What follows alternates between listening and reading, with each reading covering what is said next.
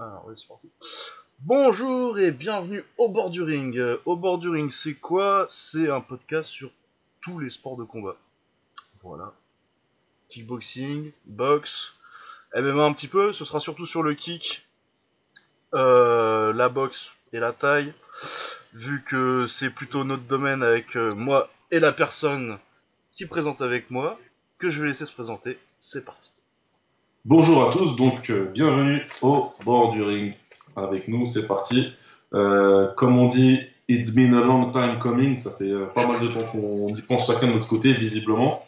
Et puis, Eh ouais. on a décidé de se lancer. C'est parti, hein. On y va. Moi, c'est Baba pour les intimes. Je suis dans les sports de combat depuis euh, 20 ans, à peu près 20 ans. J'ai combattu, je coach. Et je suis un grand, grand, grand amateur de sport de combat, particulièrement de boxe thaï et kickboxing, parce que c'est mon background. Mais euh, je me suis mis au MMA aussi depuis des années maintenant, et Pride au passage. Et voilà, donc euh, bah, on, va, on va profiter pour parler de notre passion, parce que parce que c'est quand même pas mal, et puis euh, qu'il y a de la demande. Voilà. Ouais, ouais.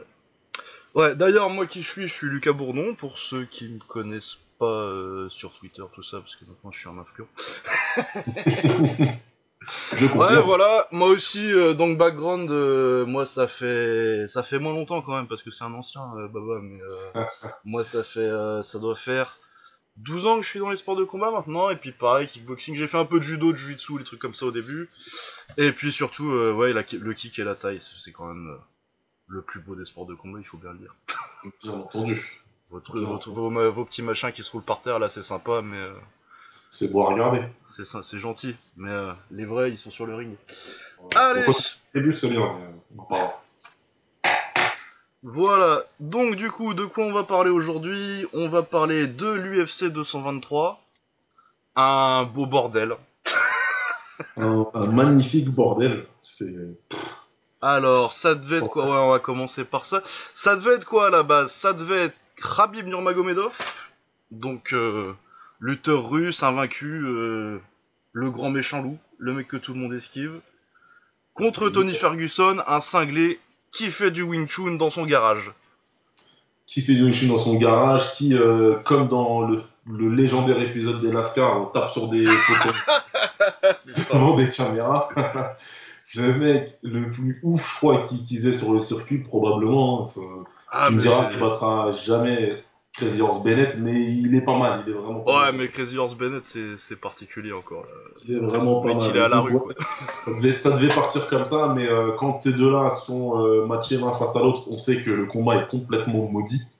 Ah, parce que ça Alors, fait. euh, là, il y a un marabout qui est, qui, du fin fond de Dakar qui a fait un travail dessus, mais alors monstrueux, je sais pas c'est qui c'est.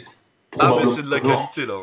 On est sur de la qualité. Ça fait, je crois que donc il a été annulé euh, samedi dernier le combat parce que euh, apparemment Ferguson a vu un pote, euh, il s'est niqué le genou en lui disant bonjour. C'est merveilleux. C'est énorme quand même. C'est génial. Et c'était la quatrième fois qu'ils Ouais, essayaient de faire ce combat. Donc, Exact. euh, on est beau, on est bien. Et super. Et de là, donc l'UFC réagit et euh, propose le combat à plusieurs euh, combattants. Bon, bizarrement ou pas, tu me diras, il propose euh, qu'à des mecs de la catégorie d'en dessous, Ouais, ouais, parce que en léger, y a pas de couilles. C'est parce qu'il y a Max. Max, tu lui dis, ah vas-y gros, tu combats la semaine prochaine, il arrive Max Holloway, le champion euh, de la catégorie d'en dessous du coup. Il en a rien à foutre, qu'il ait du poids à perdre, qu'il ait euh, 20 heures de vol à faire pour arriver euh, jusque New York. Pour lui, c'est pas grave. Il se dit, c'est l'opportunité en or, je veux écrire ma légende. Et pour combien de combattants racontent qu'il va écrire la légende? Là, pour le coup, je le crois à 100% maintenant, parce que. Ah bah de Voilà. toute façon, euh, Max, euh, on va pas en parler beaucoup parce que euh, on va vous spoiler la suite de l'histoire, il va être annulé aussi celui-là. Mais personnellement, moi je vous le dis, euh, c'est quand même, c'est quand même parti. Ça doit- en MMA, ça doit faire, ça doit être dans mon top 3 Max Holloway. hein. Ah oui, non, clairement. Clairement, je, vais aussi loin euh, que, que dire que c'est un des rares mecs de l'UFC aujourd'hui que je mettrais sur un ring au Glory dans sa catégorie et qui Ah, en pas- kick et ça gère. Hein. Bah de toute façon, il y a lui et Aldo quoi. Ouais, clairement. Et mon petit Zabit, que- dont on reparlera tout à l'heure. Ouais, dont on va parler plus tard. C'est vraiment pas mal. Donc du coup, Max, euh, il est venu, il a fait le taf, il a fait les obligations euh, euh, conférence de presse, etc. Il commence à couper le poids et là, on a la magnifique commission de New York qui l'empêche, qui, Ouais, qui a trop de poids à couper, donc ils annulent sa participation. C'est bien, c'est pas bien. Il y a des partisans du bien qui disent que c'est bien, qui pensent à la santé des combattants. Il y a les autres qui veulent du sang, just bleed. Hein. Ouais. Donc, chacun, il y en a pour tout le monde. Moi, perso, je pense que c'est bien, même si je suis un peu dégoûté. J'aurais bien aimé voir le combat, mais voilà. C'est aussi bien quand même, euh, si on peut préserver la santé, particulièrement, c'est méchant pour les autres, hein, mais particulièrement d'un champion comme Max. Bah ouais, c'est ça. Moi, euh, c'est ça. En plus, apparemment, ils partaient de combien à couper Genre de. Ils partaient. Ils avaient dit 187, un truc comme ça en, Ouais, en c'est livre. 87, ouais, donc, euh, Donc euh, un bon 85 kilos pour descendre à 70. c'est compliqué. En plus, c'est C'est 70-70, parce que c'est pour le titre, donc il a Ouais, même pas. donc euh, faut, tu peux pas faire Ouais. 70-5 comme un combat à la Zob. Euh. Ouais, donc euh, du coup, ils l'ont annulé. Et de là, il a fallu trouver quelqu'un, ça a été la course. Et là, t'as- comme tu avais pas mal de 70 kilos qui étaient sur la carte, Bah ils sont malins maintenant, ils ont tellement Ouais. l'habitude des trucs qui se font annuler euh, au dernier moment que ils bah, mettent. euh, j'espère. J'espère que c'était dans, ce, dans cette optique-là. En tout cas, ils ont proposé à Pétis parce que c'est le plus gros nom, j'imagine. Ouais, puis ancien champion. euh. Mais ils ont Déjà, pas voulu le payer. Et ils ont pas voulu le payer. Moi, je viens d'apprendre ça euh, il y a pas très longtemps en écoutant euh, le podcast de nos amis euh, Samir et Omar. Ouais. Que je sais pas combien il a demandé. Bah j'imagine qu'il a dû demander euh, le tarif qu'il prenait quand il était champion ou un peu plus quoi pour. euh, Parce que on lui demande deux jours avant, il devait boxer qui? Il devait boxer. euh, Il devait boxer. Euh, Chiesa? Michael Chiesa. ouais. Ouais, qui s'est qui est combat annulé parce qu'il a pris du verre dans les yeux, on y reviendra plus tard. Mais c'est quand même euh, Mike Chiesa euh, qui est un garçon, euh, je suis sûr très sympathique, mais c'est pas c'est pas Khabib quoi. Non, bah non. Ouais, donc, du euh, coup, euh, ouais. moi tu me dis, tu prends Khabib euh, demain et on te paye le prix qu'on t'aurait payé pour boxer Chiesa? Non. Non, non. Non, pas du tout, mais même pas Non, une seconde. alors- puis, je, Jamais. je le comprends, mais, euh, mais 1000% Pétis. Et j'espère que tout le monde le comprend. J'espère qu'il y en a pas un qui Oh va. bah tu dois avoir euh, des petits followers de Dana White qui sont en train de dire que c'est euh, une petite bite et qu'il a pas les couilles. Probablement, très probablement. C'est des gens qui vont pas euh, au taf quand ils ont un rhume, mais euh, bon, Ouais. voilà. Qu'est-ce que tu veux? Qu'est-ce que tu veux? C'est comme ça. Et donc Pétis, bah, il prend pas. Euh, Felder, il a été un moment retenu. Donc Paul Felder pour l'affronter, mais euh, la commission de New York n'a pas voulu parce que Felder n'est pas euh, dans les classements du UFC, n'est pas dans le top 15. Ouais, ce qui est bizarre d'ailleurs en fait. euh. Alors ça, ouais, déjà j'apprends qu'il n'est pas dans le top 15, premièrement. Et puis de toute façon, en léger, jusqu'au top 25, c'est des top 15 en fait. Ah, clairement, ouais. t'as une, t'as une, t'as- c'est tellement une catégorie deep comme ils disent là-bas. Il y a, il y a 50, le top 50 des légers, c'est, que des combattants de ouf quoi. c'est énorme quoi. Donc euh, bon, c'était un prétexte un petit peu bizarre. Bah écoute, la Mais commission. bon, c'est la commission, hein, écoute. Et Ouais, du ouais, coup, ils pardon, prennent Yakinta. Et donc ils prennent Ali Akinta, ce qui est un beau pied de nez à l'histoire, toujours parce que Dana, Dana White, de toute façon, je pense qu'il passe sa vie à se prendre des pieds de nez, ce type, c'est assez extraordinaire. C'est ça. Il y a un historique, quoi, de, de j'organiserai jamais de combat féminin en passant par tout ce qu'on veut, mais au final, c'est un mec avec qui euh, il s'est bien pris la tête, un mec qui, qui leur a littéralement chié dessus, quoi, dans tous les Ah bah médias. de toute façon, il est agent immobilier maintenant à plein temps. Euh, et Ah, qu'il- j'ai il il leur a dit, euh, ouais, bon, bah, allez vous faire voir, moi je préfère aller vendre des maisons, quoi, parce que de toute façon, vous ne payez pas. Bah, Il est revenu euh, il y a quelques mois et il a annihilé Diego Sanchez, qui de toute façon est là. et cramé. Mais cramé. Plus que cramé, hein. Ouais. Et donc là, il reste là, il est- le mec il est là, il est de New York, il est du coin, il est du quartier, il est classé dans, dans le top 15 de l'UFC, et donc on lui dit, bah écoute, euh, on te propose tant pour aller combattre euh, Khabib. J'imagine qu'il a eu ce qu'il voulait parce que c'est quelqu'un qui a quand même euh, arrêté de combattre pendant quasi deux ans euh, à cause euh, des primes qu'il jugeait trop faibles. Donc, Ah je pense ouais, bah, a de toute eu ce qu'il- façon, ce qu'il voulait. Ouais, lui, Et- tu lui mets un titre, il est content quoi. Ah bah ouais, c'est clair. À la mais en maison, tout cas, il a euh, et balles, pour une je fois, ils vont le payer un peu plus parce que ouais, c'est vrai qu'il était payé une misère en plus. Ouais, apparemment. Donc, euh, bon, en tout cas, c'est lui qui est choisi pour faire face euh, au Boogeyman. Et, et voilà, quoi. On dirait que c'était une loterie. C'est un peu, euh, c'est un peu marrant parce que bon, euh, se presser au portillon pour, euh, pour combattre euh, Khabib, j'imagine que la paye devait être quand même plutôt pas mal, même si Pétis. Ouais, bah ça reste. passé. Non, mais l'UFC c'est des radins, mais euh, ça reste quand même, euh, ça reste quand même un beau petit chèque euh, quand tu quand tu sauves un événement comme ça. euh. C'est bien. je pense que surtout un jour avant, t'as moyen que tu les tiens bien par les couilles en leur disant que. Ah, c'est pour ça, je pense qu'il a dû avoir un, truc plutôt pas mal. Et donc il a fait le combat et puis enfin il a, été sélectionné pour le combat et il a fait son petit combat. Euh, je sais pas si tu veux qu'on parle du combat tout de suite ou on parle bah, On finit la petite histoire de l'événement et puis on fera les combats après, je pense. Parce que du coup, il y a l'histoire euh, du coup Mike Kessa dont je parlais qui a été annulé. Pourquoi ça a été annulé?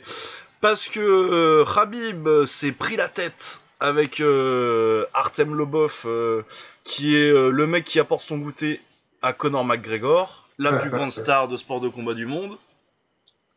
Et du coup, bah, ils se sont pris la tête. Du coup, apparemment, Connor, il apprend ça, qu'est-ce qu'il fait? Il saute tout de suite dans son jet privé pour aller sauver la veuve et l'orphelin. Ouais. Il va à la conférence de presse, ils se prennent la tête, ils se retrouvent, bon, mettons les combattants, Khabib et euh, c'est son manager, là, euh, Ali Abdelaziz, qui se retrouve dans un bus euh, qui quitte le Barclays Center. Et il y a Connor et 30 copains qui courent autour de bus. Connor balance, prend un petit diable, un bon transpalette, et bam, dans la vide du bus.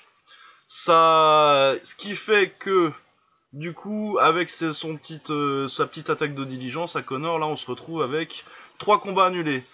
Artem, donc euh, son pote euh, qui est viré pour avoir participé. À mon avis, lui d'ailleurs, il est viré tout court. Il combat, il a pas combattu samedi, et je pense qu'il sera viré définitivement dans les prochains jours. Ouais, je pense aussi, ouais. Ouais, bah de toute façon, c'est peut-être pas plus mal pour lui parce qu'à mon avis, euh, en porte-sac de Conor McGregor, il euh, y a des gens qui vont le payer plus cher juste pour le, juste pour le nom et qui est Conor dans le public à leur show. Ah bah c'est clair. puis apparemment, il veut faire du kick. Euh, donc, ouais, il veut faire du kick. Non, mais de toute façon, le Glory, ils vont le signer. Oui, je pense qu'ils vont, le signer. On va avoir Glory RVR contre contre Lobov dans 6 mois, ça va être génial. Ça, ça va être magnifique. Une petite franche rigolade. ça va être beau. Donc ouais, donc lui, il est viré. Mike Kessa, il prend euh, des éclats de verre euh, sur la gueule, il est coupé, donc euh, la commission ne le laisse pas combattre. Ce qui paraît plutôt logique. Et c'est qui le dernier? C'est Borg? C'est Reborg, ouais. Ouais, Reborg, qui a combattu il y a pas longtemps contre, qui a pris la, soumission la plus incroyable de l'histoire il y a six mois contre contre Mighty Moss, le champion des mouches. Exact. Euh, donc c'était son combat de rentrée. Il a pris un éclat de verre dans l'œil. Euh, du coup, il y a une, euh, je sais pas si on dit abrasion en français, mais en gros abrasion de la cornée, la cornée irritée. Il peut pas, il peut pas combattre. Donc trois combats annulés. Et puis Connor qui a dû passer. Je crois qu'il est, du coup légalement.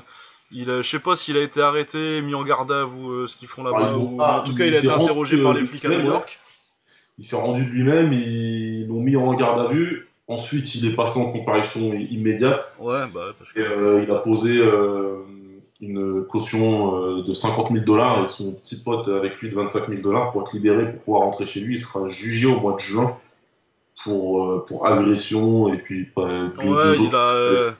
Mais du coup, il a ouais, misdemeanor. Du coup, misdemeanor, la traduction c'est délit et puis felony, ça doit être parce qu'ils ont trois stades, tu sais, c'est comme crime, délit. Euh... Ouais, exact, exact. Euh, du coup, il a une félonie et une euh, mise mineure. Du coup, ça peut être, il peut être plutôt dans la merde. Après, euh, il risque pas, à mon avis, il risque pas d'aller en prison. Par contre, niveau thune, Ouais, je, pense qu'ils vont lui... je pense qu'ils savent qu'il a de l'argent, le monsieur, donc ils vont les taper au portefeuille. Ah ouais, non, tous les mecs qui étaient là dans le coin, moi j'ai été à New York en 2011, j'ai contacté mon avocat directement.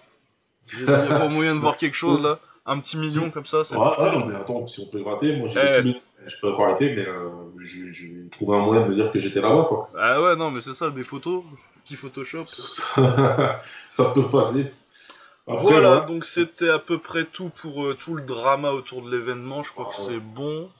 Ça, c'est bon et ça, ça a lancé l'événement. Après, bon, c'est juste un mot là-dessus, c'est que. Ah, ben moi, après, j'étais mort de rire. Dès que je partais deux heures, j'étais à la salle. Euh, quand quand il a fait son truc du bus, je suis rentré, je fais ah putain, il y a tel truc qui est annulé, et puis euh, il y a Connor qui balance des machins dans des bus. Non, mais, euh, le truc, quoi, c'est, moi je l'ai, su que le lendemain matin, du coup, parce que c'est ce jour où j'ai, été me coucher tôt. et là, plus tôt, j'ai dit bon, je vais dormir. Et je me réveille, mais le bordel, mais Ah, mais le bordel, ouais. Alors on peut foutre la merde matériellement, etc. Et puis, et puis que ça soit dans toutes les news si tu veux, mais alors, il a foutu une merde, mais enfin, en termes de dommages collatéraux, c'est rien. Ah ouais, Et- non, mais par contre, niveau business, euh, s'ils réussissent à faire euh, Khabib contre euh, Connor, t'inquiète qu'ils vont... Bah écoute, euh, je pense que voilà, on va pas, on va pas s'attarder dessus, mais ça va largement le faire. Dana, le jour du truc, il était en mode Dana White, il était en mode c'est le truc le plus Le dégoûtant patron que de l'UFC, hein, pour ceux qui ne connaîtraient pas. Non, je, Ouais.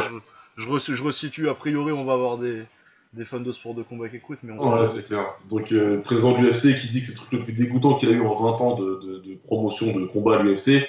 Deux jours après, qui dit qu'il a échangé des textos avec Connor, qu'ils ont beaucoup de respect l'un pour l'autre. Euh, Bah, le ton a complètement changé, donc bon, euh, il est bien gentil, notre ami euh, Dana.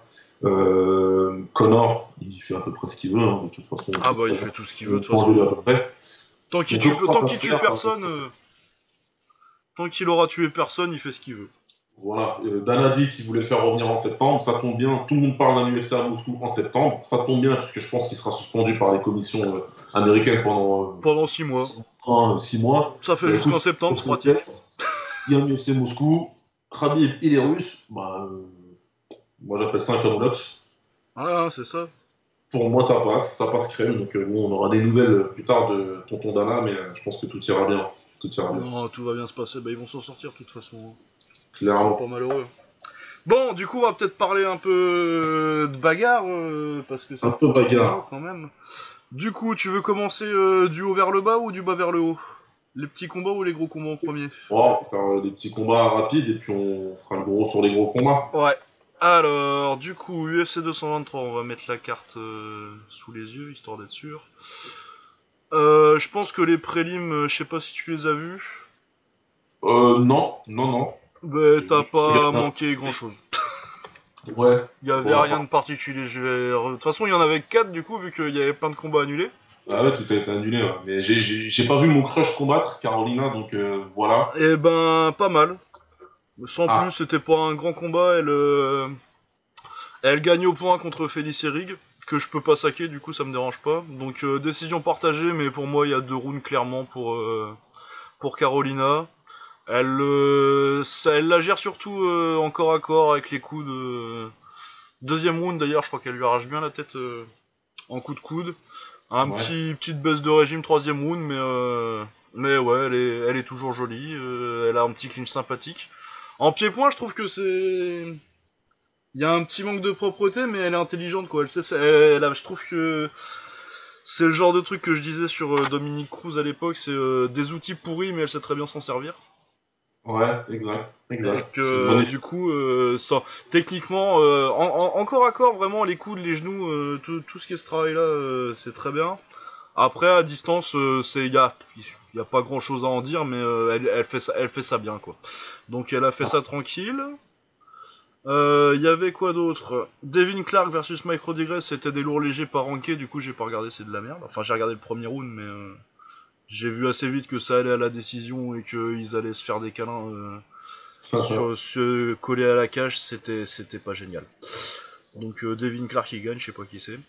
Euh, Ashley Evan Smith euh, contre Beck Rawlings. ouf. Bah, c'est du combat de. C'est dans la nouvelle catégorie des poids mouches euh, chez les filles. Et euh, bah dans cette catégorie-là, il y a Shevchenko qui est euh, incroyable, peut-être la meilleure, euh, la meilleure en kick au monde Ah, et en oui, MMA en très tout loin. cas. Et il y a tout le reste de, c'est tout le rebut des deux autres catégories à 115 livres et à 135 livres. Du coup, Ashley Evan Smith, elle vient des 135 livres contre Beck Rollins qui vient des 115 et c'était du mauvais kickboxing. Ah. Smith, elle gagne parce qu'elle est parce qu'elle est plus plus baraque et voilà et puis c'était nul. Ouais, ouais, puis j'ai lu quelque part que Beck Rawlings, elle, est, euh, elle a carrément sur un record négatif, là, en fait. Euh, ouais, elle est à 7-8 maintenant du coup. Ouais. 7 victoires, 8 défaites. Elle était à 7-7 en arrivant, ouais, donc euh, c'est c'est des gens qui font rien, ça va ça va gagner 2-3 combats vite fait contre des gens dont t'as jamais entendu parler, Ashley Evan Smith. À mon avis, Beck Rawlings pour elle à l'UFC c'est fini. Parce que Ouais. euh, tu gardes pas quelqu'un qui a un palmarès euh, comme ça quoi. Et euh, Ashley Evan Smith, euh, ça va aller jusqu'à ce qu'on veut. Elle va peut-être gagner encore un ou deux combats, puis elle va boxer quelqu'un dont on a entendu parler, elle va perdre quoi. Ouais, très probablement, de toute façon. hein.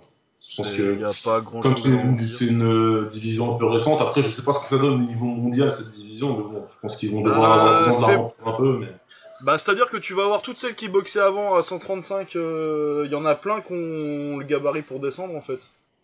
Du Ouais. coup, euh, 135 ça va devenir encore plus nul le temps que qu'elles partent tous à 125 livres quoi.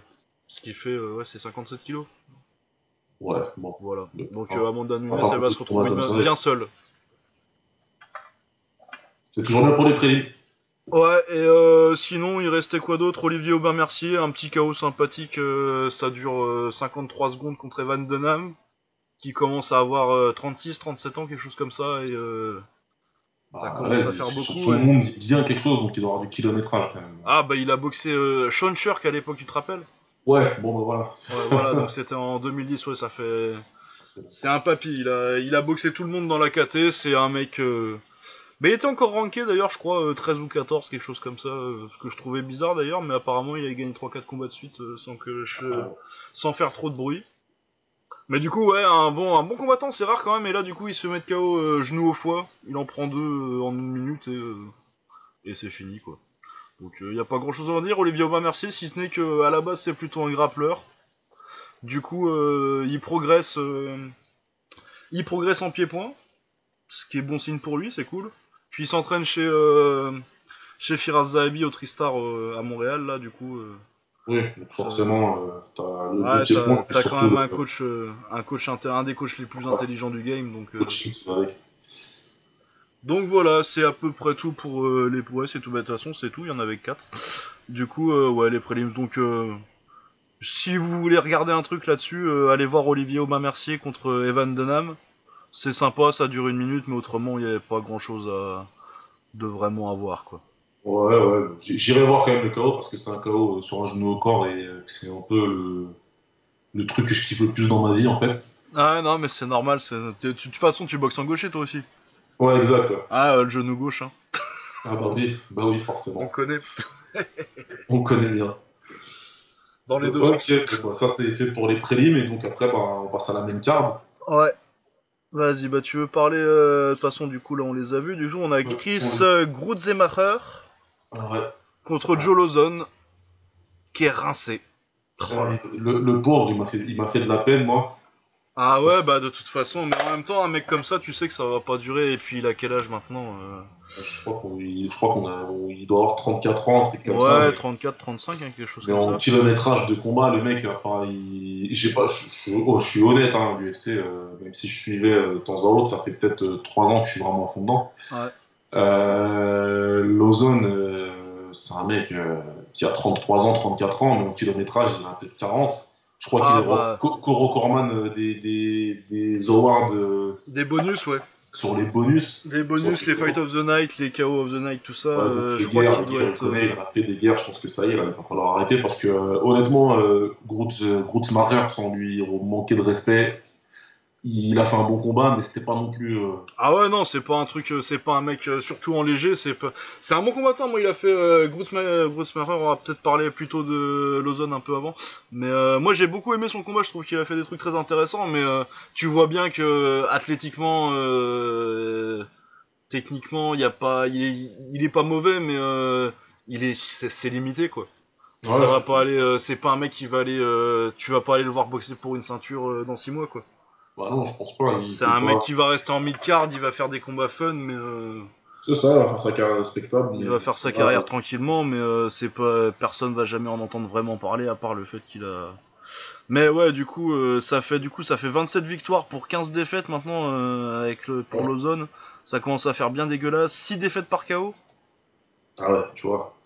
Ça commence à faire beaucoup quoi, et ça fait deux de suite là. Il s'est fait mettre KO par Clay Guida euh, en novembre. Clay. Guida qui, euh, pour ceux qui connaissent, euh, c'est pas spécialement un puncher.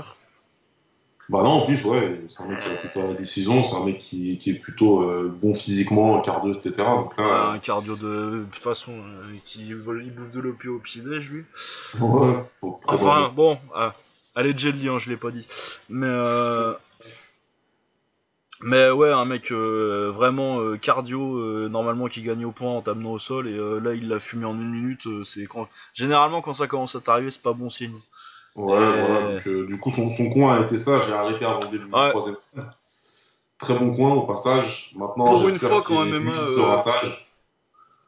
Pour une fois, quand MMA, il y a un coin qui, qui se décide à arrêter avant de faire repartir pour 5 minutes pour prendre une branlée et oublier le nom de trois de ses gosses.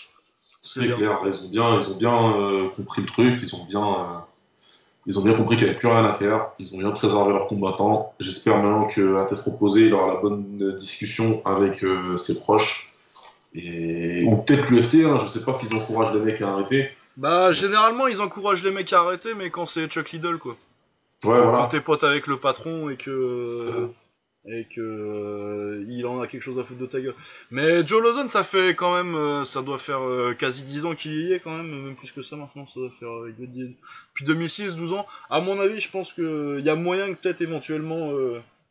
L'UFC lui dise que. Que c'est fini et que c'est plus la peine, mais. Mais après, c'est un mec intelligent, donc je pense que. Je le vois bien à dire bon, les gars. c'est fini. Je je j'ai, plus ce qu'il faut pour combattre à ce niveau-là. euh, Ouais, vaut mieux arrêter. Mais je vois pas que, je vois pas, c'est pas un débile euh, qui a que ça dans la, dans la live, tu vois. Du coup, je pense que, je, je le vois, je le vois bien arrêter là personnellement. euh, Je pense que ça fait deux KO de suite. Comme, il, comme dirait l'autre, on lui souhaite. On lui souhaite, ouais, voilà. On lui souhaite. Putain, on te le souhaite en tout cas. Merci Paga. Alors après, derrière par contre, on a eu un combat bah, magnifique. Hein. Ah bah ça c'est superbe. ouais. Bah vas-y, bah, je vais te laisser en parler un petit peu et puis. Monsieur Zabid Magomed Sharipov qui bat Kyle Bochniak par décision euh, unanime. Pour moi, il prend les trois rounds. Juge qui donne un round à son adversaire. Bon, euh, moi je parle plus des juges hein, parce que de toute façon, Ouais, bah le troisième à la limite euh, vaguement parce qu'il a une baisse de régime, mais bon. euh, ouais, une petite baisse de régime et il prend la- les 30 dernières secondes. Mais bon, Ouais. c'est un récital qui nous fait le, le- le petit Zabit là. Ah, Alors en plus, pour le coup, il avait un adversaire qui était plutôt game, hein, comme on dit. C'était pas à la, sur le papier, c'était un mais, euh, frappe noire. Mais moi, il m'a surpris. Il m'a bien surpris. J'ai bien aimé. C'était une sorte, euh, je sais pas. Alors, euh, je vais peut-être me me permettre une petite comparaison euh, comme ça, mais euh, il m'a fait penser à Garbrandt un petit peu. Tu vois, il avait un très bon, euh, très bon jeu de jambes. Il bougeait bien la tête. Il était Ouais. assez dynamique. Ouais, toute proportion gardée, quoi, mais euh, ouais, un mec euh, Ouais. beau en anglaise et puis qui avance. Il avance, il, il avance peut-être un petit peu plus, un petit peu plus offensif que Garbrandt qui a tendance à un Ouais, peu se même, montrer quand même. Quand même. Et puis Garbrandt qui, est- qui a été champion, donc c'est quand même pas le, pas exactement le même niveau, mais dans le style il y a un petit quelque chose, ouais. Voilà, donc dans le style, ça, ça me faisait penser un petit peu. Mais Zabit, euh, écoute, euh, lui, c'est un mec, euh, il, a tout l'arsenal. Je, je pense Ah, qu'il est c'est au MMA, quoi. Parce qu'il a tout debout, c'est assez exceptionnel. On en parlait tout à l'heure, mais euh, clairement, le mec, tu le poses au glory. euh, je te dis pas qu'il prend la ceinture, mais peut-être. Bah, peut-être, j'irai peut-être pas jusque là, mais euh... bah, au Glory en tout cas, en plus, euh, c'est 65 kilos, hein, il est en, il est en 65 plume, kilos, ouais, bon, t'as, Robin qui est là. hein. Ouais, t'as Petch, c'est pas Namrung, mais euh, ouais, j'avoue, à part ça, euh, mais même de toute façon, Robin, euh, je suis pas sûr que ça, qu'il passe, qu'il passe une bonne soirée. Bon, en tout cas, Après, il a il des petits problèmes de pression, mais euh, avec la pression, mais Il a, ouais, exact. Il a un très bon niveau, ceci dit. Il, debout, il, il a un arsenal hyper varié, quoi. ah, bah, Après, euh, effectivement, on a vu qu'en fin de, en fin de combat, il a eu, il a peut-être, il a encore des trucs à corriger. hein. Je pense qu'il gère, il gère plutôt, il, il peut progresser sur la gestion de ses rounds. Bah surtout quoi, il balance tellement les retournées, euh, Ah ouais, les beaucoup, il saute. retournées, des putains de coups de pied sautés et tout, euh, pour tenir 15 minutes après, euh, niveau cardio, c'est chaud quoi. Exact. Et il est resté en clinch pas mal de temps sur la fin du combat. Ça lui a pompé le reste de son Ouais, je pense que c'est quand il commence à perdre le clinch là, milieu de troisième round, il se fait, il est sur le dos de du gars et il se fait, il se fait balancer par terre. Ouais. Et je pense que c'est juste, c'est, quand il se relève après cette séquence-là que vraiment il est mort quoi. Ah là, il était cuit de chez cuit aux patates. Euh, du coup, Kyle, il en a un peu profité, mais je trouve qu'il aurait pu beaucoup plus en profiter. Mais je pense que lui aussi, il était un petit je peu pense cuit qu'il était déjà bien dans le rouge aussi. ouais. Ouais, donc en tout cas, ça nous donnait une fin de combat euh, complètement euh, magnifique, où, avec échange de parpaings la Ouais, place échange de parpaing dans la gueule avec euh, Zabit qui est bien crevé et, euh, et Ah, et. Kyle qui sait qu'il est derrière et que euh, il faut que faut qu'il essaye de lui arracher la tête pour euh, pour espérer gagner. euh. Non, c'était c'était vraiment bien. Et puis du coup, je pense qu'il faut qu'on parle un peu des deux premiers rounds là où du coup c'est Zabit qui fait un festival quoi. Ouais, bah, clairement, clairement. Avec euh, coup de pied retourné, son anglaise elle est pas mal, il y a juste euh, son petit problème, c'est qu'il a tendance, euh, comme il est grand, il fait, pour la KT il est hyper grand, il doit faire 1m85, quelque chose comme ça. Ouais, facile, hein. 6'2, ouais, 1m85-86. Euh, Et euh, du coup, il a tendance à reculer la tête bien en l'air, comme la plupart des mecs qui sont grands pour leur KT. Il y a peu de gens qui arrivent à leur toucher la tête, du coup, ils ont pas trop à faire gaffe. Mais à part ça, sa vitesse en jambes, son middle gauche, là, il sort tout de suite. Et euh, t'as pas beaucoup de mecs qui kick, euh, qui kick vite comme ça à l'UFC, quoi. Et puis Ah, après, ouais. euh, en lutte, euh, il est du Daghestan, du coup, euh, tous les Daghestanis savent lutter, quoi. Ouais, clairement, tu, tu sens qu'il choisit de rester, tu sens qu'il choisit de rester Ah, il debout. choisit de rester debout alors que s'il se mettait à amener le gars au sol et, euh, et, là- et à le bouffer là, il pourrait s'il voulait quoi. Donc euh, vraiment ouais un, Pour notre plus grand plaisir, en fait. phénomène. Un phénomène, allez regarder ce combat. Ouais, non, ce qu'il a montré sur deux rounds, c'était- génial. Bon, il- il- normalement, enfin, j'ose imaginer qu'il va être classé à partir de maintenant, parce qu'il l'était Ah pas. bah je pense ouais parce que ça fait quoi trois victoires de suite à l'UFC là? Ouais, je crois que c'est sa troisième d'affilée. Là, euh, du coup, ben, il a profité du chaos, parce qu'on rappelle que à la base, l'UFC euh, l'avait placé en, en Ouais en tout début, tout début de carte d'ailleurs, hein, sur Fight Pass euh, personne personne l'aurait vu. Exactement, et puis euh, ben, euh, Monsieur McGregor qui est venu et qui a redistribué toutes les cartes avec son attaque de diligence a, fait que, a fait que les deux se sont retrouvés euh, sur la main card, euh, premier combat de- du pay-per-view, et ils ont fait maximum euh, de leur opportunité, les deux gars. Donc Zabit, on le savait déjà parce que de toute façon c'est un prospect qui est archi regardé, surveillé. Et toi, on en reparlera peut-être un tout petit peu tout à l'heure, mais toi qui, qui, qui suis euh, l'ACB euh, depuis très longtemps, qui est une organisation russe de kickboxing et de MMA, ben, Ouais. il est attendu depuis assez longtemps à ce niveau-là, donc c'est pas surprise pour les hardcore, pour les fans hardcore. Ah ouais non mais pour les vrais de toute façon tu savais dès que les caposa sur Twitter les mecs comme ça parce que moi je suis surtout le kick pour la CB je regarde un peu puis parce que c'est dur à suivre vu qu'ils ont un événement toutes les semaines euh, ces Ouais, là mais de toute façon le niveau en Russie c'est dans tous les sports de combat hein, en kick en lutte en judo en ils sont c'est- incroyable. On en parlait la dernière fois quand, quand on regardait euh, la CB kickboxing là euh, ils Ouais, bah des oui, mecs de 18 ouais. ans euh, T'as une, une, une, une horde de, comme on appellerait des no-names, ouais. Euh, qui arrivent à chaque event, et puis à chaque fois, t'as que des bons combats, t'as que des mecs hyper talentueux, et tu prendrais n'importe lequel de ces mecs qui rentrerait facilement dans le top 15 actuel de l'UFC. Ah non c'est vraiment c'est incroyable C'est tant mieux pour nous, quoi. On va en avoir d'autres, il y aura d'autres habits. Et il y aura peut-être d'autres cas, en tout cas, moi, il m'a agréablement surpris. J'attends de voir. euh, Ouais, moi je le vois pas faire euh, non plus une grande carrière, mais ça va être un gars qui va qui va être fun à voir mater, il va faire des bons Exactement. combats, euh, il a une bonne paire de couilles, à l'UFC ça peut te faire une carrière quoi, le gars sera jamais champion, mais euh, tu peux te faire une carrière, rester 10 ans à l'UFC comme ça, en, avec un palmarès, admettons, tu vas faire 10 victoires, 5 défaites, Voilà, et euh, à chaque fois tu vas faire un bon spectacle et euh, tu, vas, tu vas gagner du bonus euh, 50 000 par 50 000 en faisant des, des Fight of the Night. C'est un, c'est une bonne niche, il y a, y y pire truc à être euh, si tu vas avoir. euh, parce que tout le monde peut pas être champion, hein, c'est comme ça, mais euh, il y, a, il y a des pires trucs à être que qu'Al Bochniak, je pense. euh, il y a, pire- des, pires situations. Pour, pour reprendre il- je pense que déjà à l'heure actuelle, si tu lui mettais le porte-serviette de Monsieur McGregor, je pense que ça se passerait Ah mal pour- bah je pense que oui, ça fait ça, ça, ça fait pas. Son pour ce Monsieur Lobov là, il se ferait il se ferait il se ferait arracher. Bah, clairement. Et donc, du coup, de ce combat est sorti vainqueur Monsieur Magomed Sharipov, euh, dédicace à notre petit Samir, fil de droite à l'aéroport. et donc, eh ben, écoute, moi, du coup, lui, pour son premier prochain combat, Zabit, je lui mettrais bien en face ben, le vainqueur du combat euh, suivant, Ouais. Moïcano contre. euh, Moïcano à Calvin Qatar. Ah, il a demandé, euh, il est malin parce qu'il a demandé euh, son interview, il demande euh, Yair Rodriguez là, le taekwondo Ouais. man mexicain. Et Ouais. je pense que c'est malin moi. Alors, c'est le mec qui a pas, il a, il a pas combattu depuis que Frankie Edgar, il est un petit peu. Ah, depuis que Frankie Edgar c'est son papa, oui. Ouais, voilà, on va dire ça comme ça, exactement, hein, qui, qui, qui lui, a, qui lui a un petit peu. euh, Ah, qui il a, qui a fait la présentation avec le haut niveau, et ça s'est pas très bien passé.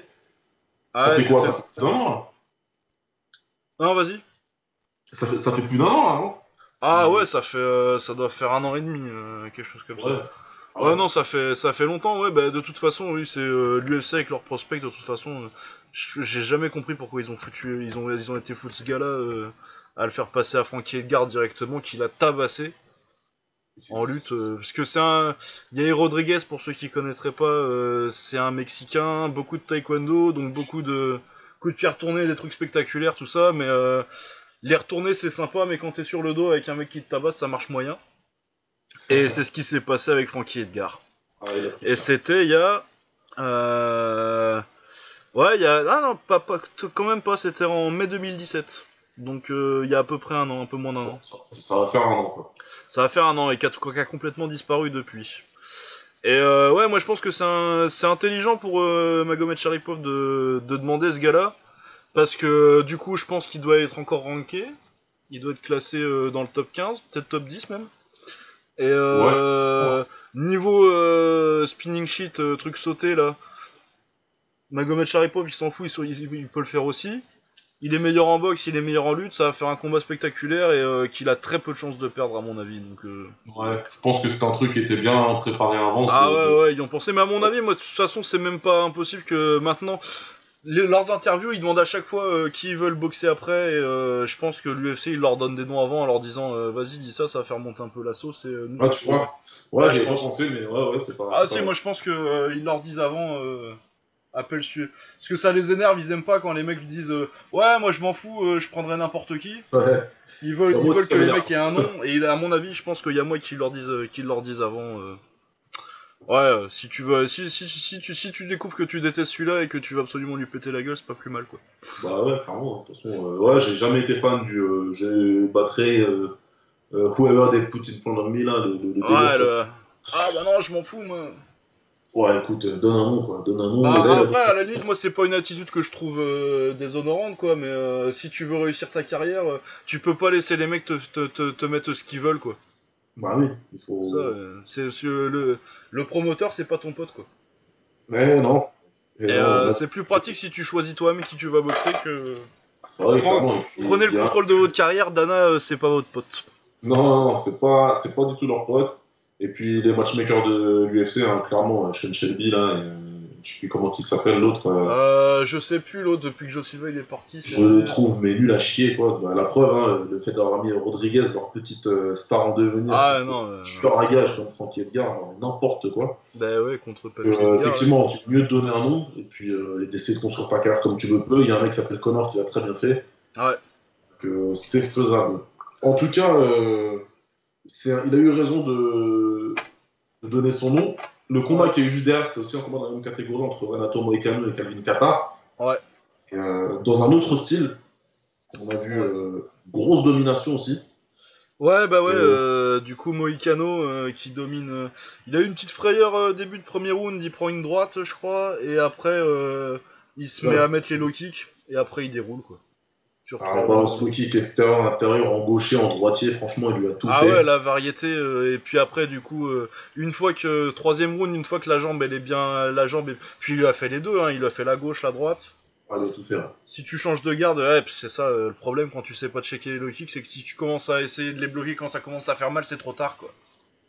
C'est quand même, sérieusement, en 2018, là, en avril 2018, Ah ouais. c'est même un truc de ouf parce qu'on nous dit que les mecs aux States, ils sont professionnels, qui s'entraînent en boxe, en muay thai, en euh, JJB, en lutte, en ce que tu veux, et qu'il y en a toujours pas. Il y en a combien à l'UFC que ça fait bloquer les low kicks? 5 Ouais, euh, José Aldo. Et puis. T'as euh, t'as encore, il y a personne qui le deux contre Connor, c'est vrai que c'est un génie, quoi. quoi. Ouais. Je, je me dis, c'est incroyable parce que là, Moïcano, il en a rentré, je sais pas, j'ai pas les chiffres, mais il en a rentré euh, beaucoup. Ah bah, euh, il y rentrait euh, un toutes les 10 secondes, quoi. Et il- l'autre, il avait aucune solution, son coin n'avait aucune solution. Parce que même si tu les bloques pas, t'as d'autres solutions quand même. Ouais, ouais, ouais, bah de toute façon, ouais, il a essayé non, mais il a cherché un petit peu, tu sais, les petits euh, retraits de jambes, là, euh, truc de débutant qui Ouais. arrive euh, de trois premiers mois de salle, là. Euh, et puis euh, il a essayé de changer de garde un petit peu, mais euh, de toute façon, Moïcano, euh, tu changes de garde, il s'en fout, il va taper l'autre jambe, donc. euh, Ah, il, il a, il a- en plus, ce que j'aimais bien, c'est qu'il attendait pas du tout. Quoi. Dès qu'il changeait de garde avec Qatar, t'avais Ouais, il direct- fait bah vas-y, je vais taper à l'intérieur, c'est pas grave. Ah, il changeait à l'intérieur, à l'extérieur, il était à l'aise de tous les côtés. Donc euh, rapidement, Qatar, il était sans solution et Moïcano a pu dérouler. Troisième round, il a pu commencer à s'asseoir pour euh, balancer les, les, les Ouais, mains. pour commencer à chercher à la tête, là.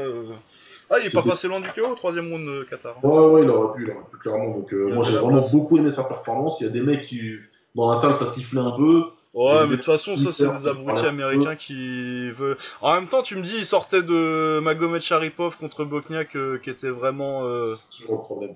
une grosse bagarre. euh, quand tu passes sur un combat qui était. Moi, j'ai, moi, j'ai adoré. C'était technique, c'était propre. Et puis Qatar, on n'en parle pas beaucoup, mais euh, qui est un très, un très, très bon anglaise. Il sait pas bloquer low kicks, c'est, emmerdant et du coup, ça a complètement, euh, ça l'a complètement empêché d'imposer son jeu. Mais il sortait d'une victoire contre euh, Shane Burgos, que moi Ouais. je trouve très, très, très, très fort, quoi. Vraiment en anglaise, euh, une anglaise très propre et tout, euh, qu'il a mis, qui met KO au troisième round, un peu contre le cours du combat, mais vraiment, ouais, c'est pas. On parle de, de ses failles euh, à Qatar parce qu'il sait pas bloquer les low kicks, mais à part ça, c'est quand même un très, très, très bon combattant. C'est un excellent combattant, c'est un excellent combattant et euh, donc c'est une grosse victoire pour Moïcano. Et Ouais, même ouais, si ouais, qui était euh, qui a du coup, il a, euh, ça doit être 12 victoires, une défaite, un nul, je crois. Je vérifie ça. c'est c'est ça, c'est bien ça. 12 victoires, une défaite, un nul. Manque de puissance un peu parce qu'il gagne que par soumission et par décision, mais euh, à part ça. euh, Et sa défaite, c'est du coup contre euh, contre Ortega qui va boxer contre le titre. euh, Et Qui va boxer il a une contre le défaite contre le, le nouveau loup-garou de la catégorie, donc bon. euh, Ouais. Et euh, et surtout que euh, le combat, il le gagnait avant de de faire une erreur et de se faire soumettre, mais vraiment, il a gagné euh, 14 minutes sur les 14 minutes 30 secondes que le combat a duré, quoi. Bah, c'est le combat que je vais justement euh, que je regarderai probablement euh, ce soir parce que je l'avais pas vu. Mais euh, ouais, clairement. En ouais, cas, vraiment, bah, il domine, euh, il domine les deux premiers rounds en kick, euh, mais vraiment une belle performance. Moi, je trouvais, je trouvais, j'avais trouvé Ortega assez nul même sur le début de combat, et du coup, ouais, 3 minutes 29 du troisième, il était fatigué. Il part sur un takedown, il essaie de l'amener au sol, et c'est le truc avec Ortega, c'est que tu peux pas lui donner, tu peux pas lui donner un centimètre, hein, sinon il te soumet quoi. Ah bah ouais, clairement. Il est très très opportuniste. euh, Ah mais c'est le mec le plus j'ai jamais vu ça moi perso un mec euh, gagner autant à ce niveau-là à un niveau international comme ça euh, en, en gagnant aussi peu de rounds c'est un truc euh, le gars je suis même pas sûr qu'il ait déjà vraiment gagné un round à l'UFC quoi C'est pour ça que j'ai- même été un peu dur avec lui après sa victoire contre Edgar en disant qu'il. Je, je le trouve hyper fort mais pas spécial. Mais en ah ouais, vérité. moi aussi moi je le regarde j'ai l'impression de voir un mec en fin de top 10 quoi Ouais, mais après avoir regardé à tête reposée, en, bah, en fait, son talent, c'est c'est quelque chose de spécial en fait. Parce ah que, ouais euh, c'est ça c'est un truc mais moi j'ai du mal à, j'ai j'ai du mal à imaginer que ce soit euh, qu'il puisse euh, faire ça comme ça à haut niveau euh, en restant invaincu mais bon apparemment ça fait déjà 6 combats du coup apparemment j'ai rien ouais, mais- ça fait six combats qu'il est comme ça, mais moi j'ai vraiment l'impression qu'il sera, qu'il est capable de capitaliser sur, sur, sur rien. quoi. Ah ouais, sur rien Ça, du tout, il ouais, sort, il sort des victoires de, au troisième round de son cul comme ça, j'ai jamais vu ça. Mais Ouais, voilà, en tout cas, Brian Ortega, euh, très bizarre. Moi, je le trouve pas impressionnant à chaque fois que je le vois, et pourtant, il gagne à chaque fois.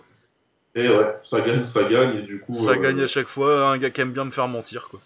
Ouais. Il y en a pas beaucoup, mais, Mais ouais, c'est ce que je disais avec euh, avec un autre pote là, Jed Meshou de Twitter, on dira où euh, le gars il va pouvoir dire, euh, il va, il va, il va, je pense à mon avis, il va prendre le titre poids plume, il va le défoncer 15 fois de suite, et euh, à la 15 e fois, je te jure te dire que te dire qu'il est nul en fait. Je vais dire ah non, Ouais. il gagne, mais il est nul. ouais. Il arrête pas de gagner, mais bon, il a plein de chance. Ah ouais, non, c'est. Mais non, ça va, franchement, c'est un, un, bon. Mais c'est un mec étrange. Non, et puis son chaos sur Edgar là. euh, Moi j'aime beaucoup Edgar, du coup ça m'a fait un peu mal au cœur, mais. euh, Le, le Bah, euh, j'aime bien Edgar euh, au niveau de sa mentalité. C'est j'ai jamais été un fan du combattant. Ah bah moi depuis ses combats avec euh, Ménard et tout là, moi j'ai toujours kiffé depuis le début à l'UFC. euh. Mais- c'est- C'est-à-dire que ces combats me font kiffer. hein. C'est-à-dire que parce que généralement, il est dans des combats où se passe toujours quelque chose, donc ça me fait Ouais. kiffer. Après, je suis pas fan en particulier parce que, euh, comme tu le sais, je suis vraiment euh, très hardcore euh, sur le sur le pied-point. Bah, Et C'est un, les- c'est un excellent lutteur qui a, qui a, un, qui a un bon stand-up. Hein. A a Oh il a une bonne. euh, Bah puis il avait un style un peu spécial à l'époque quand même, euh, parce que Voilà, ça com- ça. commence à faire quand même. euh, il doit avoir 36 ans le papy. euh, Ouais, facile, et euh, ça fait quand même 10 à 10 10-12 ans qu'il est à l'UFC. Et, euh, Mais que du respect, que du respect Ah pour ouais, ce mec-là qui pourrait combattre à pour Edgar, 61 moi, j'ai- kilos, qui avait la ceinture en 70. Quoi. Moi, j'ai que du respect pour ce mec. Ah ouais non, parce que de toute façon en plus normal là ce gars-là il devrait boxer à 61. Ah ouais, facile. Et donc j'ai que du respect pour lui. et C'est pour ça, euh, ce qu'il a fait euh, Ortega là à ce moment-là, j'ai dit bon, ok. Et euh, jamais fini avant que Ortega mette mette KO. il faut reconnaître, faut reconnaître le talent. Il faut reconnaître quand il y a quand il y a des accomplissements et quand j'ai dit de la merde. Du coup, euh, j'ai pas l'impression qu'il est fort, euh, Brian Ortega, mais il est fort. Il est fort, il est très fort. On va s'accorder là-dessus. Il est fort. Du coup, donc Moïcano gagne à la décision euh, contre Qatar pour revenir à ça. Très Ouais. belle performance. euh, J'ai hâte de voir la suite pour Moïcano. Contre Magomed Sharipov, moi je trouverais ça pas mal, mais je suis pas sûr qu'ils mettent ça euh, à Magomed Sharipov tout de suite parce que je trouve ça dangereux. Du coup, mais après, peut-être qu'ils vont me surprendre, mais. Bah, en tout cas, ce sera un très beau combat, mais je suis pas sûr que ce soit ça qu'on voit tout de suite parce que je pense qu'ils vont essayer de. Voilà, de construire un petit c'est- Bah, la question, c'est de savoir c'est est-ce qu'ils vont faire les choses logiquement ou est-ce qu'encore une fois. euh, notre- Ou est-ce qu'ils vont faire comme ils ont fait depuis 10 ans où euh, tu en fait leur, leur, leur philosophie de matchmaking ça a toujours été que euh, les mecs ils les rush, ils les mettent tout de suite contre des mecs forts et c'est Ouais. euh, tu nages ou tu coules quoi. Exactement. Ils te balancent dans le grand bain et puis euh, J'ai pas l'impression qu'ils vont faire attendre. vas-y vas-y vas-y. J'ai pas l'impression qu'ils vont faire attendre. Moi, j'ai. Pour Ah moi, ouais, je pense qu'ils sont- hein. Ça, en, même temps je vois que attends je vais regarder qui il a boxé avant. Euh, moi, j'ai pas les noms. Ouais, attends, attends, je vais voir. Mais c'est parce que je vois, je me disais qu'ils avaient pris. Ils lui ont fait prendre euh, Shimon Moraes avant. Qui est un mec euh, quand même euh, pas, pas connu, mais euh, qui avait de la hype. Du coup, il y a moyen qu'en fait ils fassent ça. euh, ils essaient. Ah, clairement. En plus, en plus, là, tu vois, il, il était sur le pay-per-view. Il, il a fait une performance qui a marqué les esprits. Euh, Rogan et son nouveau copain, ils ont fait tout le Ouais, taf Jimmy Smith. bien le hyper, tu vois. Pour pas dire autre chose. Donc, Ouais, euh, bah, On peut le dire. Ouais. Ouais, là, je pense que je pense que je pense que le prochain prochain coup il prend il prend quelqu'un du top 10 et que si ça marche il va vite aller tout le temps. Ouais, ouais, ça va, ça, ça, ça va, ça va être assez vite. Euh... Ben ouais. Et puis s'il reste en, s'il reste assez dans cette caté là longtemps aussi, parce que le gars il fait 1m85, euh, 65 kg, Avec, avec la vite. taille qu'il a, s'il se met à manger un petit peu, s'il se met à finir ses assiettes, Ah ouais, hein. il peut prendre quatre ceintures différentes quoi. Et- Ah ouais, c'est ça, hein, non, mais s'il y a un kebab couvre, couvre à côté de chez lui, euh, Ah au ouais, welter ouais. va falloir faire gaffe. Hein. Donc euh, je sais pas quel âge il a par contre, mais euh, Euh, je suis 25, quelque chose comme ça, 24, 25. Ouais. il a largement le temps quoi. Temps. Ah, 27 quand même. 27 ans. Ouais, 27 ans. Ouais, donc euh, après vu comment ça va vite, parce que les mecs maintenant ils prennent une ceinture et ils partent tout de suite en haut, ils ont plus, ils ont plus peur. euh. Ah ouais, non, ils vont y aller. Non, bah du coup, à mon avis, ils vont aller plus vite quand même. Je le voyais plus jeune que ça, je pensais qu'il avait 24, 20 24 25 et euh, Voilà. 27, ça lui fait. euh, Bon, après, il lui reste du temps au haut niveau quoi, mais. euh, Bah, écoute, si tout va bien et qu'il refait une performance où il marque les esprits dans deux combats, il, il est là pour la ceinture. euh. Ah ouais, dans 2-3 combats, c'est pour la ceinture. S'il si, continue à faire comme ça. euh, Faut qu'il règle un petit peu son cardio aussi, mais voilà. Ouais, il a des réglages à faire. Ok, et du coup, on va passer au combat suivant, le Common Event pour la ceinture des poids paille. On dit paille, hein, strawweight, ouais, c'est paille chez nous. C'est bien ça. Quoi, pareil. Poids paille, donc 115 livres, donc ça doit faire, euh, c'est 52, c'est ça? C'est 52 kilos. Ouais. Ouais, 52 kilos entre Rose Namayunas, la championne, contre Johanna Violence, parce que je dis pas son nom, parce que c'est un c'est imprononçable. Non, Jedrzejczyk, Jedrzejczyk, on dit. Ah, quelque chose comme C'est ça. bien. Non, je trouve que c'est pas mal. Ah non, mais de toute façon, j'ai des amis polonais, moi. Ils étaient... De toute façon, c'est euh, pour ceux qui savent pas, je suis lillois, des polonais, on en a dans le coin. hein. Ils étaient dans les rangs, on les a gardés. Du coup, on prononce un petit peu. Ouais, donc euh, Johanna, qui était l'ancienne championne, euh, elle a perdu euh, contre Rose, du coup, elle s'est fait mettre KO il y a 6 mois. Quelque chose comme ça, il me C'est semble. ça, ouais, environ 6 mois. Et donc là, Mais comme c'était une championne euh, très dominante, elle a dû faire 5, 6, 6 défenses, quelque chose comme ça 6 défenses, je pense. Elle a fait, je crois que c'était 5 défenses. Ouais, 5 défenses, ça, donc ça devait être la sixième contre Rose où elle perd. Du coup, euh, comme elle a dominé la KT, on lui donne son match et c'est bien normal. De toute façon, je sais que toi comme moi, euh, on est plutôt client de Johanna. C'est euh, une. euh, ah, déjà, elle vient du kick et de la taille. Ah bah ouais, Donc forcément, euh, donc, nous, on est voilà, fidèles au je l'avais- même croisé sur euh, des championnats IFMA, donc euh, pour ceux qui Ouais, c'est euh, c'est l'instance qui gouverne le Muay Thai amateur au niveau mondial. Et donc ils organisent des championnats du monde, championnats d'Europe tous les ans, et c'est le niveau, un niveau très élevé. Elle est plusieurs fois championne du monde IFMA, et j'avais croisé moi sur un IFMA Europe, où elle était déjà elle dominait déjà largement ses adversaires. Donc euh, c'est ouais, fan depuis longtemps, excellente combattante, qui a perdu son titre euh, sur un KO. Comme euh, son coach le disait, bien- le disait bien, et c'est la seule chose que je lui donnerai parce qu'on y reviendra, Ah. euh, tout le monde peut gagner un combat court, on est Ouais. d'accord là-dessus. surtout à ce niveau-là. Ah ouais, surtout à ce niveau-là, tu te fais choper, tu prends. En plus, elle mange quoi? C'est crochet gauche, elle mange euh, en bout de 30 secondes, un truc comme ça Elle prend un gros crochet gauche. Elle a dit qu'elle avait eu beaucoup, beaucoup de mal à couper le poids. Ouais, elle a viré sa nutritionniste d'ailleurs. Ouais, ça a viré son nutritionniste derrière, donc elle dit que ça va affecter sa performance. Euh, il y a pas mal de choses. La question numéro un, c'était de savoir donc est-ce que Rose elle a eu un coup de chance ou est-ce que c'est vraiment, euh, elle a vraiment le talent, est-ce que c'est la kryptonite de, de Johanna en fait? Ouais. Et ça a donné un, un bon combat. hein. Qu'est-ce que t'en penses? Ouais, ouais, bah moi je commençais, il devait être déjà 6h du matin, donc je commençais à piquer du nez un petit peu. Mais celui-là j'ai encore vu pas mal. Ouais, bah moi je pense qu'on a vu vraiment, euh, je pense que Rose elle a cassé la mystique de Johanna en fait. Ouais. Et que, euh, il y a toujours, hein, euh, Johanna elle a une bonne, euh, elle a un kick très propre. Mais elle avait souvent un avantage de taille sur, sur ses adversaires et puis de niveau où en pied-point il n'y avait pas photo, ses adversaires c'était des lutteuses, c'était des, des muffinets du jiu-jitsu brésilien. Et euh, du coup, en pied-point, elles arrivaient pas à l'amener au sol et c'était un massacre, quoi, en coude, en genou, en anglaise. Euh, Rose, justement, il y a un niveau en pied-point parce qu'elle est coachée par. Euh, ah, comment il s'appelle euh, Putain, Par le gars du Colorado, là. Trevor Whitman. Trevor Whitman, voilà. Que je trouve est le coach. Pour moi, c'est le coach le plus sous-coté du MMA. C'est vraiment un super coach. Qu'est-ce qu'il est fort Ah ouais, putain, tous ces, tous, tous ces mecs, même des, ces mecs cramés, ces vieux là, ils boxent encore bien. Euh, ouais, vraiment un excellent coach en pied-point. Elle est plus grande, je crois, elle doit avoir 2-3 cm de plus que Johanna, du coup. Et je pense que bah, le niveau de pied-point qui est assez similaire, plus euh, l'avantage de taille, elle peut pas rentrer encore à corps en clinch et aller chercher les coudes. Euh, et qui fait qu'en anglaise, euh, elle mange les crochets gauche et, euh, elle a fait un meilleur combat, elle a fait du bon travail en low kick, mais à chaque fois, euh, les coups puissants, et je pense qu'il y a un petit problème de menton hein, chez, euh, chez Johanna, moi perso. hein. Je trouve ça. euh, elle avait pris sur ses combats d'avant, elle prend euh, contre euh, contre Carolina Kowalkiewicz là, euh, elle prend un knockdown sale, Exactement. quatrième round, mais bon c'est une petite alerte, elle se relève et elle domine le reste du combat, mais elle tombe quand même. Contre c'est le tournoi non aussi où elle prend un knockdown aussi. euh, Pour nous, elle se fait bien toucher. Je sais plus si c'est un knockdown, mais en tout cas. Ouais, elle- mais en tout cas, elle est, elle est bien sonnée, quoi. Je sais plus si elle tombe, mais euh, en tout cas, elle est, elle est sonnée fort. Elle prend le KO contre Rose, là, et là, tu sens bien qu'à chaque échange, euh, même si euh, les deux touchent, tu sens que Rose, ça, y a, y a plus, ça, ça, ça a plus d'impact, euh, et euh, chaque, grosse, chaque grosse frappe chez Johanna, ça, la- ça la secoue quand même, quoi. Exactement, non, mais c'est c'est vraiment ça qui est important. Tu as, relevé le point que je pense.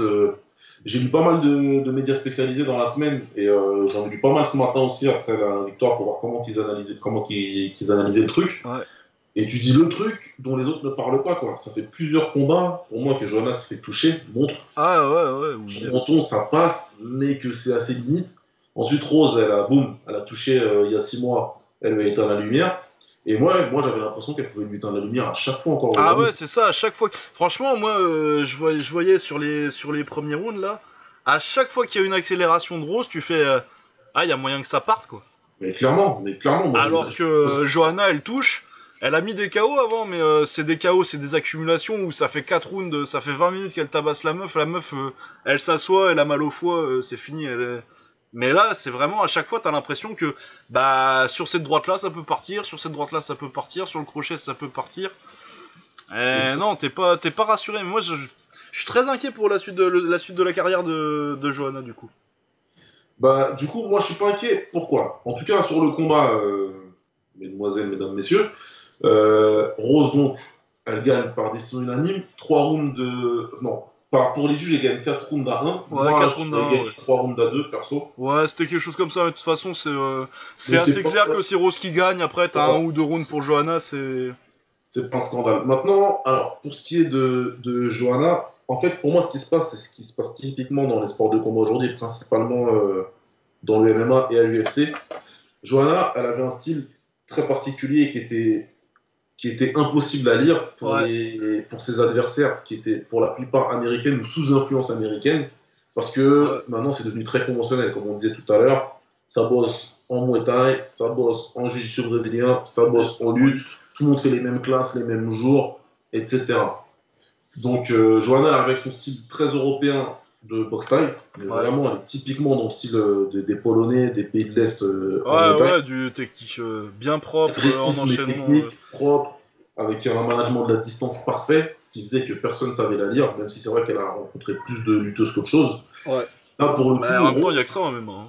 Ouais, il n'y a, pas- y a, pas, y a pas des masses de, de kickboxers qui vont. Le problème, c'est qu'elle est tombée sur une fille, Rose, qui est déjà très talentueuse, Ouais, hein. capacité euh, physique, athlétique pour, euh, pour faire du mal à n'importe qui, mais surtout Rose, et c'est rien lui enlever, hein, parce que je la trouve vraiment euh, superbe, mais euh, elle a le coach parfait. Ah ouais, non, vraiment, elle a un coach. J'insiste sur ce Trevor Whitman, vraiment, moi, il m'impressionne. C'est un coach vraiment excellent. Et quand tu combats une fille qui a un coach comme ça, bah, t'es un peu dans la merde, hein, parce que le mec, il est pas bête, il sait exactement comment aborder Ah ouais, non, c'est ça, il a, il, il a, il a lu le truc et tout, et je pense que ouais, vraiment, comme il a. s'il avait une manette. hein. C'est comme s'il a une manette de PlayStation entre les mains. Ah ouais, non, mais c'est ça, à chaque fois avec ses combattants, tu vois, il, y a- il, il doit avoir un- une putain de relation avec chacun de ses boxeurs parce qu'à chaque fois il dit les trucs et ça, c'est c'est ce qui c'est ce qui se passe, quoi. C'est une manette. Bah, là, j'ai bien observé du coup toute la semaine parce que, euh, comme tu sais, je suis coach aussi et donc Bah du coup, ouais. j'aime bien prendre euh, un peu partout. Et là, j'ai bien regardé les MBD, etc., toutes les vidéos que je pouvais trouver où, où il apparaissait un petit peu avec Rose et c'est ce que tu dis en fait. Ils ont l'air d'avoir une sacrée relation très proche où il est vraiment très à l'écoute euh, de ses besoins à elle, mais en même temps, il sait faire passer ses messages comme il faut, Ouais. quoi. Et donc, du coup, euh, bah, pour moi, c'est la rencontre d'une personne, Johanna, qui avait un bon style mais qui a fait une grosse erreur dans sa carrière, c'est d'aller aux States, Ah ouais, ça, c'est- mais euh, on en avait déjà parlé. euh, on a déjà discuté, sur pour moi c'est euh, moi ce que je vois ça Mike Brown c'est un bon coach tu vois euh, c'est un bon coach en MMA C'est- mais bon hein. euh, c'est bien d'avoir un bon coach en MMA mais euh, elle a perdu tout ce qui faisait euh, qu'elle était unique quoi Exactement, et euh, du coup elle, elle est devenue hyper euh, lisible. Ouais. Et euh, surtout pour un coach comme Trevor Whitman, encore une fois, et qui a une, une combattante aussi douée. euh, ah ouais ça quand t'as c'est quand très t'as- quand bien. t'as un coach comme ça qui a un diamant brut dans les mains comme ça euh, Et il savait exactement faire. Moi, ça m'impressionnait. C'est-à-dire que Rose, dans les deux premiers rounds, avant de perdre un petit peu de, de, de composure, comme ils disent en anglais, je fais mon Ouais. de base, hein, désolé euh, les gens. Mais avant de perdre un petit peu de. de, de- comment dirais-je Avant que, que Johanna reprenne du poil de la bête et que du coup Rose, elle doute un petit peu, les deux premiers rounds, dans l'exécution, tout était parfait. quoi. C'est-à-dire que Rose, elle esquivait du bon côté, dans le bon timing, elle contrait le contre, parce que Johanna, c'est une excellente contreuse. ouais Et Rose, elle passait son temps à contrer le contre. Son ouais. crochet du gauche, il passait à merveille. Et ça, je suis désolé, mais ça peut être que l'œuvre du coach, c'est obligatoire. ah ouais 100%. c'est le mec qui t'a drillé euh, il t'a drillé au pas d'ours que euh, quand elle fait ça quand il y a y a la droite qui part ton crochet il part juste derrière et puis voilà quoi 110%. Et du coup, euh, ben, ce qui fait la force de Rose avec son coach, son coaching parfait et ce qu'elle apprend au quotidien, c'est exactement la faiblesse de Johanna aujourd'hui. J'espère qu'elle aura une prise de conscience. Parce que là, elle est plus qu'elle était avant. Et je disais juste avant le combat sur Twitter, pour reprendre l'IFMA, hein, donc ce que je vous ai expliqué tout à l'heure, je disais que si c'est la Johanna de l'IFMA qui se pointe, Ouais. il n'y a pas photo. Pour moi, il n'y a pas photo. hein. Pour moi, Rose, elle passe pas le troisième. Ah Si non, la- non, mais moi je suis d'accord avec toi. Quand tu vois euh, ses premiers combats, quand elle prend euh, à l'UFC là, quand elle prend, quand elle prend la ceinture contre euh, Esparza, qu'elle Ouais. la massacre en 3 rounds, c'est pas la même meuf. Hein. Massacre, quoi. C'était- Il n'y avait pas photo, quoi. Ah ouais, non, non, non, non, non. Mais moi je pense que ouais, du coup, t'as, euh, elle est partie pour euh, parce que ça fait bien de partir aux States. euh, on du coup, ça, ça, ça me fait penser à un truc dont on va parler après. du coup, Tom Duquesnoy aussi, les départs aux States. Ouais, ça, aussi, aussi. ouais. Ça, c'est parce que c'est le même genre de problème, je pense. Et puis du coup, ça, on, on fait un podcast en français, on va parler des Français, ça va faire, ça va faire de l'audience. Euh, du coup, euh, ouais, euh, ouais, je pense que elle est partie pour avoir. euh, donc elle est euh, maintenant, elle est à l'American Top Team, donc vraiment euh, une bonne team, hein, une team qui est vraiment euh, une des meilleures en ce moment. Mais du coup, euh, elle a des bons coachs en MMA. Elle va avoir son coaching est sûrement un peu mieux en au niveau professionnalisme. Peut-être sa nutrition, enfin, encore sa nutrition. Apparemment, euh, ses cuts, euh, ça se passe pas bien. Ah, ça se passe pas bien, ouais. Mais euh, son en lutte, euh, peut-être c'est meilleur. Peut-être au sol, c'est un peu meilleur. Mais elle a plus euh, le même niveau de coaching en pied-point et ça se voit quoi. Et euh, c'est son niveau de coaching, de coaching en pied-point qui faisait qu'elle faisait vraiment la différence là.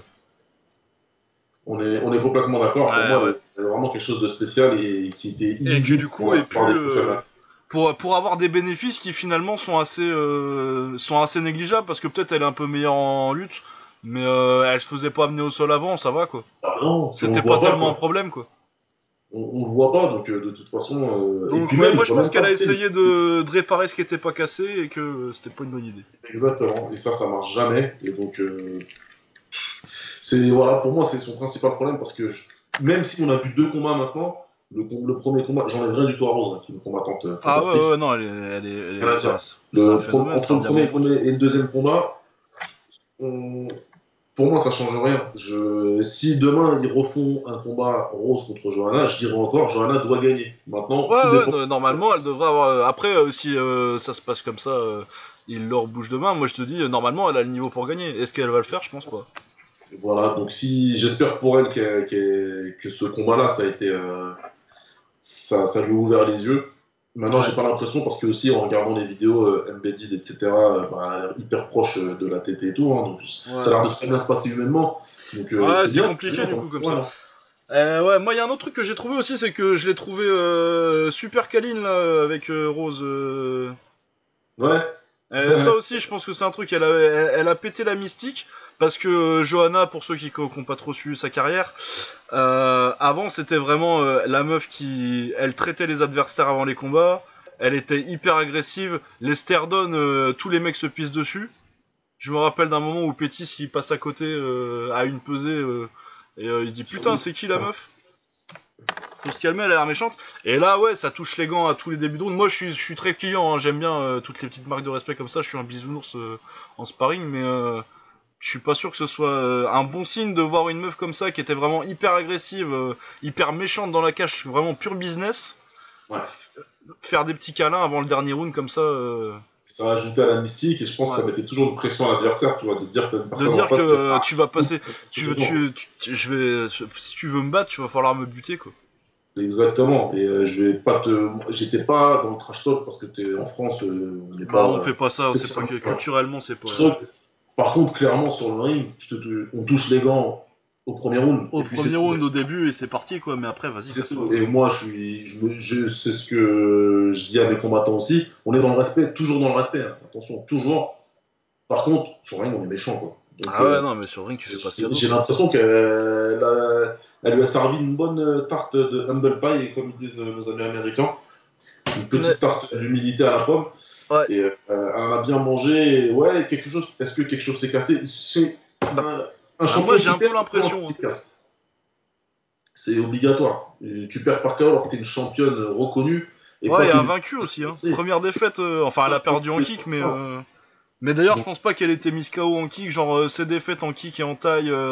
Il y a contre une taille en Thaïlande où elle perd parce que c'est au scoring à la taille et euh, Exact. Qu'elle combat comme une comme si c'était comme si le combat il était à Amsterdam. Du coup, elle met en en anglaise et en low kick alors que ce qui marque des points c'est les middle et les genoux. Du coup, euh, il y a une incompréhension. Elle croit qu'elle s'est fait voler alors que non. euh, c'est juste que c'est le Pas du tout. Non, non, combat après, pas du tout. ouais, non. Non, ouais. Mais après ça, tu vois, une défaite comme ça, ça te mentalement, ça te fait pas grand chose. Tu te dis bon, bah, euh, c'est les tailles, ils m'ont volé. euh, De toute façon, ils aiment bien dire ça en Hollande. Elle s'entraînait à l'époque.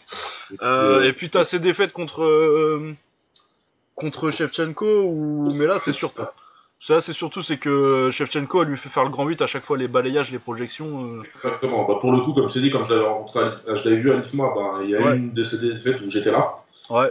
Et euh, ouais, clairement, après Valentina, en, en, en taille, et particulièrement dans le format IFMA, elle était vraiment intouchable. Mais Ah ouais non mais c'est impossible quoi. Elle te Donc, chope euh, la jambe. là, euh, ces défaites-là, Johanna, il n'y a rien à dire. Il n'y a personne qui lui en veut. Il n'y a pas de Ouais problème. ouais. Mais puis elle a pas pris de branlée quoi.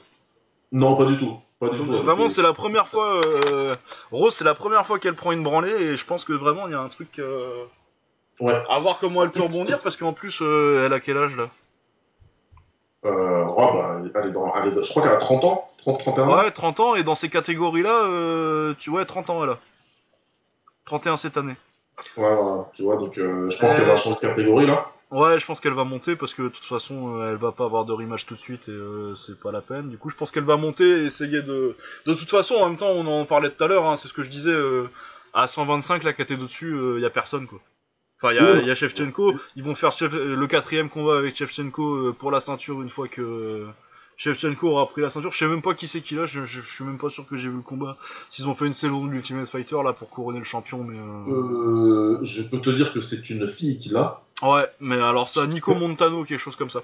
Enfin bon, c'est toujours est-il chose- que c'est quelqu'un qui va perdre la ceinture contre Shevchenko euh, quand ils auront décidé que c'est comme ça. Et euh, pour faire Johanna contre Shevchenko 4. Mais euh, dans l'état actuel des choses, je vois pas Johanna battre, euh, battre Valentina, quoi. Je, vois pas, je la vois pas battre Shevchenko. Moi non plus, moi non plus, Mais je suis assez d'accord avec toi. Et surtout pas avec ce coin-là. Encore une Non, fois, surtout pas avec ce En plus, je les aime bien, hein, mais je- vraiment, je pense que c'est pas le bon fit, quoi.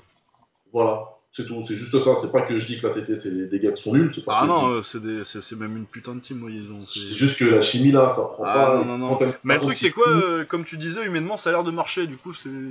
Ah, clairement, c'est- Maintenant, je pense que ça marche bien, qu'il n'y a pas de problème. Mais euh, c'est-. Johanna, c'est... elle est arrivée en, en étant une combattante incomplie. Ouais. Euh, et euh, tu peux pas prendre une combattante qui a 30 ans, qui a son, son, son expérience dans, dans les sports, dans ce sport et dans un autre, et euh, hop, vouloir changer, faire des choses à l'américaine, etc. Pour moi, ça colle Ah, pas. non. Donc euh, voilà.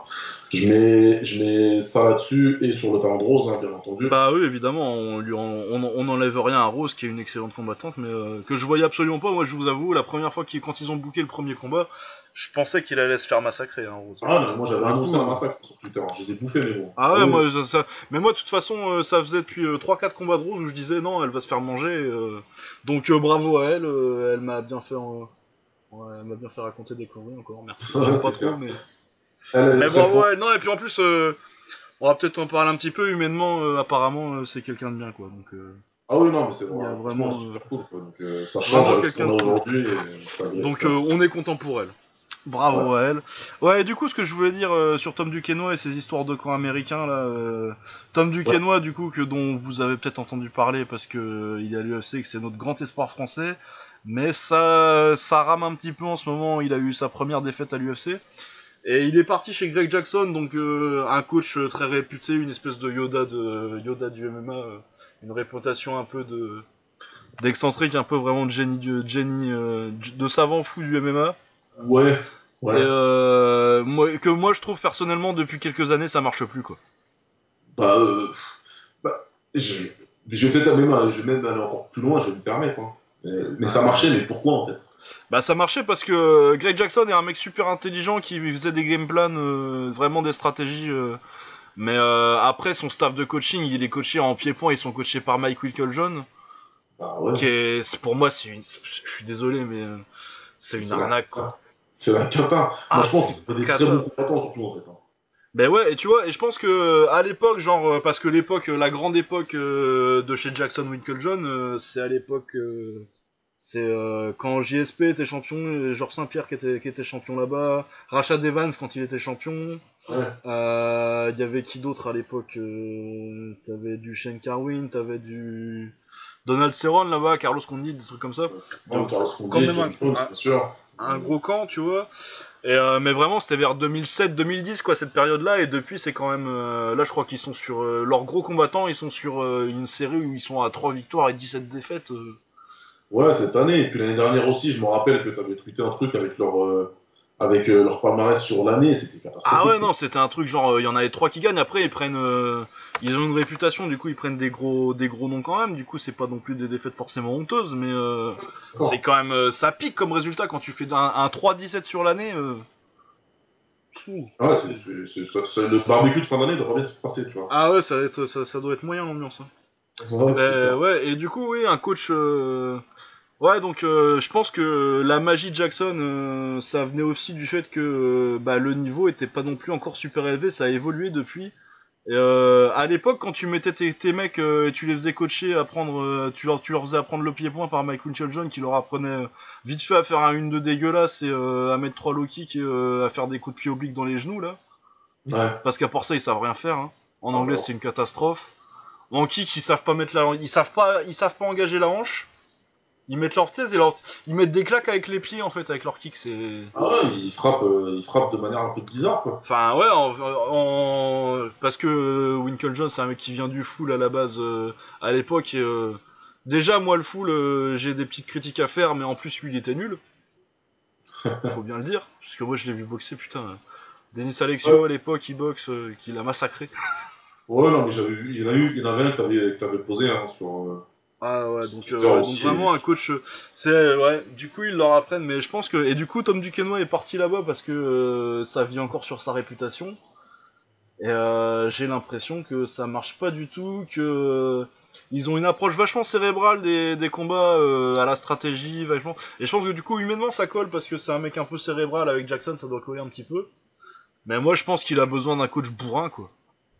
Bah, franchement, pour le coup, lui, j'ai bien suivi sa carrière, hein, Tom Buchanan. Ouais. J'ai vu quasiment tous ses combats, je pourrais même dire. Enfin, Ouais, tout, à part j'ai trois premiers euh, en Belgique là ou dans des trucs Voilà, comme ça, mais on a vu tous les deux, tout Obama, tout à l'UFC, on a.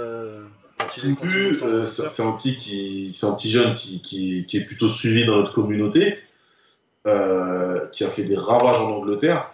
Ah Moi, ouais, j'ai suivi un petit peu sa préparation parce que euh, il s'entraîne chez un grand nom du, du Muay Thai de chez nous, qui est Jean-Charles Skarbowski. Ouais. Et euh, justement, bah, encore une fois, c'est toutes ces choses-là. encore une fois, ouais, est tu tu t'entraînes chez des bons et euh, tu vas chez les Américains et tu passes de Skarbowski qui est, euh, pour ceux qui connaissent pas, euh, peut-être un des trois. Allez, top, on, on va être euh, prudent. Top 5 français euh, de l'histoire en taille Allez, Facile, facile, hein, facile. facile, hein, top 3. Hein. Top Ouais, 3 donc, moi, il- non. Ouais, hein. les 3 il est dedans de toute façon. Dany. Dany, euh, Dan- ouais. Ah, Farid à la limite, Farid Villaume. Le top 3 peut changer, mais Dany, Ouais, Farid, voilà, mais euh, tu les mets dans. On va dire top 5 pour être sûr et euh, on n'est pas des pipes en, en France on n'est pas des pipes en taille quoi et euh, tu te fais coacher par donc par Skarbowski donc euh, légende euh, un des meilleurs euh, même même pas juste français par rapport dans les non tailles ça fait partie des meilleurs ça fait partie des meilleurs de l'histoire. des euh, meilleurs de l'histoire qui, qui, un qui soient pas thaïlandais et euh, t'envoies ça et tu mets tu te fais coacher par euh, par Mike Wilkeljohn bah forcément euh, t'apprends rien quoi Tu perds tout ce qui fait de toi euh, le combattant que tu es Ouais. et qui a fait que tu arrives à l'UFC, quoi. Donc, euh, Bah ouais, et tout ça pour Ouais. gagner euh, un petit coach en lutte un peu mieux et des game plans. Alors que c'est pas un combattant qui a forcément besoin d'une stratégie, moi je pense. enfin, forcément t'as besoin d'une stratégie, mais je veux dire, c'est pas, c'est pas, un- je pense pas que Tom Duquesnoy il ait besoin d'avoir un- une stratégie vraiment hyper établie, genre tu fais ça, tu fais ça, tu fais ça. S'il fait ça, tu vas, tu pars en takedown, tu vois. Je pense qu'il a besoin de, quand tu le voyais en Angleterre, c'était un pitbull le gars, tu vois. Ça boxe à l'instinct, quoi. C'est une boxe instinctive. Et euh, j'ai pas l'impression qu'il ait besoin de se d'avoir à réfléchir comme ça. Moi, je pense qu'il faut que tu le lâches dans la cage et tu le laisses faire son truc, quoi. Et après, tu le, exactement. tu l'as juste entre les rounds, quoi. Tu, si, si t'as si t'as des problèmes. Mais j'ai pas l'impression qu'il ait besoin d'être euh, vraiment euh, dans une approche hyper cérébrale du truc, quoi. Il a pas besoin du mastermind de Ouais. Greg, de Greg Jackson, machin, etc. C'est un, un, combattant qui est agressif, Ouais. mais, mais qui, dans la plupart de ses combats, il y a un petit moment où il en prend. Ouais, mais Sauf que c'est un combattant qui a l'habitude d'en donner, d'en, d'en donner plus, Ouais. plus fort, en étant plus précis, et à un moment, il finit par toucher, à faire super mal sur des contres, généralement, parce que son agressivité provoque euh, des réactions agressives chez son adversaire, et ça part en cacahuète, et euh, il arrive à prendre le dessus généralement comme ça. Donc, euh, Ouais, ouais, Le- moi je pense qu'il a besoin que ce soit un peu plus chaotique que d'essayer de faire des combats super contrôlés où euh, bah, il perd par décision ou alors son dernier combat là où il. Il gagne, mais c'est litigieux, et puis tout le monde te dit, mais en fait, euh, il est pas si bon que ça, il etc. est pas si bon que ça. Et moi je pense que c'est vraiment c'est une question de coaching quoi. Ouais, mais encore une fois, encore une fois, attention, le coaching c'est hyper important et Ah ouais, euh, hein. les ont complètement raison de le rajouter dessus parce que, parce que ça prouve encore, quoi, que ce soit lui, que ce soit. Et ça- moi, je vais te dire la vérité, ça me fait un peu chier hein, en tant que coach européen. Ouais, que ce soit toujours comme ça, dès que t'as un gars euh, qui monte un petit peu, on me dit qu'il faut, faut aller l'envoyer aux States, c'est. euh, Alors, Alors que, maintenant, euh, international, quoi. Bah ouais. Mais Donc, euh, alors pour que. moi, euh, on- là, je parle, je me mets en mode on, je me mets en mode chauvin, mais ça veut dire qu'on sait le faire. Donc, euh, moi, j'ai déjà eu Bah l'exemple. ouais, il a, été, au- il a été au niveau international en étant coaché en France. Alors après, euh, ouais, euh, maintenant ils sont meilleurs en lutte, tout ça, euh, ok. Mais euh, nous on les explose en pied-point et je pense qu'il y a une plus grosse différence maintenant, à l'heure d'aujourd'hui, vraiment, entre le niveau de pied-point aux États-Unis et le niveau de défense de, de grappling euh, en, en Europe, quoi. Exactement, je suis complètement d'accord. C'est, c'est, c'est, tu peux très bien aller chercher ce que tu as besoin en lutte et en grappling au set, il n'y a pas de problème. C'est ce que je le reconnais, mais largement. Mais ouais, que ils je- sont meilleurs ce que que nous, je dis, t'as raison, c'est que- pied-point, et c'est de plus en plus le pied-point qui fait la différence. hein. Exactement. Aujourd'hui, le pied-point, pour moi, on est largement plus fort, faut dire la vérité. hein. Ah bah non, mais il faut être honnête. Hein. Bah, de toute façon, quand fort. on parlera du Glory et qu'ils ont mis leur meilleur américain contre le meilleur contre un des meilleurs européens, même pas le meilleur pour moi, on va voir, on va en parler. euh. Ils sont Ouais. pas, ils non, sont on est plus fort. Ils ont juste. euh, Et en plus, les combats d'aujourd'hui, c'est les combats de l'UFC, ben, dans 90% des cas, c'est des combats de kickboxing euh, fatigués. Quoi. Ah bah ouais, c'est ça. hein. Euh, maintenant, à part euh, si tu si t'appelles pas Demian Maya, ton combat il va pas au, il va pas au sol. hein. Hein. Tous les mecs qui savent défendre les amener au sol un peu, ça dure. si tu et puis s'ils savent pas, ils savent se relever, tu vois. Ouais. Du coup, ça dure. tu peux pas gagner ton combat juste en étant, en arrivant, en disant ouais, moi je fais du jiu-jitsu brésilien, je vais soumettre tout le monde quoi. Fini. Ouais, c'est- terminé. Donc, euh, donc voilà, c'était, euh, c'est pas un coup de gueule, mais euh, je trouve ça dommage. Je trouve ça dommage pour eux. Mais parce ouais, que- je trouve ça dommage. Ouais, c'est dommage qu'il y ait pas cette prise de conscience que bah en Europe, en pied-point, on vous éclate et euh, niveau grappling, je vais pas dire qu'on vous a rattrapé, mais euh, on sait se démerder quoi. Ah, on y arrive. On y arrivera, On y hein, arrive. façon. On y arrive. Et du coup, ouais, voilà. Donc euh, ouais, du coup, je pense que ça va, on va pouvoir clore sur l'UFC. Ouais, voilà, je pense qu'on a dit ce qu'on avait à dire hein, sur l'UFC. euh. Ouais. Et du coup, on va passer en kickboxing, je pense. Ça nous fait une petite transition avec les Américains. On va peut-être parler du Glory. euh, C'était le combien?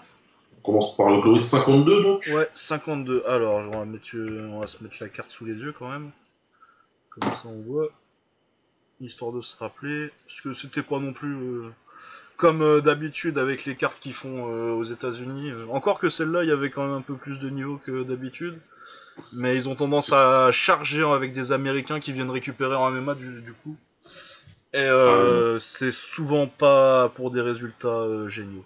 Ah non, mais franchement, t'es pas quand tu regardes la carte des, des cartes américaines du Glory sur le papier, tu sais, t'as l'impression d'avoir un générique euh, de Oz ou de Break, quoi, tu vois. Ah T'as ouais. des noms hispaniques et tout, des, des- tu vois, je vois du José Palacios, euh, du, enfin ouais, Ah, Charles- mais, quel, quel, grand boxeur José Palacios.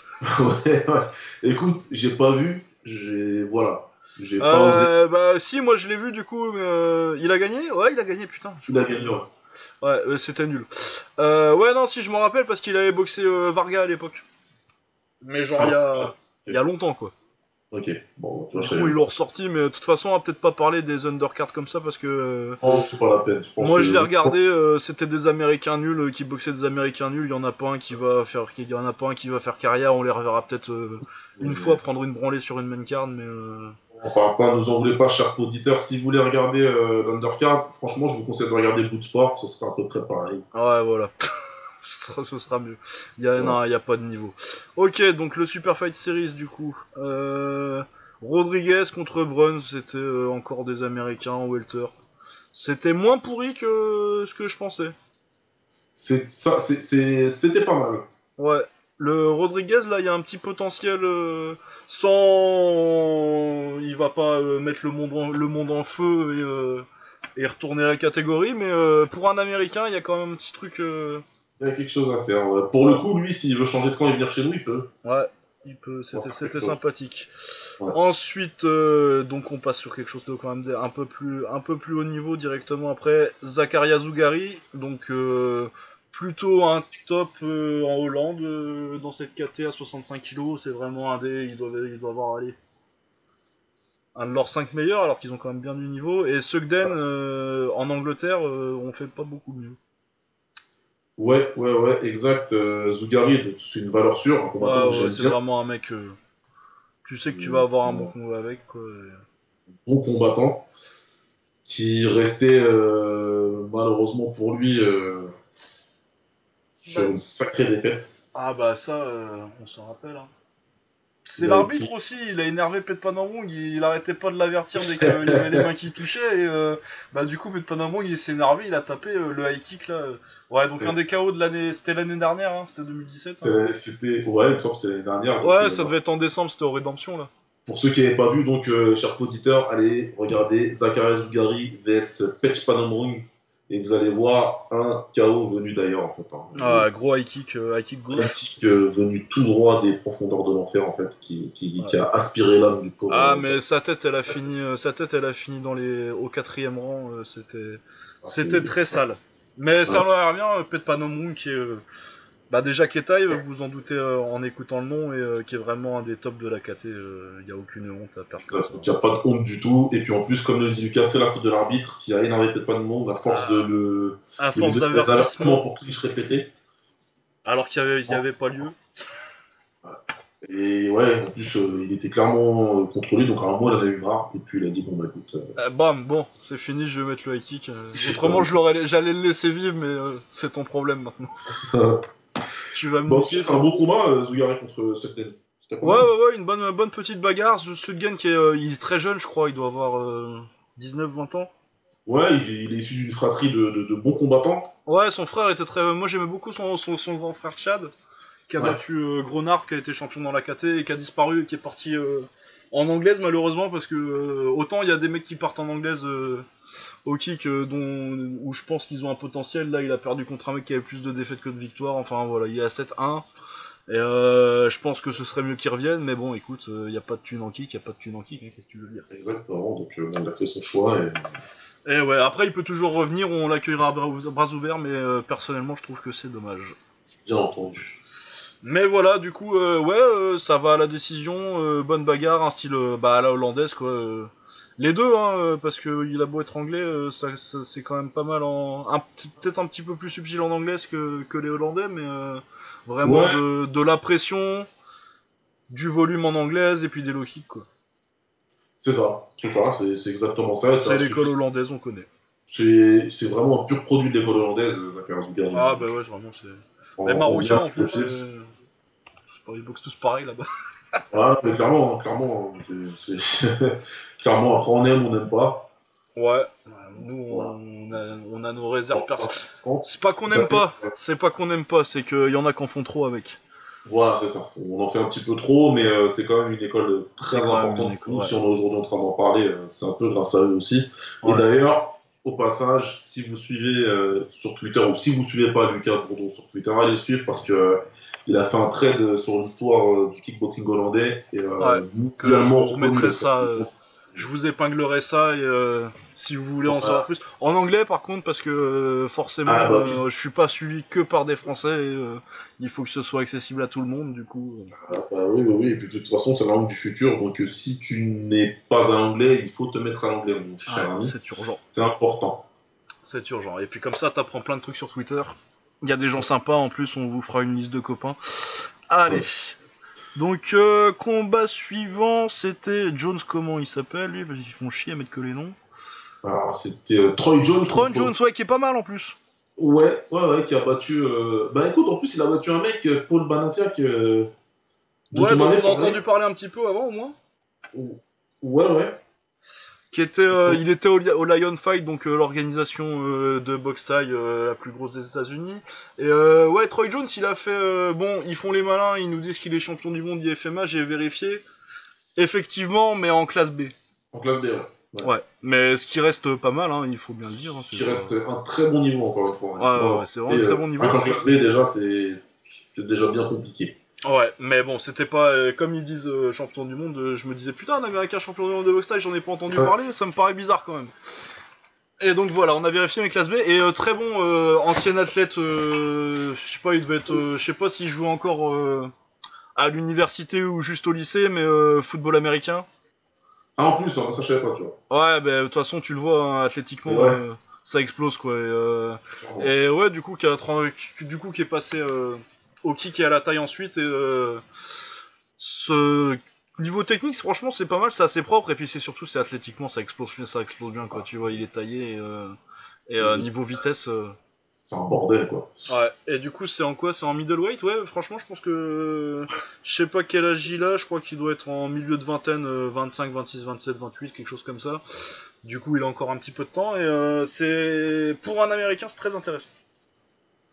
Ouais, c'est hyper intéressant. Je trouve qu'il a montré des belles choses. Il y a quelque chose à faire, encore une fois. Maintenant, euh, à mon avis, hein, vu, vu, vu, les, vu les primes au Glory, euh, s'il continue comme ça, je pense qu'il finira chez le cousin du MMA. hein, parce que Ah bah comme euh, tout le monde. Hein. Parce qu'il a toutes les armes. Ça m'étonnerait pas qu'il s'entraîne déjà. Ouais, euh, de toute façon, ils s'entraînent vachement plus là-bas quand. Ouais, ouais, ouais. Bah, s'il s'il peut se faire un petit nom glory, au Glory. euh, parce que de toute façon, en même temps, euh, je le vois pas peut-être pas forcément non plus. Encore qu'il y a plus personne en moyen, ils sont tous partis maintenant, mais. euh, Ouais. Parce que je le- Si la KT était vraiment complète avec euh, des mecs genre Artem Levin ou Israël Adesanya qui est parti du, du cours en MMA et qui était vraiment pour moi c'était vraiment les, les, les top 2 de la catégorie. Maintenant c'est un peu plus euh, c'est un peu plus compliqué. Il y a moyen de faire quelque chose, mais Mais ouais, du coup, euh, ouais, tant mieux pour lui, un, un mec intéressant, tant mieux pour les Américains, pour une fois qu'ils en ont un. Ouais, c'est bien. Ouais, c'est bien, c'est bien, c'est bien que ça se développe. Et puis après, tu sais pas, hein, peut-être il peut aller boxer en Chine ou euh, des trucs comme ça. Là, les primes, elles sont, elles commencent à- ça commence à monter quand même. hein. Ça commence à monter un petit peu, Ouais. mais, mais c'est encore. euh, Ouais, c'est encore, euh, encore loin du MMA et de la et, et de l'anglaise. hein. Mais ouais, en Chine, au Japon, euh, apparemment, bon, c'est Takeru. euh, Ouais, au- en Chine, euh, j'ai j'ai eu vent de très très bonnes primes. Ouais, ouais, mais on m'a dit que. en- en- Par contre, euh, le Glory, euh, on va en parler un petit peu. euh, Vu le statut de l'organisation, c'est les mecs sont vachement moins payés que ce que vous, euh, ce que, que ce que vous imaginez, quoi. C'est Ah bah clairement. euh, Alors euh, je sais pas quelle est votre idée du- d'une paye d'un combattant kickboxing, mais déjà c'est pas élevé par rapport aux autres euh, combats phares, enfin aux autres sports de combat phares, hein, le MMA et, et la boxe. Mais le Glory, euh, je crois que je peux dire sans, sans trop de méchanceté qu'ils sont pingres. Ah ouais, c'est c'est radin. hein. C'est vraiment vraiment pas cher payé pour euh, pour euh, l'organisation que c'est. J'ai- Je vais pas donner de montant ni de nom, mais j'ai Ouais. eu bah, la dernière fois qu'on s'est vu d'ailleurs, Lucas, au, Ouais. au Glory à Paris. Ouais. Il y a eu, comme tu le sais, deux gars que je connais très bien qui ont combattu ce jour-là. Et euh, quand ils m'ont dit leur prime, j'ai j'ai flippé, quoi. Ah ouais, non, mais. Et après, c'est est-ce que tu prends l'opportunité ou pas de, de te faire un nom Ouais, parce que après c'est les, c'est ouais, mais c'est c'est comme quand t'es designer et que tu bosses pour euh, tu bosses pour la publicité quoi. Ah bah clairement. Ah ouais non, c'est vraiment euh, c'est pour ça d'ailleurs qu'ils ont perdu plein de combattants ces temps-ci parce que euh, les mecs se font un nom au Glory et euh, après ils vont ailleurs au Bellator Kickboxing ou n'importe où. One ils- ou, ils euh, cherchent de l'argent qui paie mieux parce que il y a- c'est pour c'est comme ça que Gokhan Saki s'est retrouvé à l'UFC aussi d'ailleurs parce qu'à mon avis s'il était suffisamment payé il a peut-être même pas voulu faire le switch Ah ouais non, Adesanya il serait resté en kick je pense hein, si soit Adesanya soit s'il Gokhan avait Saki un- etc donc bon Non ouais. Donc euh, ouais effectivement la paye c'est pas c'est pas terrible donc euh, Non non ouais, vraiment et c'est vraiment des, des payes genre euh, ça, ça, ça, ça choque les gens quand ils entendent quoi. ouais ah, moi en tout cas ça m'a vraiment choqué Ah ouais, non, quand on m'a dit. euh, Après, il y a des. On sait que les, les payes annoncés, et puis euh, ceux que tu connaissais qui boxaient, c'était pas non plus l'eau de la carte, tu vois. Ils prennent un petit peu Non, plus.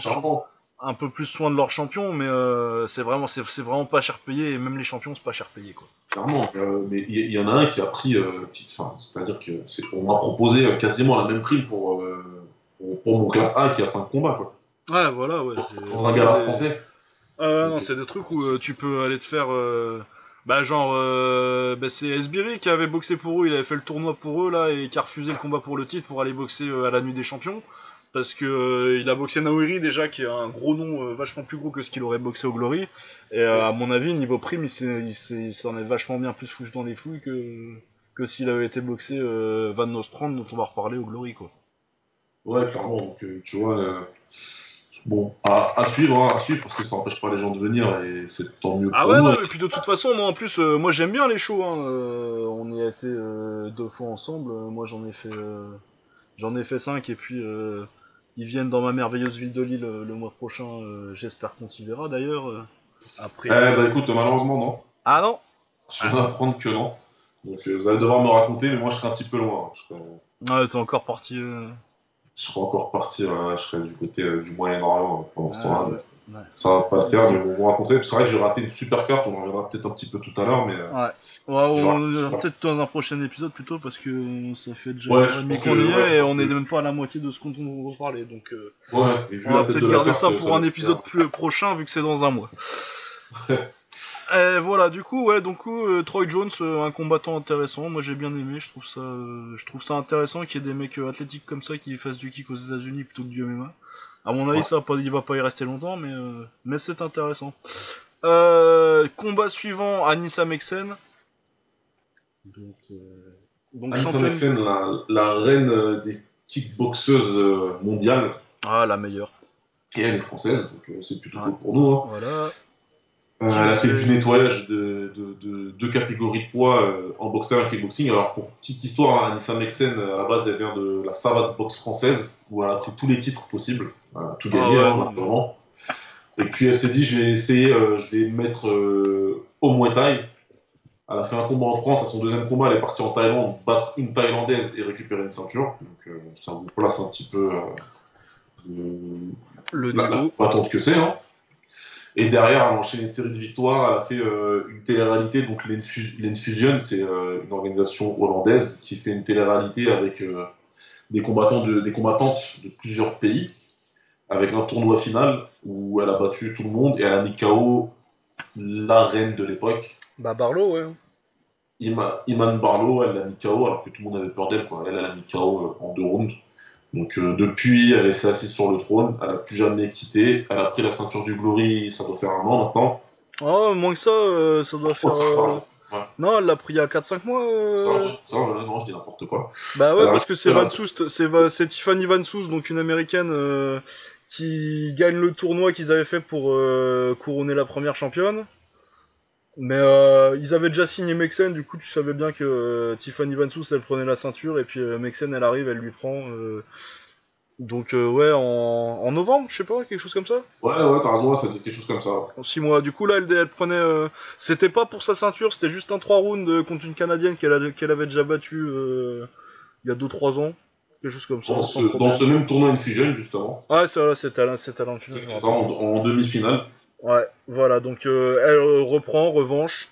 Les commentateurs américains, ils ont essayé de nous faire croire que c'était un peu serré, mais euh, ils sont gentils, quoi. Ouais, ouais, voilà, mais non, elle, l'a surclassé. Hein. Ah ouais, non, bah de toute façon, c'est magnifique.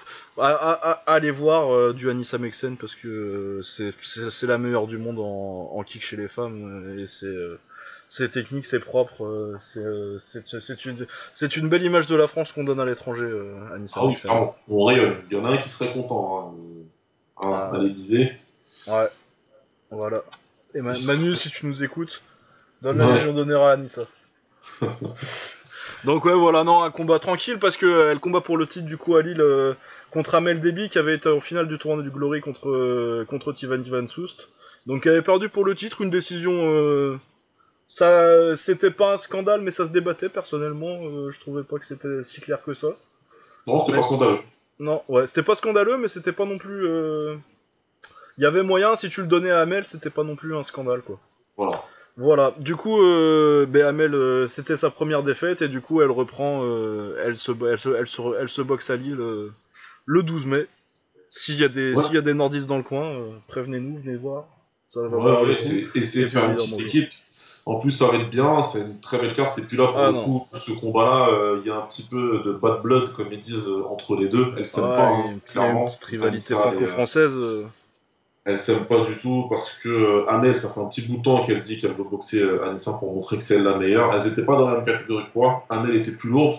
Anissa maintenant est montée dans la catégorie. Le combat va avoir lieu et moi j'aime bien quand les problèmes se règlent sur le ring parce que parce que c'est mieux que dans les interviews. C'est mieux dans les interviews ou dans les bus. ouais. Donc, euh, donc ça va être bien. La bise à Conor McGregor et c'est bus, c'est transpalette. mais ce transpalette, bah c'était ça son problème en fait. Il voulait juste charger les cars, on rien compris. Bah ouais, non, mais il était gentil, il voulait filer un coup de main et tout. Euh, il, veut, il, veut, charger les valises et euh, on l'arrête, c'est n'importe quoi. Ouais, donc en tout ouais, voilà, je sais pas si t'as quelque chose de plus à dire sur euh, Mexen versus Nichols, vu que c'était quand oh, même un combat de. Y a, pas grand chose à dire, hein, c'est une belle performance, euh, ça gagne au point, euh, unanime, tranquille, du travail bien fait, à mater quoi. Un petit truc sympathique.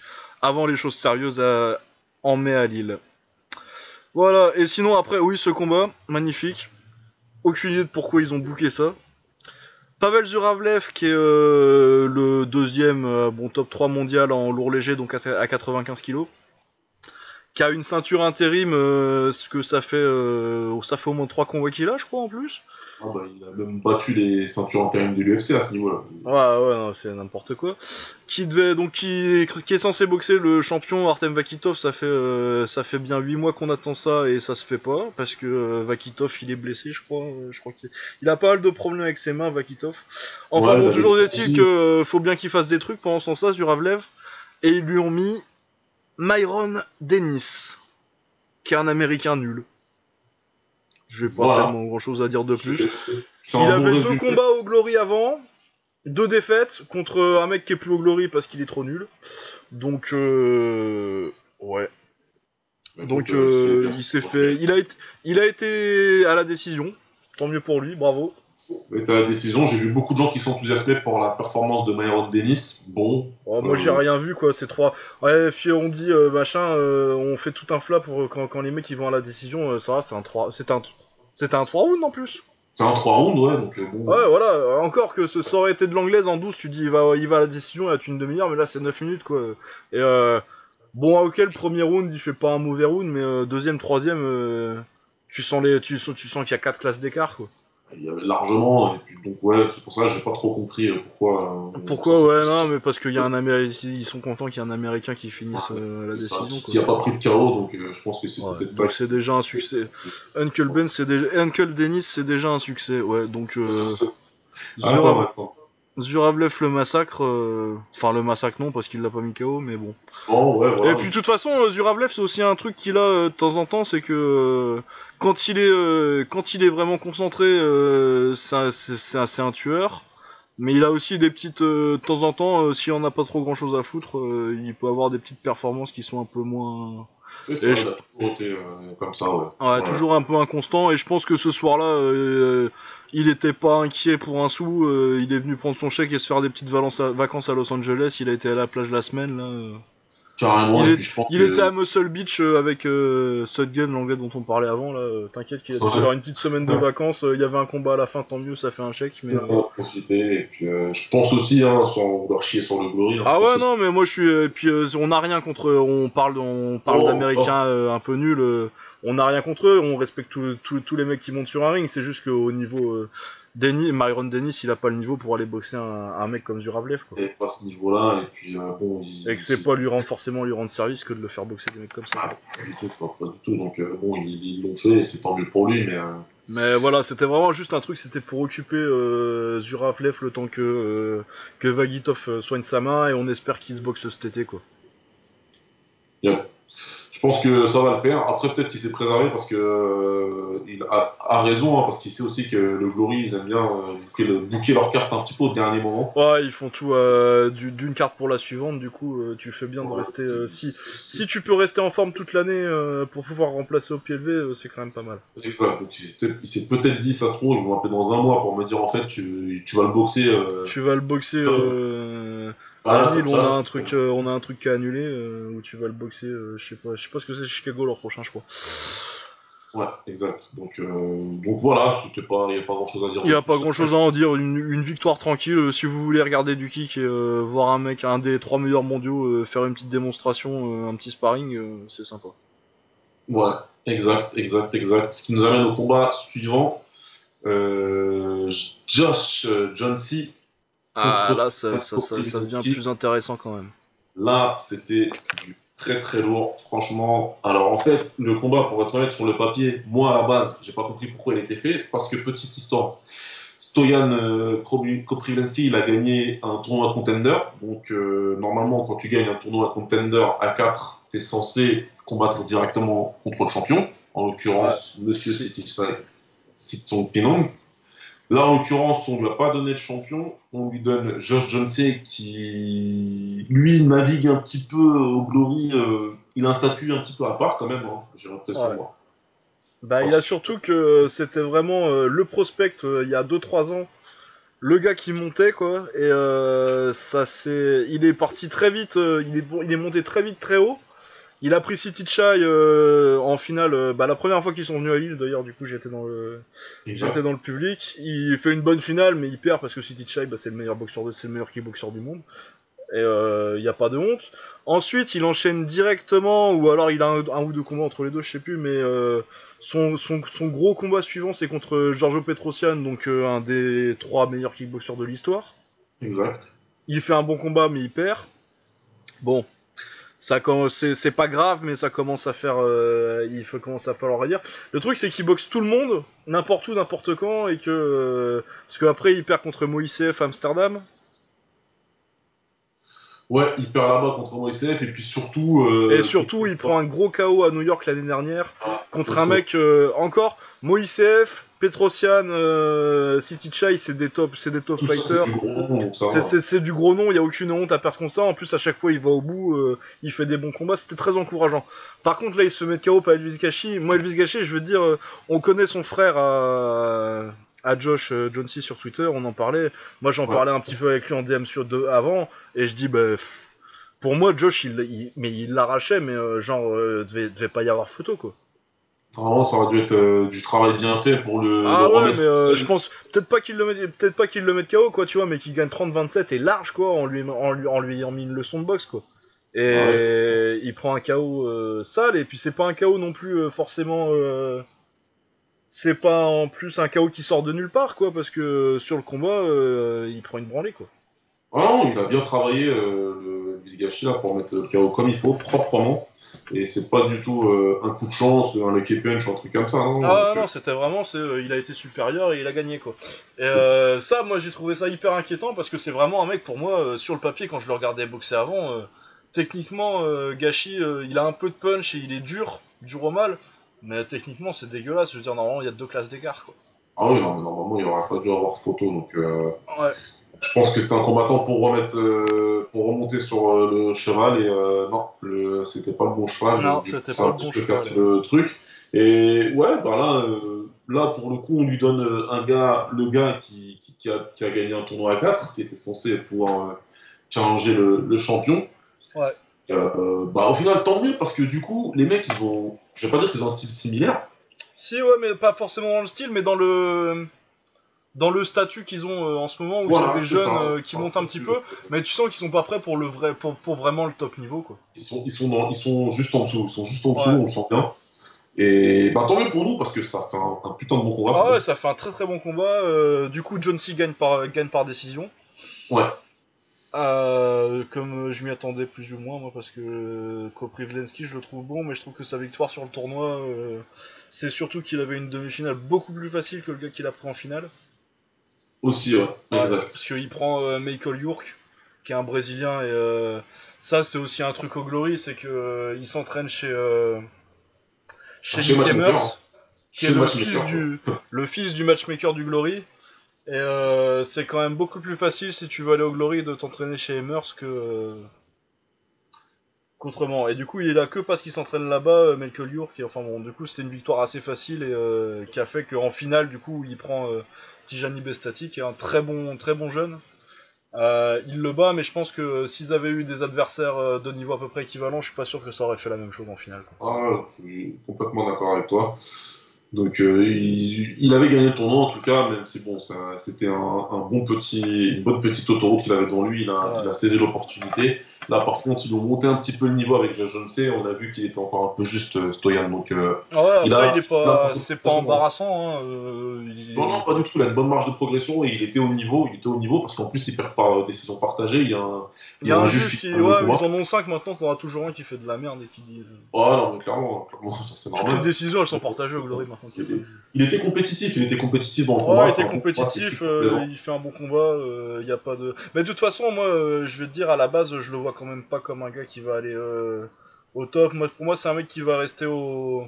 Dans cette KT là, surtout, euh, et, euh, je dis pas ça. euh, Dans cette KT là, c'est une KT qui est extrêmement dense, avec c'est la meilleure KT du monde, les 70 kilos, Ah, quoi. Il y a clairement. vraiment. Clairement, c'est, on, pour être honnête, même si voilà, c'était d'un point de vue logique pour expliquer un petit peu comment ça se passe au niveau glory, comment on fait pour avoir un title shot, euh, quelque part, ils l'ont un petit peu sauvé d'un, d'un bon cassage de gueule parce que si jamais ils prenaient City Shy là maintenant, Bah, il devait prendre Marat en plus, là. euh, ouais, ou, ou Marat, enfin voilà quoi. Là, Non, mais à, à- à ce show-là, à la base, euh, normalement, ça devait être Koprivlensky versus Marat, et Marat, il l'aurait massacré, quoi.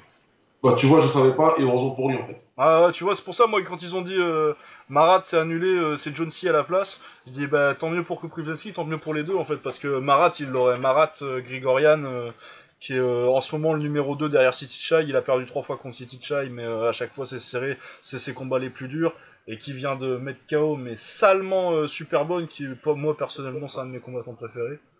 C'est, Et- c'est- c'est mon préféré aussi sur le circuit en 70 kg et c'était Ah, sale. Et c'était ça, ouais, vraiment, en 30 secondes, bam ouais, Marat c'est très très méchant et je pense que euh, ça aurait pas été un bon, un, un bon combat pour Koprivlensky de prendre ça et euh, Pas de se prendre. Pas euh, du tout. Il c'est, se, c'est, il c'est, se serait fait massacrer.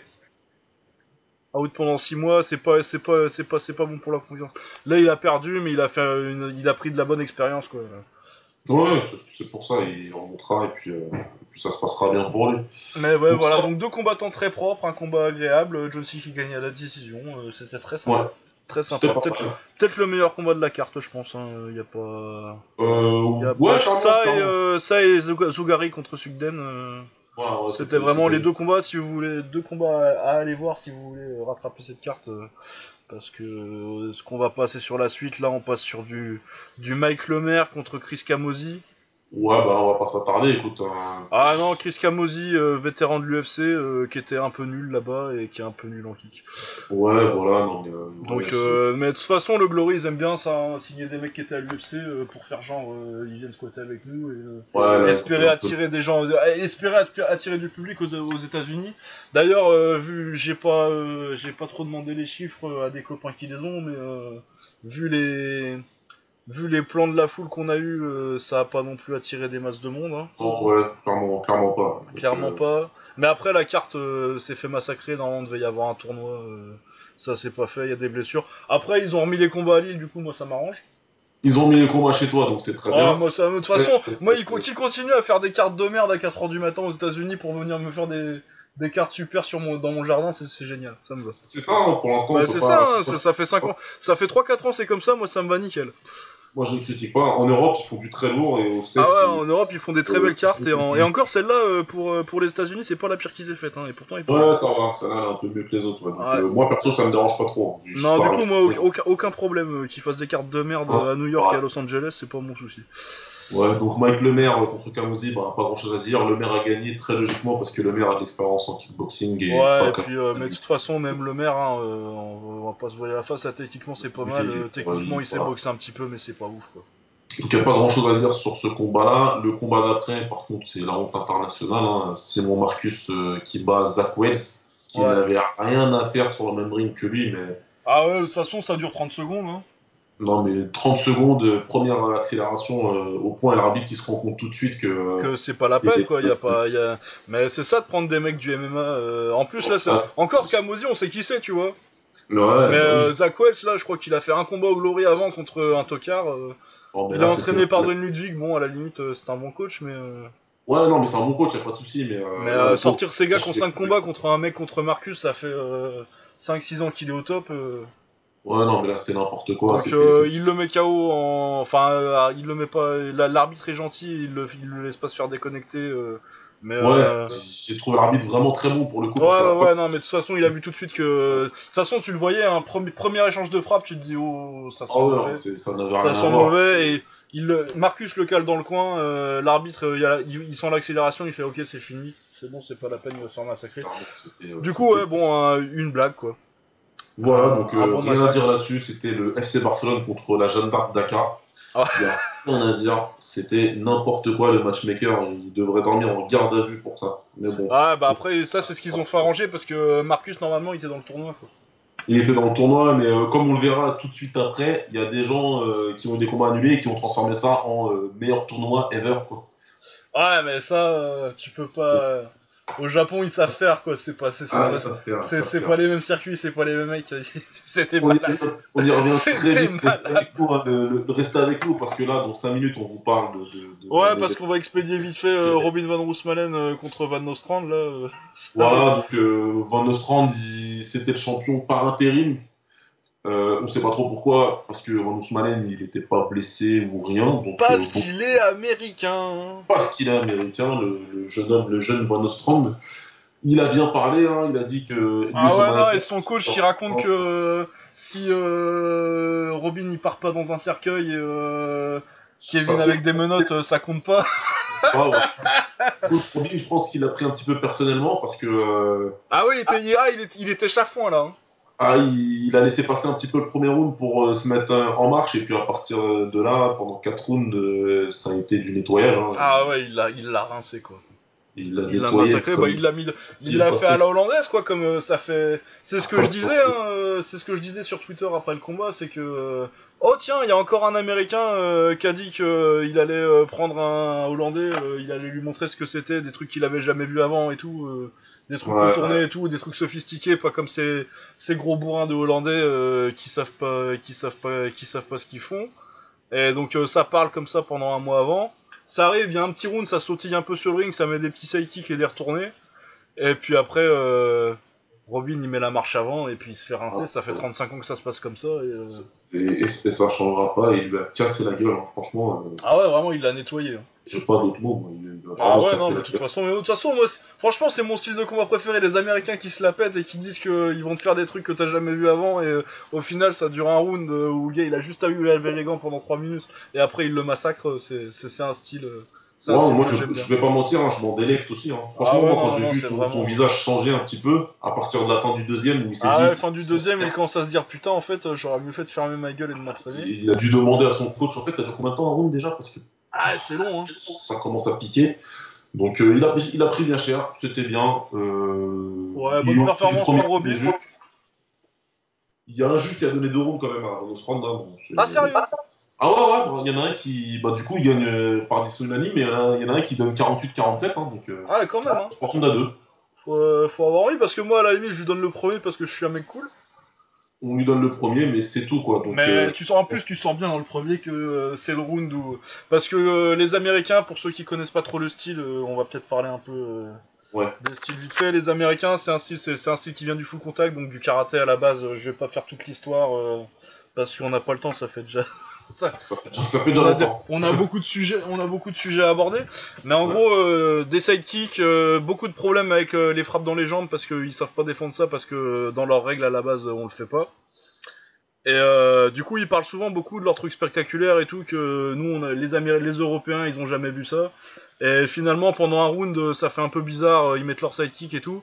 Et au deuxième, ils sont crevés parce que de faire des petites des pirouettes dans tous les sens, ça fatigue. Le l'Européen, l'Européen normalement à ce moment-là, il le met dans le coin, il met des crochets au corps, des low kicks, des coups de genoux. Et puis après, ça dure jusqu'à ce qu'il tombe ou que l'arbitre arrête. Et c'est ce qui s'est passé encore ce soir-là. C'est exactement ça, c'est bon résumé. Donc, euh, bon, bah là, euh, voilà, c'était un combat dans la plus pure lignée de ce que vient de nous expliquer Lucas. Ça s'est terminé.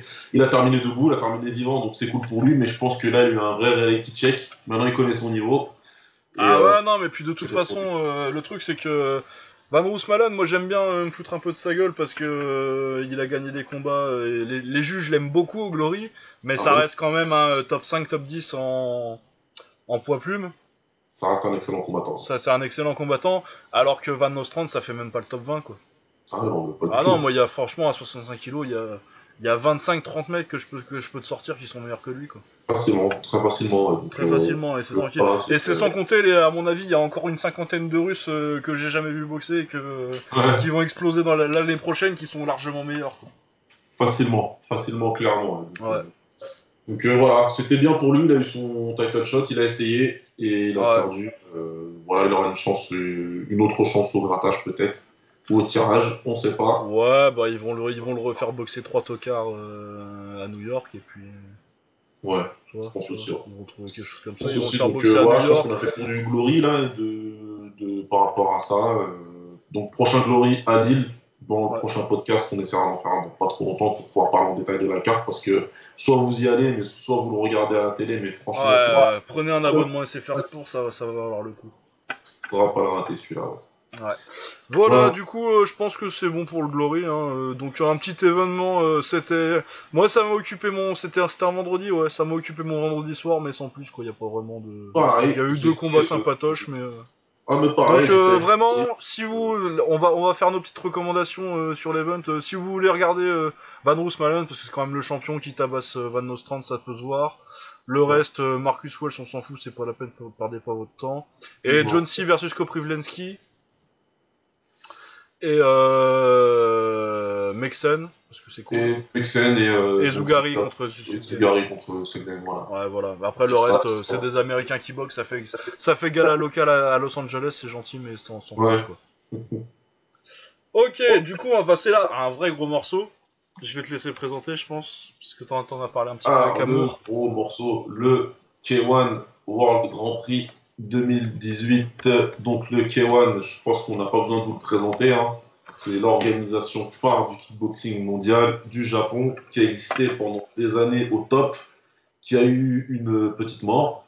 Ouais, 5 ans de. 5 ans de. où ça a été chiant. Ça, ça, ça a été 5 galère ans, de 5 ans en 2010, trou, 5 ans à la 2011. cave. Et euh, là, les mecs, ils ont relancé le truc depuis quelques années maintenant, en commençant par les petites catégories de poids. Et ça a bien repris, très très bien repris. Et puis là, ils ont atteint euh, le level. euh, voilà, pour ceux qui suivent Dragon Ball Super, ils ont, ils ont réussi leur transformation Super Saiyan God, c'est reparti. Parce que là, ils nous ont pondu un event, mes amis, Ah, mais- qu'ils ont appelé K-Festa One. Et c'était la fiesta, quoi. Ah ouais, non, mais magnifique. Euh, moi, je vous pose tout de suite le décor. J'avais posé une journée de congé pour regarder. ah non, mais parce qu'à un moment, faut pas déconner. Ah bah, t'es obligé, hein. Qu'est-ce que tu, que moi, tu veux faire posé ma journée. J'ai dit à mon chef, j'ai un gros souci, je peux pas venir, monsieur. Sachant que je viens de commencer un travail, je vous raconte pas toute ma vie, mais je viens de commencer un travail euh, de, de manager. Mais là, j'ai dit, écoutez, euh, j'ai des problèmes. Faut que je Ah pose ouais, ma non, journée. bah, J'étais chez moi il y avait une urgence à la maison, là, il fallait s'en occuper, hein. Ah oui, voilà, j'ai posé mon congé tranquille. Et puis en plus, ce qui est bien avec les cartes japonaises, c'est que chez nous, ça commence euh, à 8h du matin. Ouais, à 8h du mat, du coup, ça t'occupe ça jusqu'à 13-14h, et après t'as la journée, C'est l'horaire parfait. Et puis là, ils nous ont pondu une carte de, oh, je sais même plus combien de combats. 24 24, quelque chose comme ça, 24 combats Ouais, 24 combats en tout, en comptant les, les demi-finales de... avec les demi-finales du tournoi. Alors donc, Ouais. comment ça se passait? C'est simple. Tous les champions du K1 étaient présents sur la carte pour défendre leurs biens. Voilà, donc ça, rien que ça déjà, ça vous pose. Ah, mais euh, pour vous donner un exemple, généralement, donc euh, la carte euh, de l'UFC dont on va parler, il y a deux champions sur la carte. Sur la carte du Glory, pareil, deux champions. Et là, du coup, ça doit en faire 55, 58... euh, ta, ta, ta, ça devait en faire 6 ou 7. 6 ouais, ou c'est 7 bien champions ça. sur la carte, un truc Euh, comme ça. tac, tac, tac, ouais, ouais, ouais. On champion euh, 55, champion 57. On avait un tournoi à 60 kilos. Avec le le champion champion. 57, du coup. Ouais, le champion 62, le champion 65, le champion 70 et le champion poids lourd. Et 67 parce que euh, Utah il a un titre. hein. Et 67, j'avais oublié autant pour moi. Mais le tournoi il était un peu nul, j'avoue. C'est moins un champion que les autres un peu quand même. Et- Ouais, clairement. Mais bon. C'était pas. Il est champion, il est là, il a défendu son bien, lui aussi. Alors, on va commencer euh, par vous parler du tournoi et donc forcément de, du, du- du responsable de la ressurgence du K1. Et là, je vais laisser la main à Lucas parce Bah que. parce que euh, on sait tous que euh, il y a un président du fan club de, ce- de cet homme-là et je pense que c'est domicilié chez moi, je crois. Ah, bah, clairement. Ah ouais, donc euh, Takeru, clairement pour moi c'est, c'est, c'est mon combattant préféré. Tout sport de combat confondu, c'est un petit japonais. Il a commencé en 55 kilos. Euh, mais il est gros pour la KT, il commence, euh, donc il a commencé à monter, il a gagné euh, un tournoi fantastique en 55 kilos, c'était en, ça devait être en 2015 il me semble. Ah, je... probablement. Ouais, parce qu'il a gagné, ben, parce que depuis il gagne un, combat, un, un tournoi par an à peu près. Donc en 2015 il gagne un tournoi pour devenir champion, pour devenir champion des moins de 55 kilos et c'est, moi je trouve que c'est le, mec le plus excitant à regarder boxer au monde quoi. Vraiment un style hyper agressif, énormément de punch pour euh, sa catégorie parce que des 55 kilos c'est quand même pas des catégories où tu t'attends à avoir des mecs qui mettent euh, son ratio de KO, je sais pas, c'est il a dû mettre euh, je crois que sur tous les, sur tous les combats qu'il a fait au K1, la moitié c'est des victoires par KO. Et dans tous les combats sauf un, il met un knockdown, euh, il, il, il envoie le gars au tapis. Bah bah, Aujourd'hui, il a 34 combats, donc pour 33 victoires, une seule défaite, et il a 19 victoires par KO. Donc, euh, Donc ouais, c'est un gros ratio dans ces KT là où c'est généralement pas non plus euh, pas non plus des gros des, des grosses KT au KO, ouais. Et donc vraiment et à chaque fois c'est à chaque fois que t'as un combat de lui, c'est une guerre quoi. Ah bah lui, de toute façon, c'est le, le fun fighter par excellence, quoi. Ah ouais, c'est vraiment le action fighter que tu sais que tu vas. Et donc du coup, à la base, il était supposé boxer euh, Taiga, qui, est, euh, qui était le champion des entre deux après son titre en 55 kg. Takeru gagne le... un autre euh, Grand Prix en 58 kg, donc devient champion des 58 kg. Ouais. Et Taiga était le champion des 60 kg. Du coup, il devait le boxer pour le titre. Seulement, il y a eu un- une petite embrouille de contrat. Parce que c'est le Japon et c'est comme ça quoi. bordel. Ce serait pas, ce serait pas du kickboxing s'il y avait pas un petit peu de bordel de temps en temps. Ah, clairement. Du coup, Taiga euh, quitte l'organisation. Et ça, c'était un mois avant. Du coup, euh, le combat est, combat est annulé. Et comme au Japon, c'est des fous.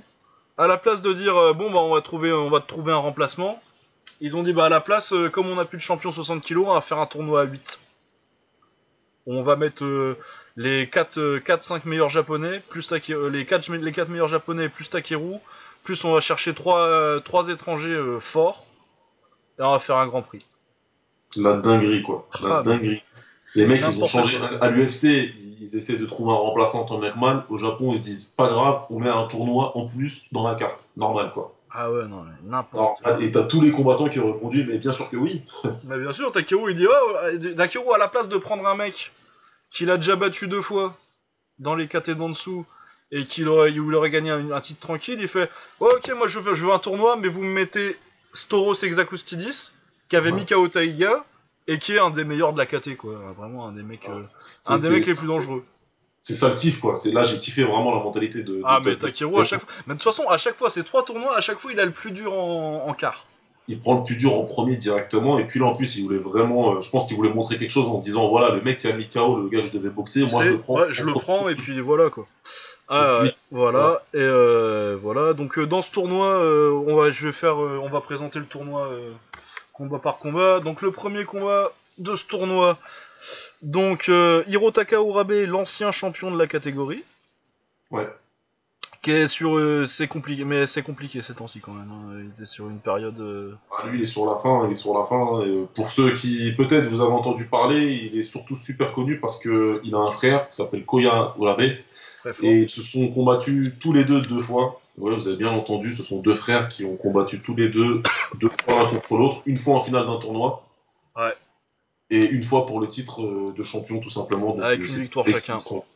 Et ils se sont remplis la tête pendant trois rounds à chaque Ouais, fois. bah, surtout Hirotaka d'ailleurs, parce que euh, Koya, je Ouais. pense qu'il avait plus de problèmes sur le fait de marbrer son frangin. Surtout la deuxième fois, ouais, on sentait qu'il avait surtout la deuxième fois. Mais même la première, tu vois, tu sens que euh, c'est en finale du tournoi et puis euh, Hirotaka il a eu des combats plus durs avant. Et tu vois Ouais. qu'il essaie de le finir en low kick, mais il veut pas euh, l'arracher à la tête. Alors que euh, sur le deuxième combat, tu sens bien que Hirotaka euh, c'est un peu un bâtard, il s'en bat les couilles et qu'il veut gagner sont quoi. les steaks complets, quoi. C'était mon petit frère, de toute façon, j'en ai rien à foutre. Ah, mais de toute façon, tu sentais qu'il était vénère quand, quand ton petit frère il t'a battu à FIFA. Ah, bah, je, je comprends tout à fait. Ah, mais moi, euh, je- enfin, je sais que toi, c'est toi, c'est petit- un petit frère, ça. J'ai un petit frère. hein, donc, Ouais, euh, moi voilà. j'en ai deux. Du coup, euh, il est hors de question qu'on se laisse, euh, qu'on se laisse battre. Donc, euh, grand soutien à Hirotaka sur ce, sur ce Ah, jeu. bah, absolument. Mais voilà, du coup, c'est compliqué. Il est sur, euh, il était sur une série où euh, avant ce combat, avant ce tournoi-là, il était sur. Attendez, je regarde, je vérifie pour pas dire de conneries. Ouais. Mais euh, ouais, sur ces derniers combats, c'était 1, 2, 3, 4, 5 défaites et 2 victoires. Quoi. Ouais, ah, donc il était mal. ouais. Ah non, il était vraiment. C'était compliqué. Qui prenait donc euh, comme adversaire Koji, qui est un. Pour moi, est un mec pas mauvais, mais euh, pas tellement bon non plus. C'est vraiment le, le milieu de tableau du Japon pour moi, euh, Koji. Ouais, c'est ça. C'est le bon C'est gars un mec, un, un adversaire solide. Du coup, on va peut-être parler directement du résultat. Koji qui gagne euh, contre, contre Hirotaka par décision. Euh, décision après un extra round, alors que pour moi, il avait fait le taf. Ouais, il avait déjà fait. C'est c'est- c'est- c'est- c'est- c'est gentil avec euh, avec euh, Urabe de lui mettre un extra round, mais euh, Ouais, mais c'est quand même un ancien champion, du coup on lui met. Euh, ouais, moi j'étais j'étais assez surpris quand même parce que je trouve que euh, même avec ses difficultés euh, actuelles, euh, pour moi Hirotaka il devait le battre. Ouais, il aurait dû gagner. hein. Ouais, il est plus rapide, euh, il- athlétiquement et en punch, je trouve que c'est quand même vachement. Il fait, pour moi, normalement, euh, Hirotaka, il fait tout ce que fait Koji en mieux, quoi. Ouais, c'est ça. C'est le même style, mais en beaucoup en, en élite, alors que Alors Koji, que l'autre, c'est euh, vraiment plus milieu de tableau. Et du coup, ouais, il a encore eu une de ces soirées où il est pas ouf, il est pas dedans, euh, il perd au point sans, sans trop se réveiller, sans prendre une branlée, mais juste il fait pas ce qu'il faut, quoi. Voilà, et puis t'as l'impression qu'il n'y a rien qui va le réveiller dans le combat, quoi. Ah ouais, c'est ça, il est, il- si- si- c'est un somnambule sur le ring, il fait ah bah, euh, il essaye deux trois trucs vite fait. Il cherche vraiment juste la droite à tout prix sans essayer de construire sa boxe. euh, très très Ouais, déçu ouais, personnellement. Dommage pour lui. Ouais, bon. dommage pour lui, mais bon, c'est comme, c'est comme ça. Hein. Du coup, il sort en quart de, il sort en quart de finale, et voilà. on Koji passe à- qualifié pour la demi et on passe au deuxième quart. Ouais, Koji qualifié. Deuxième quart, donc un autre euh, de tes petits protégés, Ah ouais, ça c'est, mé- c'est méga sûr, c'est Komiyama. Kosuke Komiyama, qui a fait une dinguerie. Ah ouais, son KO là. Il a fait une dinguerie parce qu'il a battu, déjà, il a battu un taille, premièrement. Euh, Ouais. Les tailles dans ces catégories de poids. De tout toute façon, à partir de 65 kg et en dessous, Voilà. si vous voyez un taille, généralement c'est que c'est fort. Normalement, c'est qu'il est très bon. En l'occurrence, celui-là était très bon. Ouais, il est bon, il est un peu vieux par contre, mais euh, il est un peu Un vieux et au niveau style, je pense que c'était un peu un cadeau pour. euh, parce que moi je l'ai regardé, il est champion du. Du Rebel, ça s'appelle, donc une, une assez grosse organisation au Japon. Ouais. Et euh, ouais, c'est un mec, le taille, donc Soarek euh, Ruku Kamui, parce que je pense pas qu'on ait dit son nom encore. Non, exact. Ouais, euh, un mec euh, boxeur très agressif, euh, pour, pour un taille euh, avec une bonne anglaise, euh, pas, pas mal de punch, mais vraiment un Ouais. mec pas très subtil quoi. T'avances, ça met des gros coups de batte en, en jambes, des gros middle, mais très agressif. Et je pense que du coup pour Komiyama qui est un, plutôt un karatéka et qui aime bien boxer en mouvement, vraiment bien bien occuper l'espace du ring, chercher chercher à faire le à, à- à te, à te faire suivre par le gars pour euh, plutôt que qu'à te faire cadrer. Je pense que c'était assez euh, stylistiquement, je, pense- je pense que c'est assez cool pour lui. Son style, ça lui convenait. Ouais, Après, euh, je le voyais, euh, je le voyais vraiment le rendre fou pendant trois rounds, quoi. Tourner autour du ring, euh, kicker et sortir pendant trois rounds sans trop se fatiguer. ouais, avec son front kick là, parce qu'il a vraiment un des meilleurs front kicks du game. Euh. Il s'est gardé à distance quand il a envie, tu l'approches pas comme Yama. Mais là, il a décidé que non, et en reculant, enfin, euh, allez voir hein, si vous avez pas vu, mais. Ouais, de toute façon, j'ai une playlist, euh, j'ai une playlist de tout l'événement. euh. Oui, oui, oui, très important. Si vous n'êtes pas, c'est pas encore le cas, abonnez-vous euh, à la liste, enfin, au compte YouTube de Lucas Bourdon. hein, C'est Lucas Bourdon avec Bourdon en majuscule. Voilà, il a toutes les playlists qu'il vous faut, les meilleurs Ah, ouais, combattants. je crois que j'ai regardé, le nombre de playlists auxquelles j'étais là. je le dirai pas parce que c'est embarrassant. Mais ça, Ah, fait, mais ça, ça fait clairement, beaucoup. La, la chaîne YouTube de Lucas, c'est ce qui, c'est ce qui nique toutes mes réunions. hein. Moi, je vous le dis clairement, hein. je suis sur mon PC portable et c'est fantastique. Donc, euh, donc, allez voir. Et là, pour le coup, Komiyama, il met KO euh, Suarek sur un, sur un kick euh, jambe gauche, Ouais. kick euh, jambe avant, en reculant, en contre. Ouais, alors qu'il est déjà quasi dans les cordes. euh, Ouais, Pour ceux tout- qui sont pas trop euh, experts, qui ont pas trop euh, mis les pieds dans une salle, on vous juge pas, mais allez vous inscrire Ouais, quand même. parce que c'est fun. Mais euh, c'est hyper dur de kicker en reculant. Vraiment, euh, boxer en reculant, c'est possible. Déjà, c'est dur. Mais euh, vraiment mettre des kicks avec de la puissance quand on est quand on est en train de reculer, c'est hyper dur. Et là, en contre, enfin, jambe gauche, magnifique, un super en meilleurs comme ça sur, sur, sur, sur, sur l'attaque de son adversaire, ce qu'il a fait, c'était magnifique. Donc, Suarek, euh, il va au tapis, il se fait compter. Euh, honnêtement, je pense qu'il peut se relever, mais que quelque part dans sa tête, il se dit euh, pourquoi Ouais, faire non, quoi mais de toute façon, même s'il est debout, euh, tu vois que les jambes elles sont pas là. Quoi. C'est pas la peine. Donc, euh, bon, ça s'est arrêté là pour lui. Et Ouais. donc, Komiyama qui passe en, deux, en demi-finale, c'était plutôt attendu. Ouais, donc, c'était ce qu'on avait prévu. Moi, ce que j'ai, ouais, c'était ce que j'avais prévu. Ouais, c'était dit, attendu. Et on au Peut-être pas par KO, mais c'était attendu.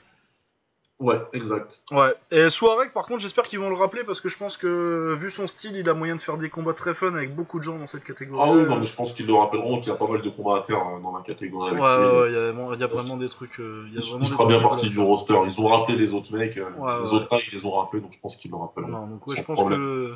Donc euh, très bien pour Komiyama, on va reparler de ça demi après, mais euh, Soarek, euh. Ouais. c'est quand même une, pour moi c'est une bonne c'est une bonne addition, vraiment une bonne addition à la KT. J'espère que qu'on le reverra.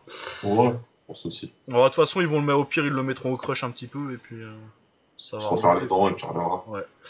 Ensuite, euh, troisième quart de finale. Donc Takeru, Ah. donc j'ai déjà parlé un petit peu, où euh, je vais pas prétendre être objectif, c'est mon combattant préféré. mais- Monsieur Takeru, donc, qui prenait le combattant qui faisait peut-être le plus peur du tournoi avec lui. En l'occurrence, Ouais, avec Komiyama, parce que Komiyama l'a battu quand même, euh, Exakustidis. Exact. Donc, euh, ils étaient plutôt trois têtes d'affiche, Ouais. voire, quatre, mais Voire trois 4, mais euh, il y a eu une petite annulation après. Ouais. Donc là, euh, là, bah, c'était le combat. où on Bah, c'était un combat très dangereux pour Takeru, moi je trouve, à prendre dès le début comme ça, parce que Storos Exakustidis, donc un grec euh, petit, euh, un style un peu, bah, un peu à la hollandaise, quoi. Vraiment, euh, on vient chercher en anglaise beaucoup de pression, beaucoup de pression, vraiment un style agressif. Pas mal de punch, parce qu'il a réussi, il a quand même mis, il a quand même mis KO Taiga, qui est quand même, Ouais. était quand même champion à l'époque. Ah, on sent que ça frappe fort. hein, On sent que ça Non, frappe non, fort. non, ouais, ça tape.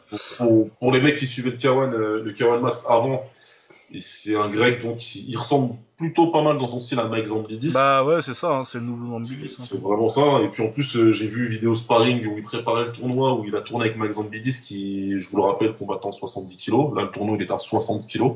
Et il, il lui donnait quand même, hein, il lui donnait quand même. euh, bien même. Ouais, puis il est retraité Zambidis, et puis de toute façon, euh, à 70 kg, il était petit quand même. Ouais, il était petit. Donc, euh, donc euh, non, non, je pense que c'est un mec. Euh, Storos, c'est un gars qui. C'est un, franchement, c'est un bon top 5, top 10, quoi. C'est pas, c'est pas vraiment Ouais. exactement l'élite, mais c'est un mec, dans- c'est un mec qui est dangereux pour tout le monde, quoi. Voilà, il était à sa place là, et euh, je pense que les gens, les gens le craignaient à juste titre. Ah ouais, non, vraiment, c'était un des- Takeru, il a dit, je m'en bats les steaks. Je m'en sauver le steak, je le prends en premier. J'en ai rien à foutre, donnez-le moi tout de suite, comme ça, je vais leur, tout de suite leur dire, euh, vous êtes dans la merde, quoi. Ouais, c'est, peut-être pas ma caté tout de suite, mais ça va le devenir très vite. Donc euh, Takeru, les interrogations pour son premier combat dans ce tournoi, donc bah, c'était déjà son adversaire qui était Qui était dangereux, et puis comment il allait faire euh, avec le poids, quoi, euh, parce que, voilà, mine de rien, c'est quand même sa troisième catégorie. exact en quoi En deux ans? En, ouais, deux ans, parce qu'il commence à 55. euh, Ouais, en deux, deux, trois ans, quoi. Parce qu'il a fait, en gros, il a gagné le titre. euh, Ça devait être vers fin 2015, il gagne le titre en 55 kilos, il défend un petit peu. euh, Genre, il prend. C'est quand il prend euh, Hakim Amesh, euh, Bon Giovanni, tout ça. Ouais, gagne, euh, enfin, il, il gagne, il fait des bonnes guerres d'ailleurs. Ouais, Contre, les Giovanni euh, et Amesh, ouais, c'est ça, c'était son année 2015-2016. Bah, deux Français, ouais, donc les deux, euh, un au point euh, Hakim Amesh et un par KO, donc euh, Ouais, après être parti lui-même au tapis contre Bon Giovanni, Bon Giovanni c'est un des plus gros punchers de la catégorie. Malheureusement, il est un peu vieux et il commence à, à avoir des problèmes, des petits problèmes de menton. Il y a pas Ouais, exact, exact. Et je pense que ouais, on en a déjà parlé quand on parlait des petites KT avant. quand tu commences, je, je crois qu'il a 31-32 ans. Et euh, dans ces KT là, 31 ça, ça commence à faire vieux en lourd, euh, tu Ah peux te permettre, mais là, ça, c'est- là, là, là, tu perds vite de la vitesse et euh, ça compte beaucoup. Donc ouais, donc euh, du coup, euh, Takeru contre Storos Extracoustidis, euh, grosse guerre, trois rounds, et euh, Takeru par contre qui montre que il y avait aucun souci au niveau du poids quoi. Mais moi j'aime sur tout le tournoi d'ailleurs, il y avait pas grand monde qui faisait, il y en a, il y en avait pas un qui était plus grand que lui, et t'avais pas l'impression qu'il était euh, plus petit que les autres quoi, vraiment. Et euh, À aucun moment, à aucun moment, il avait l'impression d'être euh, plus, plus petit ou. ouais, vraiment ça, ça a l'air d'un 60 kg euh, bien taille normale quoi. Ouais, non, Et, non, il était bien. il a toujours. Les questions c'était est-ce que il prend beaucoup de coups Takeru parce que il s'en bat les couilles, il fait la guerre. Encore qu'il en prend un peu moins ces temps-ci, mais c'est quand même toujours un style où il est assez ouvert. Ouais. Et euh, du coup la question c'était maintenant qu'il prend des punchers à 60 kg, euh, est-ce que le menton va tenir? Et la réponse c'est que bah il y a aucun problème. Quoi. Il y a aucun souci, comme d'habitude. euh, Il a pris un des plus gros. tout droit, en souriant. Ouais. Il a pris euh, le, les- les- il a pris des gros des grosses patates de Exacostidis là, il a bouffé comme si c'était des Dès le premier round, dès le premier round, il a pris des grosses patates, mais il a souri, il a rigolé trois fois. Et, Il lui en a remis trois plus grosses parce que du coup la question c'était est-ce que son punch à lui aussi ça allait se transférer euh, à 60 kg et, euh, Là il l'a pas mis KO mais euh, fin de troisième round Ouais, ça devenait compliqué à la fin du troisième. ouais, ouais, c'était plus ça, Toros, il commence à prendre des gros, des, des gros points un peu partout parce que Takeru, faut savoir que c'est une personne qui déteste votre foi. Oh là là Mais alors, il, il, il vous déteste, hein, vraiment. C'est-à-dire que son travail au corps, il est magnifique. Hein. Quand il commence à travailler au corps, c'est très problématique. Ah ouais bah puis c'est avec les même pas que avec les crochets tu vois il y a, y les- il y a les crochets gauche mais il y a tout son travail en genoux. Ah, les genoux, il y y a les, Les genoux, il y a les euh, aussi, là, qui, qui partent très direct. Enfin, il, il travaille très très bien au corps. Donc là, il, il a fatigué Storos et il aurait pu le terminer à la fin même. Ouais je pense que t'as 30 secondes de plus il part au tapis Storos. Ouais, il le terminait. Et puis en plus, il essayait, quoi. Il se Ah dit ouais pas, non bah de toute façon ça il essaye à chaque fois il a jamais il est pas Ah, là non, pour gagner au faut- point Faut Takeru. pas lui parler de gestion de combat ou de gestion de tournoi. De toute façon, s'il peut te descendre, même s'il reste deux secondes, il ira, il essaiera. Ouais. Donc euh, après ce combat-là, je sais pas si les combattants avaient regardé leur écran dans leur vestiaire. J'espère pas pour eux, mais ils ont dû se dire là, c'est compliqué. Ah ouais non ça c'est tu, tu, tu vois ça tu viens de rentrer au vestiaire tu te dis putain ça va être chaud quoi. Surtout Ouais, quand tu dois du- boxer juste après, quand tu sais que tu dois le prendre en demi, quoi. Ouais, c'est ça, bah, justement ce que j'allais dire. Du coup, il se qualifie pour la demi-finale et euh, il reste le dernier quart de finale entre le quatrième japonais engagé dans le tournoi parce que c'est d'usage avec le K1. un Ouais, le- la formule, c'est 4 japonais d'un côté contre 4, contre quatre étrangers. Exact. Donc là, donc on avait Monsieur Masanobu Goshu qui a battu Denis euh, Wojcik Wojcik, euh, Wojcik, ouais. par décision. Ouais, ça devait pas être euh, Denis Wojcik à la base, ça devait être euh, Timur Nadrov, qui Ouais. est euh, un russe. euh, J'ai déjà parlé des Russes tout à l'heure qui sortent euh, des mecs hyper forts tous les, tous les, tous les week-ends. C'en est un. Et euh, malheureusement, euh, je crois qu'il est blessé ou il se blesse. blessé a priori, ouais, ce qui, Il se blesse ou une histoire de visage, je sais pas trop, parce que c'est difficile d'avoir les news dans ces cas-là, parce que souvent c'est en japonais et que en anglais ça va, mais en japonais on, est, on est un peu plus limité. Mais voilà, du coup, toujours est-il qu'il est annulé. V- Votic, euh, pas un mauvais combattant, hein, euh, mais qui arrive à une semaine, du coup, il fait un bon combat. euh. C'était un combat sympathique, mais euh, Masanobu qui était plus préparé, qui gagne au Exact. tranquillement. Exact, il n'y a pas grand chose à dire de plus, mais Ouais, c'était. un combat sympatoche. Alors, du coup, euh, je crois qu'on va faire tout le tournoi, je pense, comme ça, ça sera réglé. Ouais, on fait tout le tournoi d'un coup. hein. Alors, en demi-finale, on se retrouve avec euh, nos heureux qualifiés qui sont donc euh, Kosuke Komiyama qui devait combattre Koji. Bah, au final, en fait, c'est les quatre japonais hein, qui sont passés en demi-finale. hein, Ouais, il pour y a que les japonais qui passent. C'était une euh, demi-finale Hot Japan. Donc, euh, Kosuke Komiyama qui a battu Koji par décision, c'était attendu. Ouais, c'est attendu Parce que- que, Koji, comme je disais, c'était vraiment du, c'est vraiment du milieu de tableau. Voilà, euh, un il mec qui va, faire, il va faire son combat, mais alors que Komiyama, il commence à se faire un peu vieux. Et je trouve que perso Komiyama, que moi j'aime beaucoup, j'ai vu toute sa carrière, c'est vraiment un mec que j'adore voir boxer. Euh, je trouve que son anglais, ça, il, boxe, il boxe quasiment plus maintenant, c'est tout en kick. Ouais, Vraiment, il sort que, que les jambes, et, alors qu'il a plutôt une bonne anglaise à la base. que Vraiment des petits Ouais. timings ou des petits rencontres, et je trouve que ça le dessert en fait. Euh, Je pense que je sais pas si c'est avec l'âge ou euh, parce qu'il doit avoir euh, 31-32 ans, c'est quand même vraiment un vétéran maintenant. Ouais, ça commence, ça commence. Ça Après, je commence. pense qu'il avait vraiment cette, euh, cette, cette- cette- j'avais- j'ai l'impression qu'il avait ce besoin de garder sa distance à tout prix, mais sa Ah ouais, distance. vraiment, il veut. Mais maintenant, tu vois, c'est parce que avant, il avait quand même tendance à pouvoir euh, sortir les, les, les, les points un petit peu pour pouvoir garder les mecs à distance euh, si ça se rapprochait trop. D'ailleurs, je pense que c'est ce qui va lui. Du coup, Komiyama gagne euh, et va en finale, et je pense que c'est ce qui le dessert. On en parlera après en finale euh, de plus avoir cette anglaise euh, Ouais. pour euh, pour vraiment maintenir. euh, maintenir la distance quoi. Mais ouais, du coup une victoire tranquille. Je pense qu'en plus il met un knockdown avec un retourné, un coup de pied retourné. Là, il a fait le spectacle. Ouais, ouais, voilà. Le, Il a il vraiment sonne fait une- bien, donc euh, il a fait son travail très correctement. Grand Ah ouais, c'était bah franchement à un moment ça tourne à la démonstration quand même quand il sort les front kicks et les machins. Ouais, il a fait vraiment il a du. tout son arsenal, il- tout en récupérant, il a géré sa demi-finale comme il fallait, en bon père de famille, j'ai envie de dire même. ouais c'est ça. C'était, c'était cool, c'était, c'était. En tout Ouais cas, c'est le départ en vacances quoi. Il a il a bien rangé son coffre. euh, Ah, clairement. ouais, ouais. Voilà, on fait le trajet, on arrive à destination tranquillement, on écoute Chéri FM, c'est très bien. Donc C'est voilà, nickel. tranquille. Donc lui ça passe et puis donc deuxième demi-finale euh, Monsieur Takeru toujours lui qui était face à Masanobu Goshu et là Ah, Takeru là, c'était compliqué, par contre, hein. perdre avec toi? Ah mais là c'est un massacre. Donc euh, là c'est un cassage de gueule il le met KO au premier round en 2 minutes 24 Ouais. et euh, là Takeru il est parti tout droit hein, c'est même au temps qu'il a dit bon euh, Ah ouais non mais de toute façon là il l'a massacré. hein, et- Ça fait mal au cœur parce qu'il est argentin en plus Masanobu mais... ouais c'est ouais franchement j'ai eu un peu de peine et, mais, Ouais non en plus il combat pour... euh, c'est un mec cool, il est, il est malentendant du coup, il combat pour Ouais, ouais. inspirer les enfants sourds et tout. Et, et, mais Takeru euh, il est pas là pour faire... Il est pas là pour ton association quoi. en a rien à foutre c'est le super vilain Takeru Ah ouais ouais ouais. Non ouais du coup euh, vraiment il l'a il l'a massacré quoi. J'en ai rien à péter. Donc il a massacré, ça a été rapide, premier round. Ouais, euh, encore heureux qu'il se relève pas parce qu'il avait moyen à mon avis euh, de Ouais, là, repartir pour sur le coup- mais à mon avis c'est mieux que non parce que ça, ça c'est mais parti là, pour pour très coup, très si mal mental lâche, je lui dis, t'as raison, quoi. Ah ouais non lâche lâche direct quoi. Je comprends tout. Si tu remontes pour aller affronter un, un espèce de, de, de psychotique comme lui, là, moi, je remonte pas. Ah non ouais, c'est un cinglé hein, moi j'y vais même pas. hein. Et pourtant je, je fais deux fois son pro mais Donc Takeru qui gagne par KO premier round et qui se retrouve en finale, la finale qui était attendue, je pense. Hein. ouais moi c'est ce que j'avais mis hein. Moi j'avais mis Komiyama finale c'est- Takeru. Le seul truc que j'avais pas prédit c'est que je pensais que euh, Hirota Kaorabe euh, passait en demi mais euh, Ouais. Mais sans être, euh, c'était sur sûr. Du coup, ouais, parce qu'autrement, moi j'aurais mis. Ça aurait été intéressant de voir Nadrov, euh, parce que je pense que Nadrov aurait battu euh, Masanobu assez facilement. Exact. Je pense qu'on aurait pu un Et je pense qu'on aurait eu vraiment. Et là, du coup, je pense que parce que Timon Nadrov, ça punch très fort. Ouais. Et je pense que du coup, ça aurait fait une grosse guerre avec Takeru. Je pense que ça aurait été beaucoup plus dangereux pour Takeru euh, d'avoir Ouais, ça en demi-finale. euh. D'ailleurs, j'espère que. Bah non, parce que je vais spoiler la fin, je le dirai après. On dira, on dira ça juste après. Euh, donc là, du coup, on est en finale euh, 100% japonaise avec les deux favoris du tournoi, Takeru contre Kosuke Komiyama.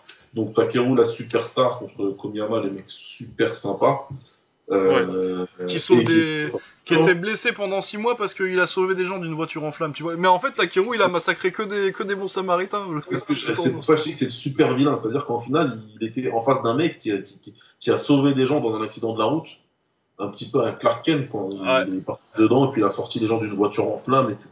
Donc euh, c'est le mec hyper sympa, quoi. Ah ouais, C'est- super cool, c'est un super héros. C'est la belle histoire, tu sais, t'as les pianos, tout ça, t'as la belle musique, et puis t'as Takeru des qui a petits sa tête de psycho, là. Rien à foutre de votre histoire. Bam Je suis venu pour massacrer des la gens. C'est-à-dire que le premier round, je pense que Komiyama, il fait un très bon premier round. Ouais, Il bah de toute façon, à il fait euh, ce qu'il peut, quoi. Il tourne, il tourne, il garde à distance Takeru, il essaye, mais Takeru, il se rapproche de plus en plus, il commence à casser la distance. Deuxième round, il continue son travail pendant la première partie du round, et puis pendant la deuxième partie du deuxième round, il finit par casser durablement la distance. Ouais, et, mais puis le travail au corps, quoi. et là, c'est compliqué pour Komiyama, il commence à prendre des rafales au corps, des missiles, donc ça le ralentit considérablement, et puis il, pense à- il commence à avoir du mal à garder la distance. Et troisième round, de Takeru, qui est un excellent finisseur. Ah ouais, bah de toute façon, ça, une fois qu'il a ça, c'est comme un requin, hein, il sent le sang dans l'eau, euh, c'est fini, quoi. Et il a terminé, il a fini par finir euh, donc au troisième round de 3 knockdowns, hein, si je me rappelle bien. Ouais, c'est ça, puis ça finit sur une accélération au corps, ça finit un gros Il crochet, un genou corps, avant. et puis il se plie en deux, le pauvre Komiyama. Et puis Takeru, donc, qui est couronné vainqueur du tournoi 60 kg et nouveau champion du, du K1 en 60 kg, donc euh, troisième euh, ceinture euh, en troisième, en trois catégories de poids différentes. Ouais, et trois tournois, quoi, pas vraiment des. Pas, pas gagné sur des tournois uniques, quoi, vraiment, à chaque fois, euh, trois, trois mecs dans la soirée, tu les fumes, mais euh, je crois que sur, euh, sur ces tournois-là, il fait. euh, sur les 9 combats, il y en a peut-être 6 ou 8, 6, qui finissent par KO Ouais, c'est quelque chose comme ça. Ouais, deux- par- deux par, Il est sur, il est sur un record de fou et. Ah, vraiment euh, un des tops. en- Du coup, un excellent tournoi encore, hein, euh, parce que le C'était K1, un super tournoi. C'était Ouais. un super beau tournoi, rien à dire. Les combats, ils, ils étaient à hauteur de ce qu'on pouvait en espérer. Surtout qu'ils l'ont prévu un mois à l'avance, quoi. euh, Ce qui est relativement court. Pour un truc, pour un truc à l'arrache. c'est- de la folie, quoi. Ils Ah l'ont ouais. fait à l'arrache, le truc, ils l'ont construit comme ça. Tous les combattants, ils ont adhéré direct. Ouais, Enfin, c'est un un, truc de fou, quoi. ouais C'est un truc magnifique tournoi. Peu d'annulations, euh, enfin, c'était c'était nickel. Ouais. Et puis ouais, du coup, c'était quand même le retour du K1 euh, à la Saitama Super Arena, qui est euh, une des grosses salles à, euh, ça doit faire 25-30 000, quelque chose comme ça euh, en capacité de place. Enfin, plus que ça, mais la configuration qu'ils ont fait, je crois que c'était 20 000. Et, euh, du coup, euh, à guichet fermé, euh, tout ça, euh, le grand retour, et Takeru qui vraiment il s'installe comme la star au Japon. Quoi. Ah, c'est- la superstar. Là, on en a parlé vite fait, hein, je disais, mais moi, là, il arrive clairement avec ça. euh, il prouve que c'est le remplaçant de Masato, qui était la Ouais, méga c'est ça. star du K1. Il prend le relais. Sur son interview euh, d'après tournoi, il a été excellent parce que euh, il a clairement euh, dit que c'était son rêve. que Ouais, le que lui, K1, il voulait porter le rêve. K1 et être le héros qui ramène. Voilà, il a même mentionné Andy Hug, qui est la légende du K1, hein, le Suisse qui était malheureusement décédé d'une leucémie et qui était une légende des poids lourds. Ouais. Donc, euh, il fait tout parfaitement pour m'attaquer en fait. Ouais, médiatiquement. euh, Mais puis c'est déjà, ça, ça commence déjà à être bien une star au Japon, quoi. et, ça, le, kick euh, renaît au Japon et euh, c'est génial parce que. C'est super, on est super contents. Ils viennent d'annoncer la prochaine carte du K1, donc on en parlera dans le prochain podcast avec la carte du Glory parce que ça va être pas mal aussi. Ouais, en juin, du coup, je crois que c'est 17-17 Au juin. mois de juin, ça. exact. Au mois de juin, donc ça va être pas mal aussi. Il y a des, Ouais. des bons petits Ça combats. a annoncé qui des petits trucs. euh, Ouais. Le, Donc, combat de Koya, par contre, j'ai vu l'adversaire, je suis pas ouf. Le- L'adversaire 2 Koya, Ouais, ouais. c'est un Arthur Sorsor, euh, mec qui a été euh, vite fait au TIE Fight, euh, un peu au Glory, mais pas ouf, américain. C'est l'américain qui est au Tiger Gym en Thaïlande, hein, si je ne me trompe pas. Ouais, si, si, ouais, ils sont en train de. Je crois que c'est lui. Ouais, ouais à voir, à voir. Bah écoute, euh, sur son Instagram, je sais pas, me demande pas pourquoi, mais euh, il m'a ajouté un jour, donc j'ai ajouté aussi. Ah bah, tu m'étonnes. Donc je vois ses entraînements au Tiger Gym. Il s'est d'ailleurs entraîné. Ben, c'est marrant parce que euh, t'as t'as Taiga qui était chez lui là-bas au Tiger Gym pendant un mois. Ouais, Donc ils sont devenus super potes. Donc t'as une espèce de, de rivalité un peu, je crois, qui est en train de se créer entre l'équipe euh, de Taiga et l'équipe euh, de Takeru. ouais, le tryhard, euh, c'est tryhard Gym, euh, c'est ça, Tiger. Avec Ouais, les, exact. ouais.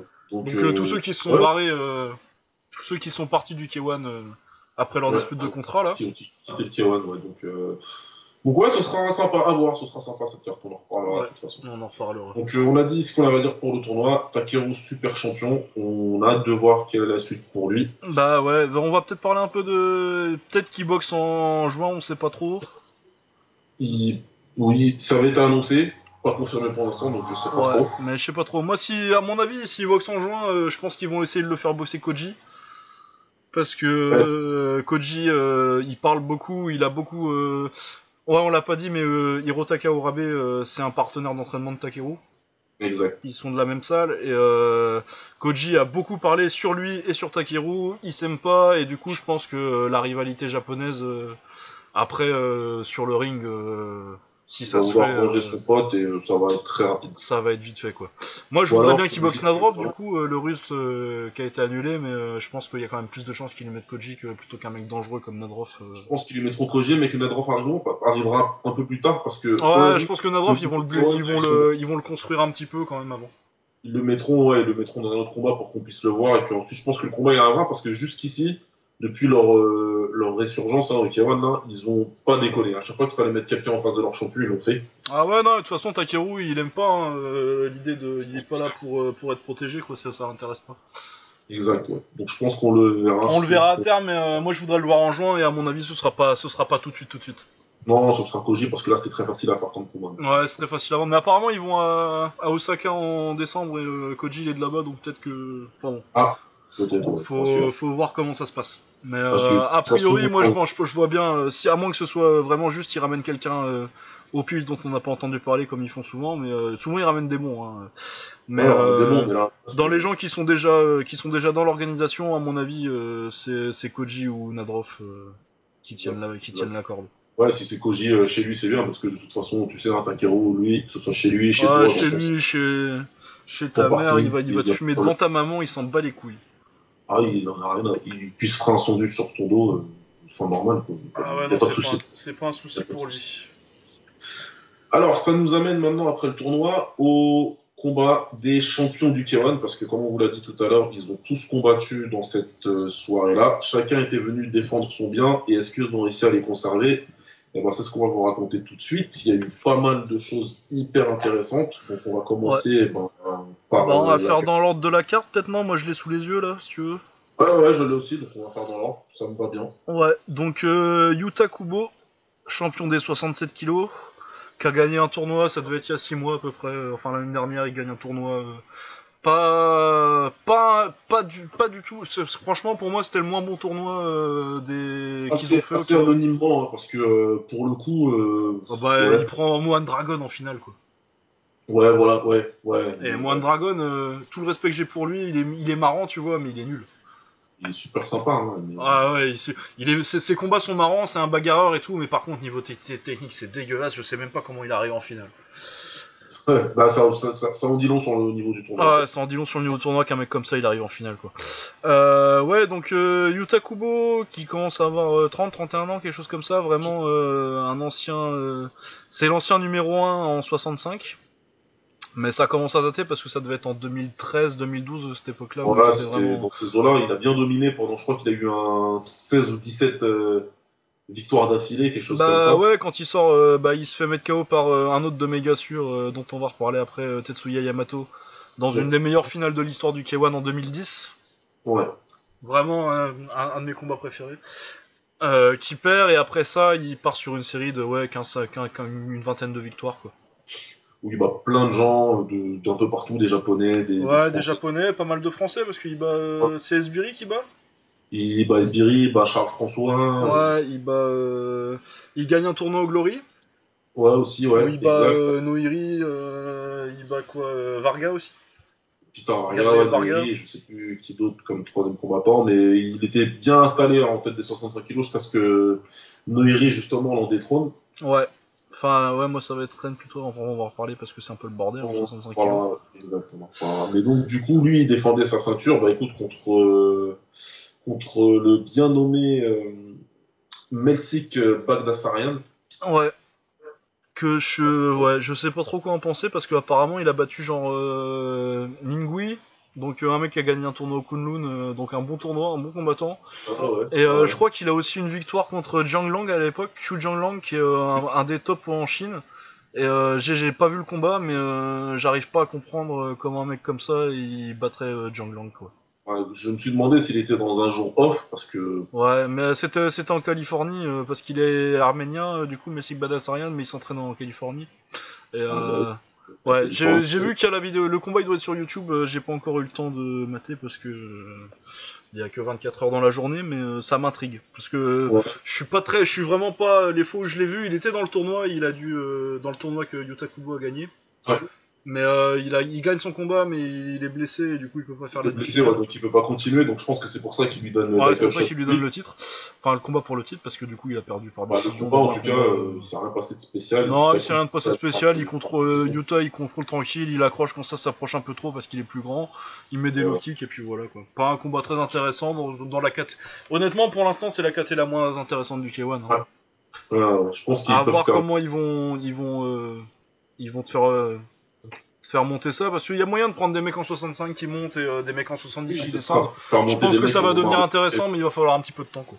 Ça va se construire. J'espère qu'ils laisseront le temps, mais ça se construira. Mais en tout cas, c'est bien pour Kubo qui, bah, qui a eu quand même des années difficiles. Là, je crois qu'il fait euh, un petit euh, deux victoires, six défaites sur les 3-4 dernières années avant de gagner le tournoi et de relancer un peu sa carrière. Du coup, sa carrière, elle a un petit peu relancé. C'est cool pour lui.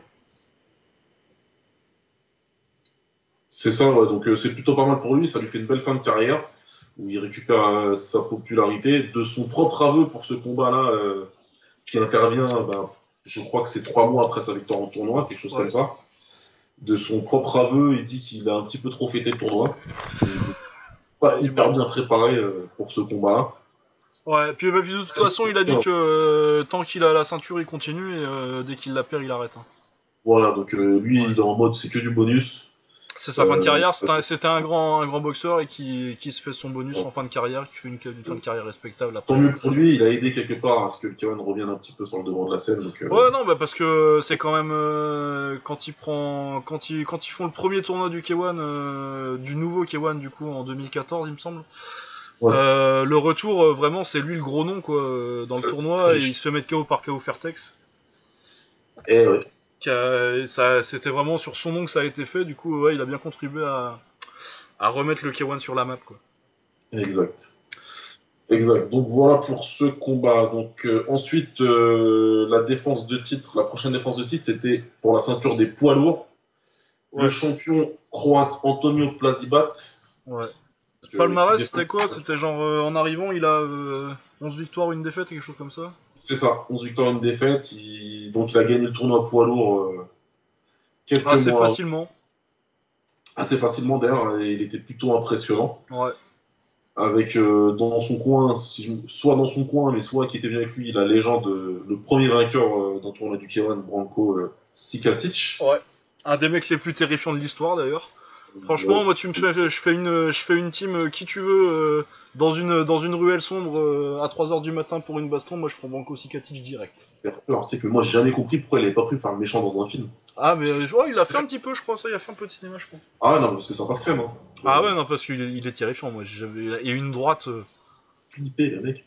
Sa droite, ça doit être un des coups, euh, un des coups uniques les plus terrifiants du kickboxing quoi. J'ai- Le, le KO qui met à Oust, c'est un des plus gros Bah KO. les deux,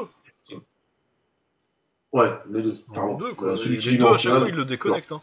Mais celui en finale, ouais, euh, le mais il tombe, il tombe droit comme un i. Oust, euh, allez voir Oh. ce KO euh, parce que c'est la première finale de l'histoire du K1, c'est un, c'est un, moment d'histoire. Et Ernesto Oust est le plus grand poids lourd de tous les temps. Du coup, euh, Yes.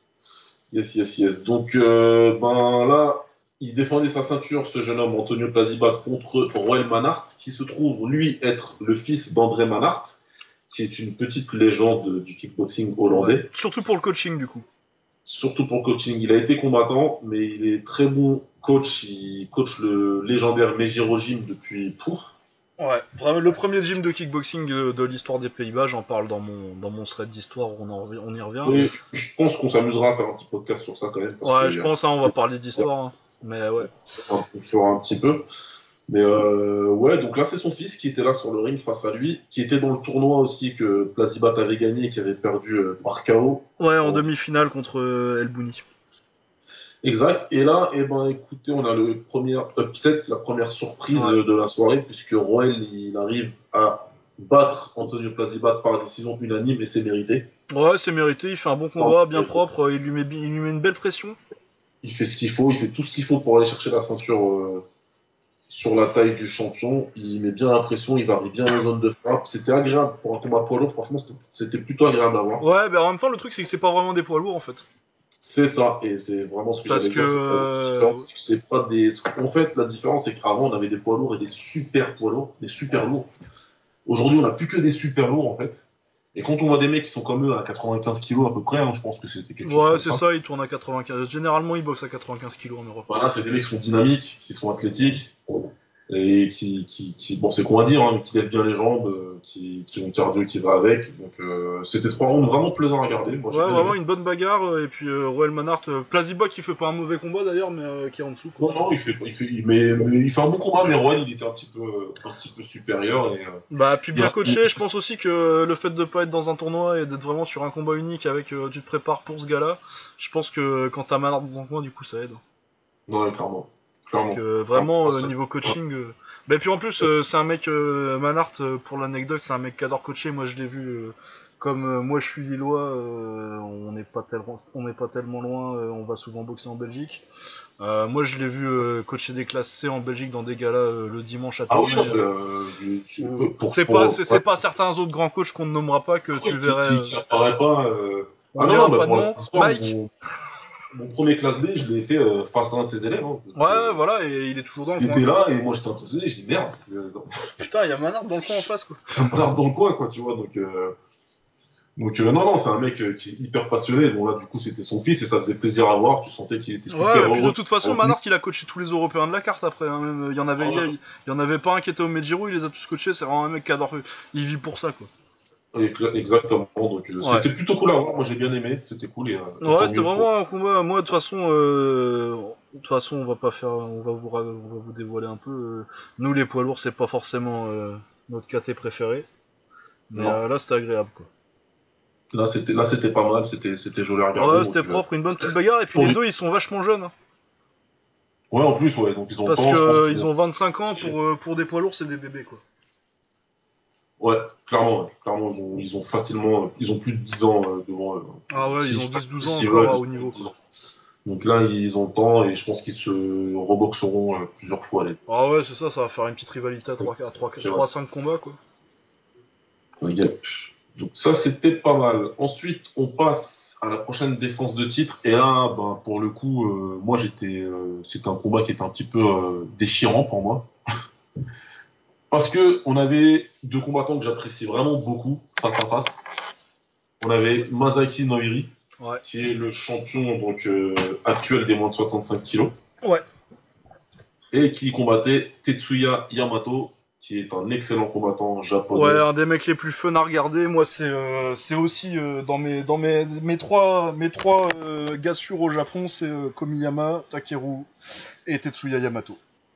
Clairement, clairement, clairement, il a été vraiment dans de, beaucoup d'excellents combats. Il a remporté le tournoi 63 kilos en 2010, si Ouais. je m'abuse, Ouais, c'est ça. Si j'ai 2010, compris, ouais, c'est celui où il bat euh. Kubo en finale. avec des KO magnifiques. Ouais. Donc c'est un excellent combattant. Noiri, c'est un excellent combattant. Donc euh, voilà, moi j'ai regardé en essayant de rester neutre. De toute façon, j'avais pas le choix. Et là, on a assisté à un, à un petit masterpiece quand même de Masaki Noiri qui nous a fait un superbe combat. Ah ouais, ouais, ouais. Non, mais moi, moi j'étais pour. pour euh, vous replacer un peu le contexte, le champion des 65 kilos incontesté jusqu'à quelques mois, c'était le Thaïlandais Keo euh, Warasakrek, Ouais. anciennement Keo Fairtex, pour ceux qui, qui suivaient un petit peu. Le Thaïlandais excellent, hein, qui, Ah ouais, qui, ouais, ouais. qui a gagné deux tournois, qui a gagné deux tournois euh, du K1 et puis qui a magnifiquement défendu son titre. Et Masaki Noiri, il est parti lui chercher la ceinture, mais c'était un petit peu euh, Ah, controversé. moi, pour moi, c'est KO qui gagne. Pour moi, clairement, après, je suis peut-être pas, euh, je suis peut-être pas objectif parce que c'est mon combattant préféré du K1 aujourd'hui, euh, KO, euh, KO Asakrek. Donc, euh, Noiri gagne. Ouais, mais c'est genre- c'est parce que c'est la au plupart des Japon. observateurs, KO avait gagné. Donc, on a dit, Noiri, je pense qu'il avait, il l'a dit lui-même en interview d'après-combat, hein, qu'il avait à cœur de remettre les pendules à l'heure et de montrer que la ceinture, il la méritait. Ouais. Au final, ça donne une victoire par KO au troisième round. Ouais, troisième, il reste 3 secondes dans le combat.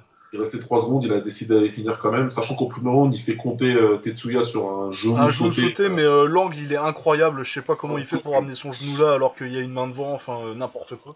Un truc complètement Mais de bizarre. toute façon, c'est sa spécialité hein, à Noiri, euh, c'est les genoux. Quoi. Il a des- Il a des genoux vraiment magnifiques. Là, il fait un superbe combat. Techniquement, c'était beau. Rien à dire. Il était au top de son, de, de- de son game.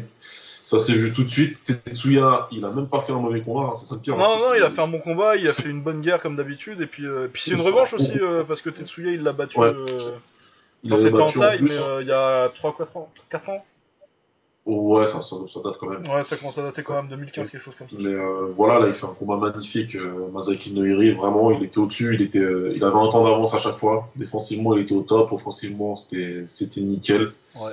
Donc euh, ça nous a donné un très bon combat à voir. Noiri, franchement, magnifique. Ouais. Et, euh, Et puis il en euh, avait besoin aussi parce que euh, bon au Japon ils doivent pas le savoir mais euh, il avait perdu en novembre ou en décembre euh, chez nous en France contre Abdelaziz Biri. Exact. Donc euh, il restait sur une défaite. Ouais. Donc il y avait un je truc. pense euh, que là, il fallait qu'il montre que. Ouais non il, a avait fait ce qu'il fallait pour bien se relancer et prouver que c'est quand même encore euh, puis il est jeune aussi mais c'est encore euh, aujourd'hui et pour longtemps un des un des tout meilleurs de la KT quoi. Clairement, il l'a dit en interview d'après combat. Il a dit qu'il voulait, vraiment effacer sa performance contre KO où tout le monde disait que bon, peut-être qu'il n'avait pas gagné. Ouais. Il en avait un peu gros sur la patate et quand il en a gros sur la patate, visiblement, c'est très mauvais pour ses Ah adversaires. non c'est pas bon hein, faut pas y aller. hein. Moi, je suis pressé de le revoir combattre. Il y a Ouais. plein de possibilités. Et justement, je pense qu'on va pouvoir en parler tout de suite parce qu'avant de parler de la dernière défense de titre, il y avait euh, des deux dernières. Il y avait du super fight aussi. Ah ouais, qu'on puis il y avait KO qui était pour moi euh, encore le vrai champion quoi. Voilà, donc tu avais le, la personne qui s'était un petit peu fait voler le titre contre euh, Masaki Nouri, qui est Keo Sakrek, Ouais. qui combattait contre le jeune japonais Ren Hiramoto. Bah, parle de KO combat- et puis je vais euh, faire vous et je vais présenter photo, vous après, je euh, pense. Comment? Parle de KO et puis je vais présenter Rennes après parce que j'ai pas mal suivi Ouais. du coup. euh. Donc Keo, Keo, avant, qui était au camp Fairtex en Thaïlande, Keo Fairtex, euh, c'est un combattant que je connais depuis très longtemps, déjà en tant que combattant, mais en plus j'ai eu la chance de pouvoir m'entraîner avec lui pendant un mois.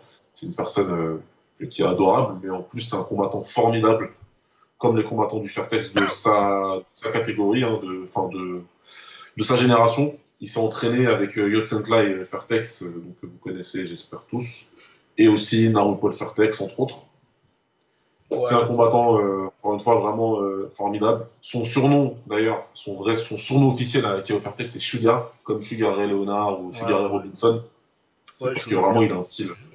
Ouais, et puis son surnom aussi c'était que euh, son surnom au Japon c'est le Japanese Killer. Exactement. C'est-à-dire qu'il est arrivé au K1 et qu'il il est arrivé comme un train de marchandises, en fait. Ah il est rentré dans tout le monde. Il est rentré dans le tournoi, il a battu la grosse tête de l'époque, qui était euh, Yuta Kubo, il l'a mis KO. Il a gagné sa finale aussi euh, Ouais, À l'époque, euh, euh, de manière assez convaincante. Ouais, bah, par KO aussi. Je Et pense. derrière, il a régné, hein. Il a régné pendant quoi? Pff, Quasi trois ans. Ouais, 3 ans, bah 2014 à euh, 2017-2018 parce que moi je compte pas la. Ouais, c'est ça, Je compte Il pas a- la il a défaite contre Noiri, il a hein, gagné, il a un autre tournoi après ça.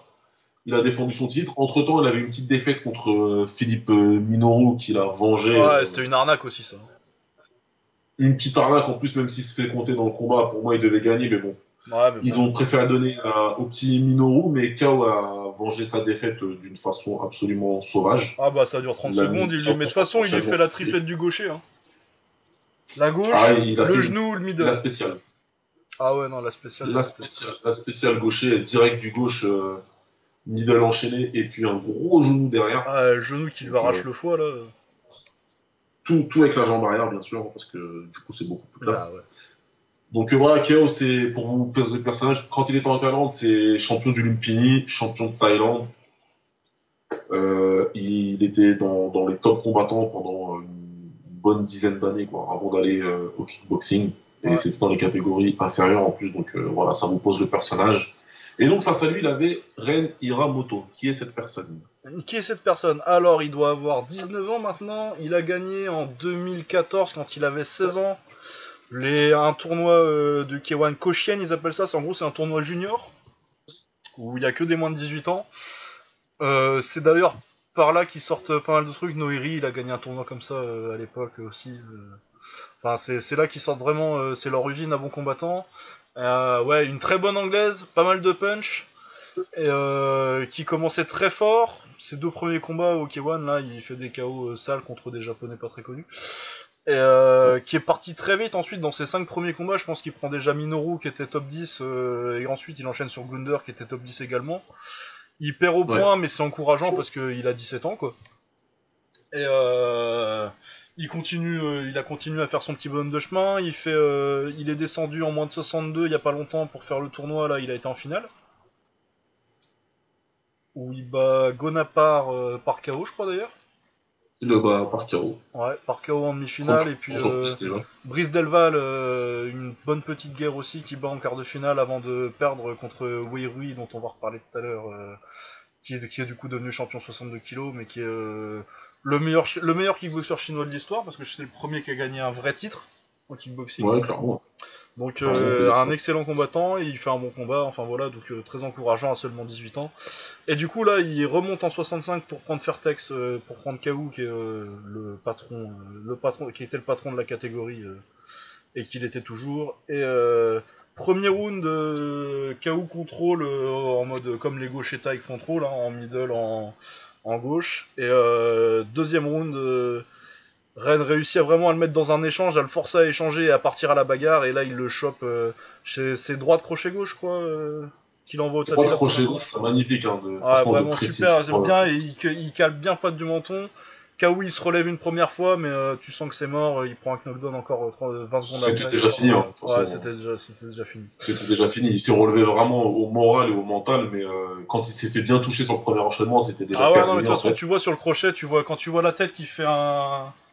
qui fait l'élastique comme ça. euh, Ouais, non, mais là c'était foutu, donc il retombe, il se relève, il se refait compter derrière, et puis c'est terminé. Moi, donc j'étais euh, totalement en état de choc. Ça se trouve, j'ai fait un grand écart, mais je m'en rappelle plus. Parce que j'étais complètement choqué en fait. Ah ouais, c'est ce vraiment c'est une grosse, grosse surprise, grosse upset de la soirée. euh, et puis euh, le premier euh, japonais a vraiment euh, réussi à battre euh, clairement par KO euh, KO, et alors que c'était euh, ça faisait euh, 17, com- 17 combats et il faisait 15 victoires, 2 défaites et les deux défaites c'était des vols. Quoi. C'est ça. Donc, euh, Donc vraiment euh, il une, arrive une énorme ça, victoire. Quoi. il débarque, euh, il débarque dans la catégorie de 65 kilos avec un gros boom, c'est-à-dire que juste avant, on a Masaaki Noiri qui, qui, qui, qui, qui pose un petit peu ses baloches en disant écoutez, maintenant le patron c'est moi, vous allez me respecter. Et t'as un mec qui arrive juste derrière Qui fait et ouais qui mais met moi, KO le patron non officiel de la catégorie. Donc euh, bon, ouais. Et du coup, euh, c'est pas mal. On vous cache pas qu'on espère qu'ils vont se boxer vite.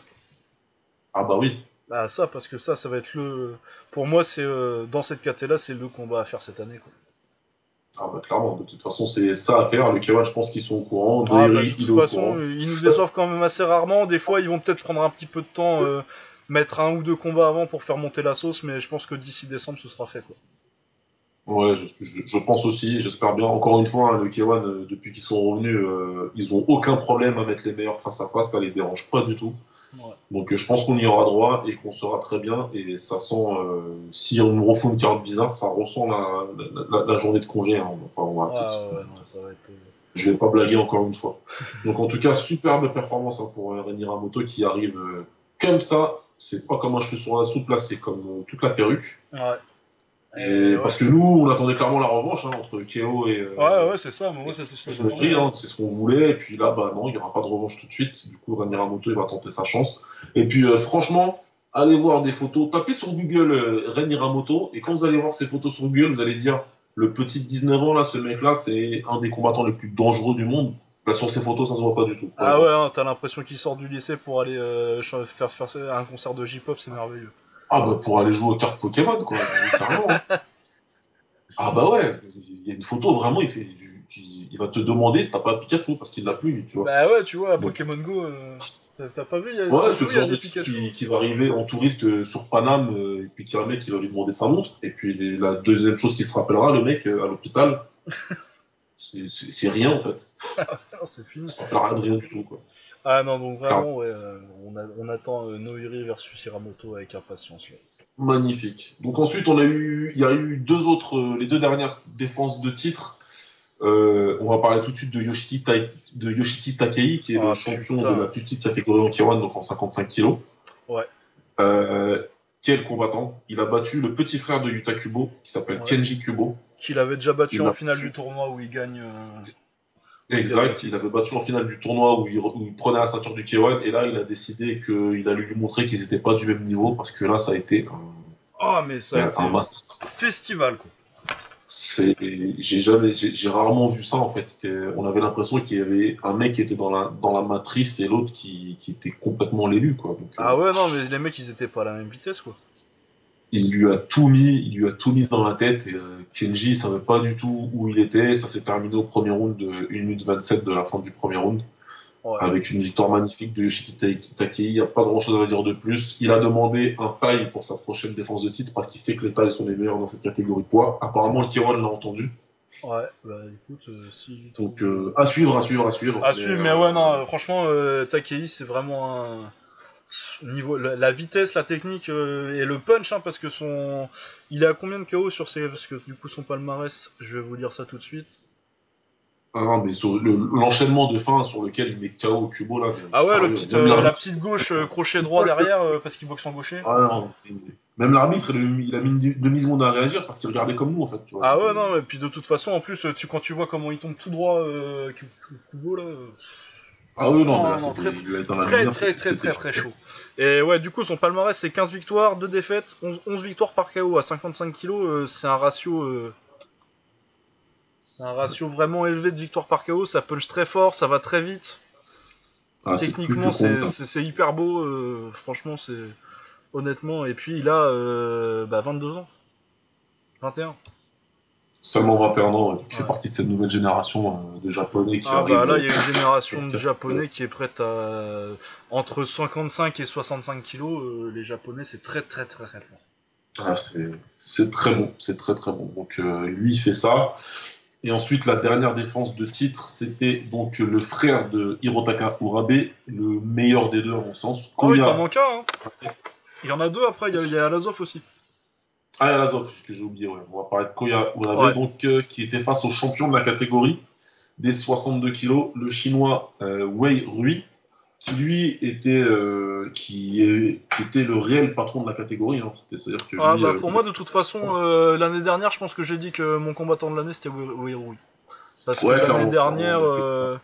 Attends, je vais, regarder. exceptionnel. je vais regarder ça. L'année dernière, il fait. euh, Il est invaincu l'année dernière Ah, il, est- bah, il était invaincu, euh, sa dernière défaite remonte à 2014, en fait, en Thaïlande. Ouais, en Thaïlande où il prend. Et du coup, euh, ouais, il était sur une série de. Je sais pas, 25, 25, 25 26 victoires de suite, quelque chose comme Et, ça. euh, de mémoire, parce que là, je suis pas en train de regarder, mais pour moi, il perdait contre Kai Wan Lek, en plus, qui est en très bon taille euh, Ouais. à ce moment-là. Donc, non, non, il, vraiment, il était sur une série depuis trois ans sans défaite, où il a battu vraiment des top combattants de- de- qui, venaient, qui de toutes parties du monde.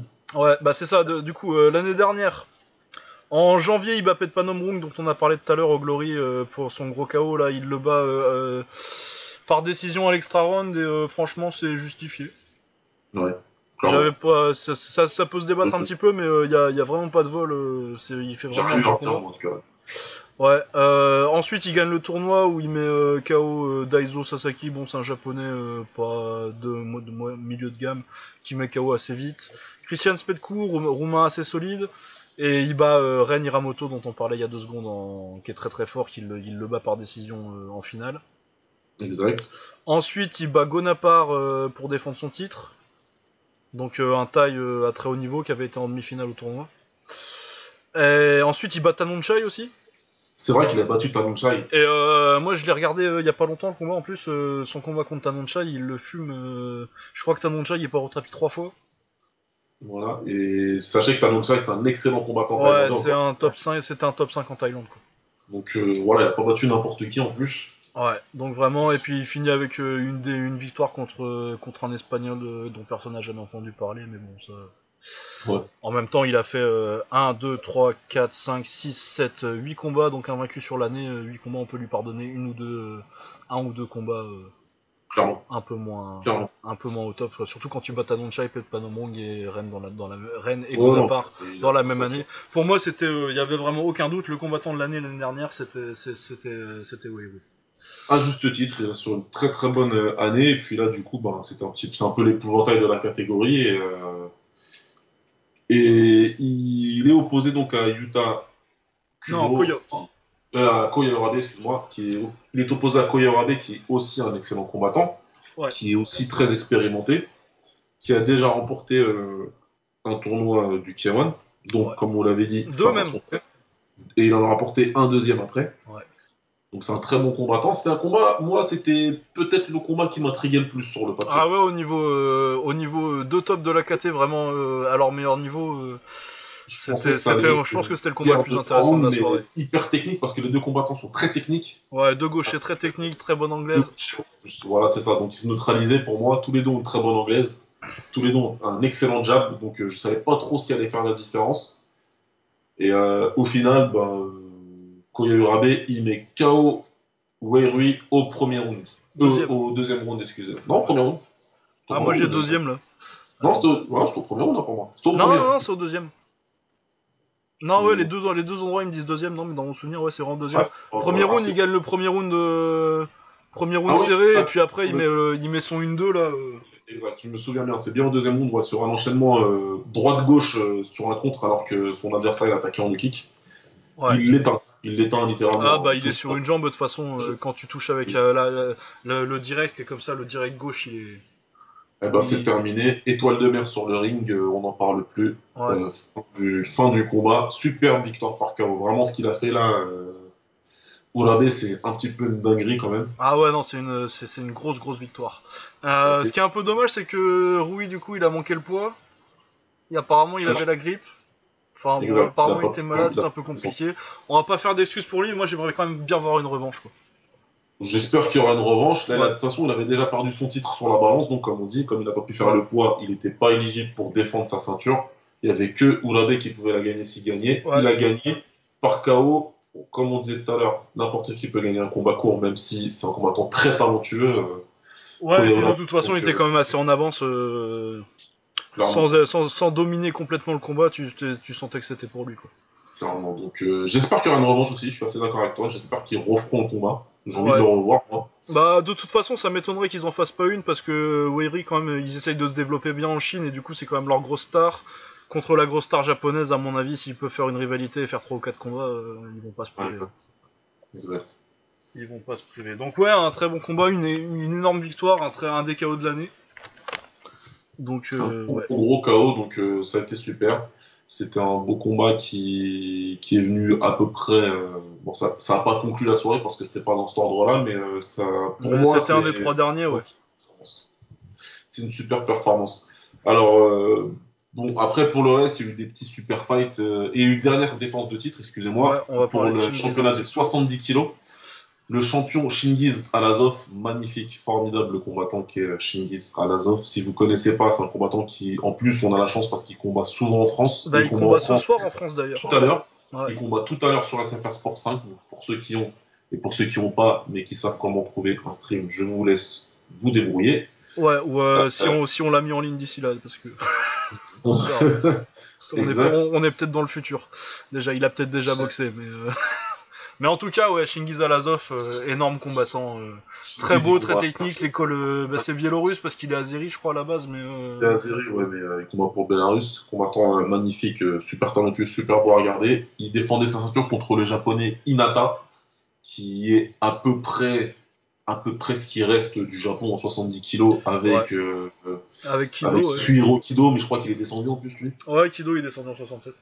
Donc, euh, du coup, il reste plus grand monde, voire plus personne en 70 kilos, en fait, euh, au Ah, Japon. non, il y a rien, hein, 70 en Japon. Il n'y a rien du tout, ils nous lancé lui. Inata, c'est un gaucher qui a un excellent middle kick du... de sa jambe arrière, mais c'est tout ce qu'il a.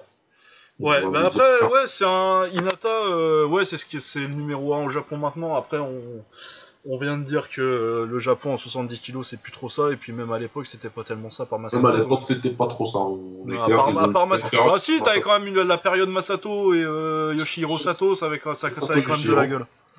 Absolument. Et Mais dans une mesure, euh, le toujours sympathique euh, Takayuki Korumaki, bien sûr. Ouais, Mais, Kurumaki, ouais, c'est plus vieux déjà. C'était un peu plus vieux et un petit peu, un petit peu en dessous, mais euh, bon, ils avaient quand même des combattants qui étaient faciles à hyper, donc euh, ça se suivait. Ouais. Là, par contre, c'est vraiment c'est le Là désert. maintenant, ouais, c'est compliqué en 70. hein. C'est le désert. Et pour le coup, ça va pas s'arranger parce que Hinata, il perd par KO deuxième round contre Shingiz. Moi, honnêtement, je l'avais prédit en plus. Ah Donc, ouais, non, mais ça, de toute façon, tu sais que Inata, euh, c'est un mec qui peut. C'est dangereux pour. C'est un combat difficile pour beaucoup de gens, mais pour des mecs qui sont au top, top 5 euh, de cette KT comme Shingiz Alazov, c'est top Clairement. 3, top 5. Ouais.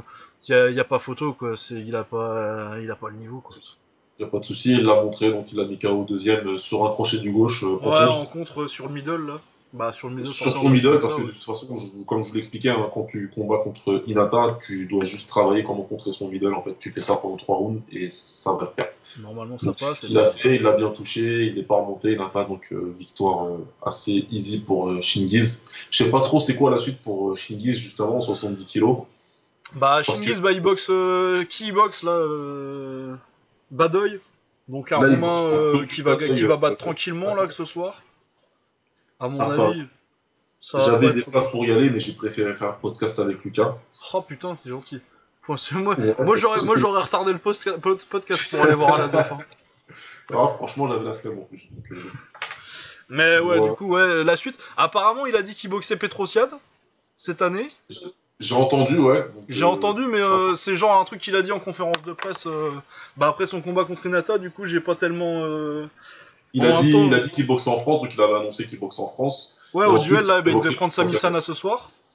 Ouais, mais Sami s'est blessé, donc il a été remplacé par Claudio Badoy.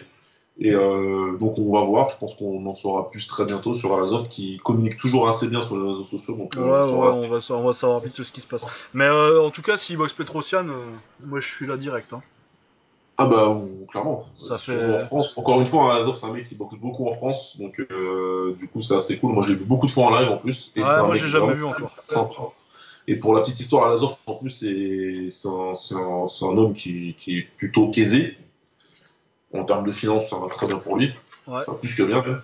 Et je vous assure, c'est une personne hyper humble, vraiment, qui pourrait juste la raconter sur son niveau euh, pugilistique déjà.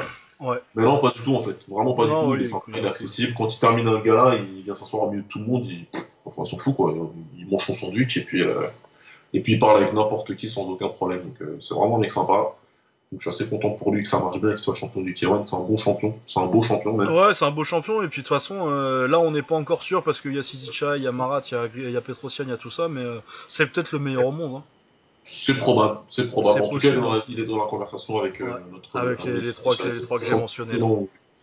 Et voilà, donc ensuite, euh, il y a eu, euh, bon, y a eu quelques super fights. euh, Ouais, on va pas faire les 24, attends, je regarde s'il y a un truc un peu faire, intéressant. Et puis, puis, en plus, ça fait 3h10 qu'on parle. Ouais, pour un premier, c'est déjà pas mal. je pense. ouais, je pense bien. Hein. Bah, surtout qu'on n'a pas, par- on a même pas, on a même pas parlé d'anglais en boxe. en- en- encore. Et euh, même pas. Donc du coup, euh, je crois qu'on. Du va coup, je devoir pense que ouais, je regarde vite fait ce qu'il y a là, mais il y avait pas grand chose. Éventuellement, le combat de réserve, euh, mais c'est vraiment pour les puristes là, euh, c'était Yokoyama Takumi contre Oya Tatsuya, donc vraiment des espoirs japonais. Ils faisaient, euh, c'était la réserve, donc euh, pas un quart de finale du tournoi, mais euh, le combat où s'il y a un blessé, le gars qui gagne, il va en demi. Euh, c'est Yokoya Oya Tatsuya qui gagne euh, par décision. Moi, je trouve que c'est une arnaque, mais par contre, euh, Takumi, je vais garder un œil dessus. Ouais, ouais, ouais, je pense que, je pense que propre et technique, chose. très beau jab, euh, franchement. Et à part ça, sinon, c'était les japonais classiques qui faisaient des combats qui font avancer les catégories, mais il n'y a pas grand chose à en dire de plus que ça. Exact, exact. Donc c'était un magnifique event, franchement. Si vous l'avez pas vu, J'ai la playlist, je vais la poster sur Twitter en même temps que le lien. euh, Voilà. En tout cas, vous postez ça, prenez le temps, parce que franchement, quasi tous les combats sont, sont beaux à voir. Je vais me dire tous les combats sont beaux à voir. Franchement, rien à dire. Moi, je l'ai revu derrière, euh, à tête reposée. Ah ouais, moi je l'ai rematé direct. C'était excellent. Donc, Ouais, euh, et voilà. tout est sur YouTube parce que le K1 ils font les choses bien, c'est génial. Et, euh, tout est accessible et euh, comme je suis sûr que vous avez des Chromecast, vous pouvez mettre ça sur votre télé et vous êtes au top du top du hip-hop. Ouais, voilà. je pense que donc, euh, terminer sur ça parce que euh, c'est déjà pas mal et je, suis, je sais pas si vous nous suivez jusque là, gens. Ouais, ouais, c'est ça, non, parce que si on, si on se met à parler d'anglais, on va parler encore pendant 5 heures et je pense Ouais, que ça va euh, je bon, pense on va conclure ici. c'était long parce que euh, l'actu était quand même chargée. Ouais, et puis euh, comme ça fait euh, ça fait une semaine et demie qu'on en parle, il y avait des trucs dont on voulait parler. Là, ça fait déjà quand même 2-3 semaines que c'est passé, le K1. euh, si Ouais, on, quand on sera un peu plus régulier, on pourra faire des épisodes un peu plus courts, euh, comme on sera plus collé à l'actu, je pense. hein. Voilà. Donc, Voilà, euh, nous, et bah on- écoute, euh, On va s'arrêter te là, c'était pas mal. je conclue En tout cas, j'ai pris du plaisir à le faire. On va le refaire. ah ouais, ouais, moi je suis. De toute façon, euh, dès qu'on 100%. dès qu'on parle de bagarre. que, euh, vous, j'espère que vous aurez du plaisir à nous écouter pendant 3 heures de temps. Mais vous aurez du plaisir, ça j'en suis sûr. Euh, partagez, n'hésitez pas, nous on va le mettre sur les réseaux sociaux et puis partagez. hein. Faites savoir, faites savoir que nous arrivons et que nous visons les étoiles. Donc euh, si vous nous voyez à Hollywood, c'est normal. c'est parce que on est trop fort. Voilà, donc on va conclure là. Écoute Lucas, merci. Eh bah merci Baba, et puis euh, bah quand tu veux, on refait ça. Et puis on, de toute façon, on vous donne rendez-vous très bientôt. Ouais, très bientôt. Allez, à plus, ciao À plus tard, salut les gars.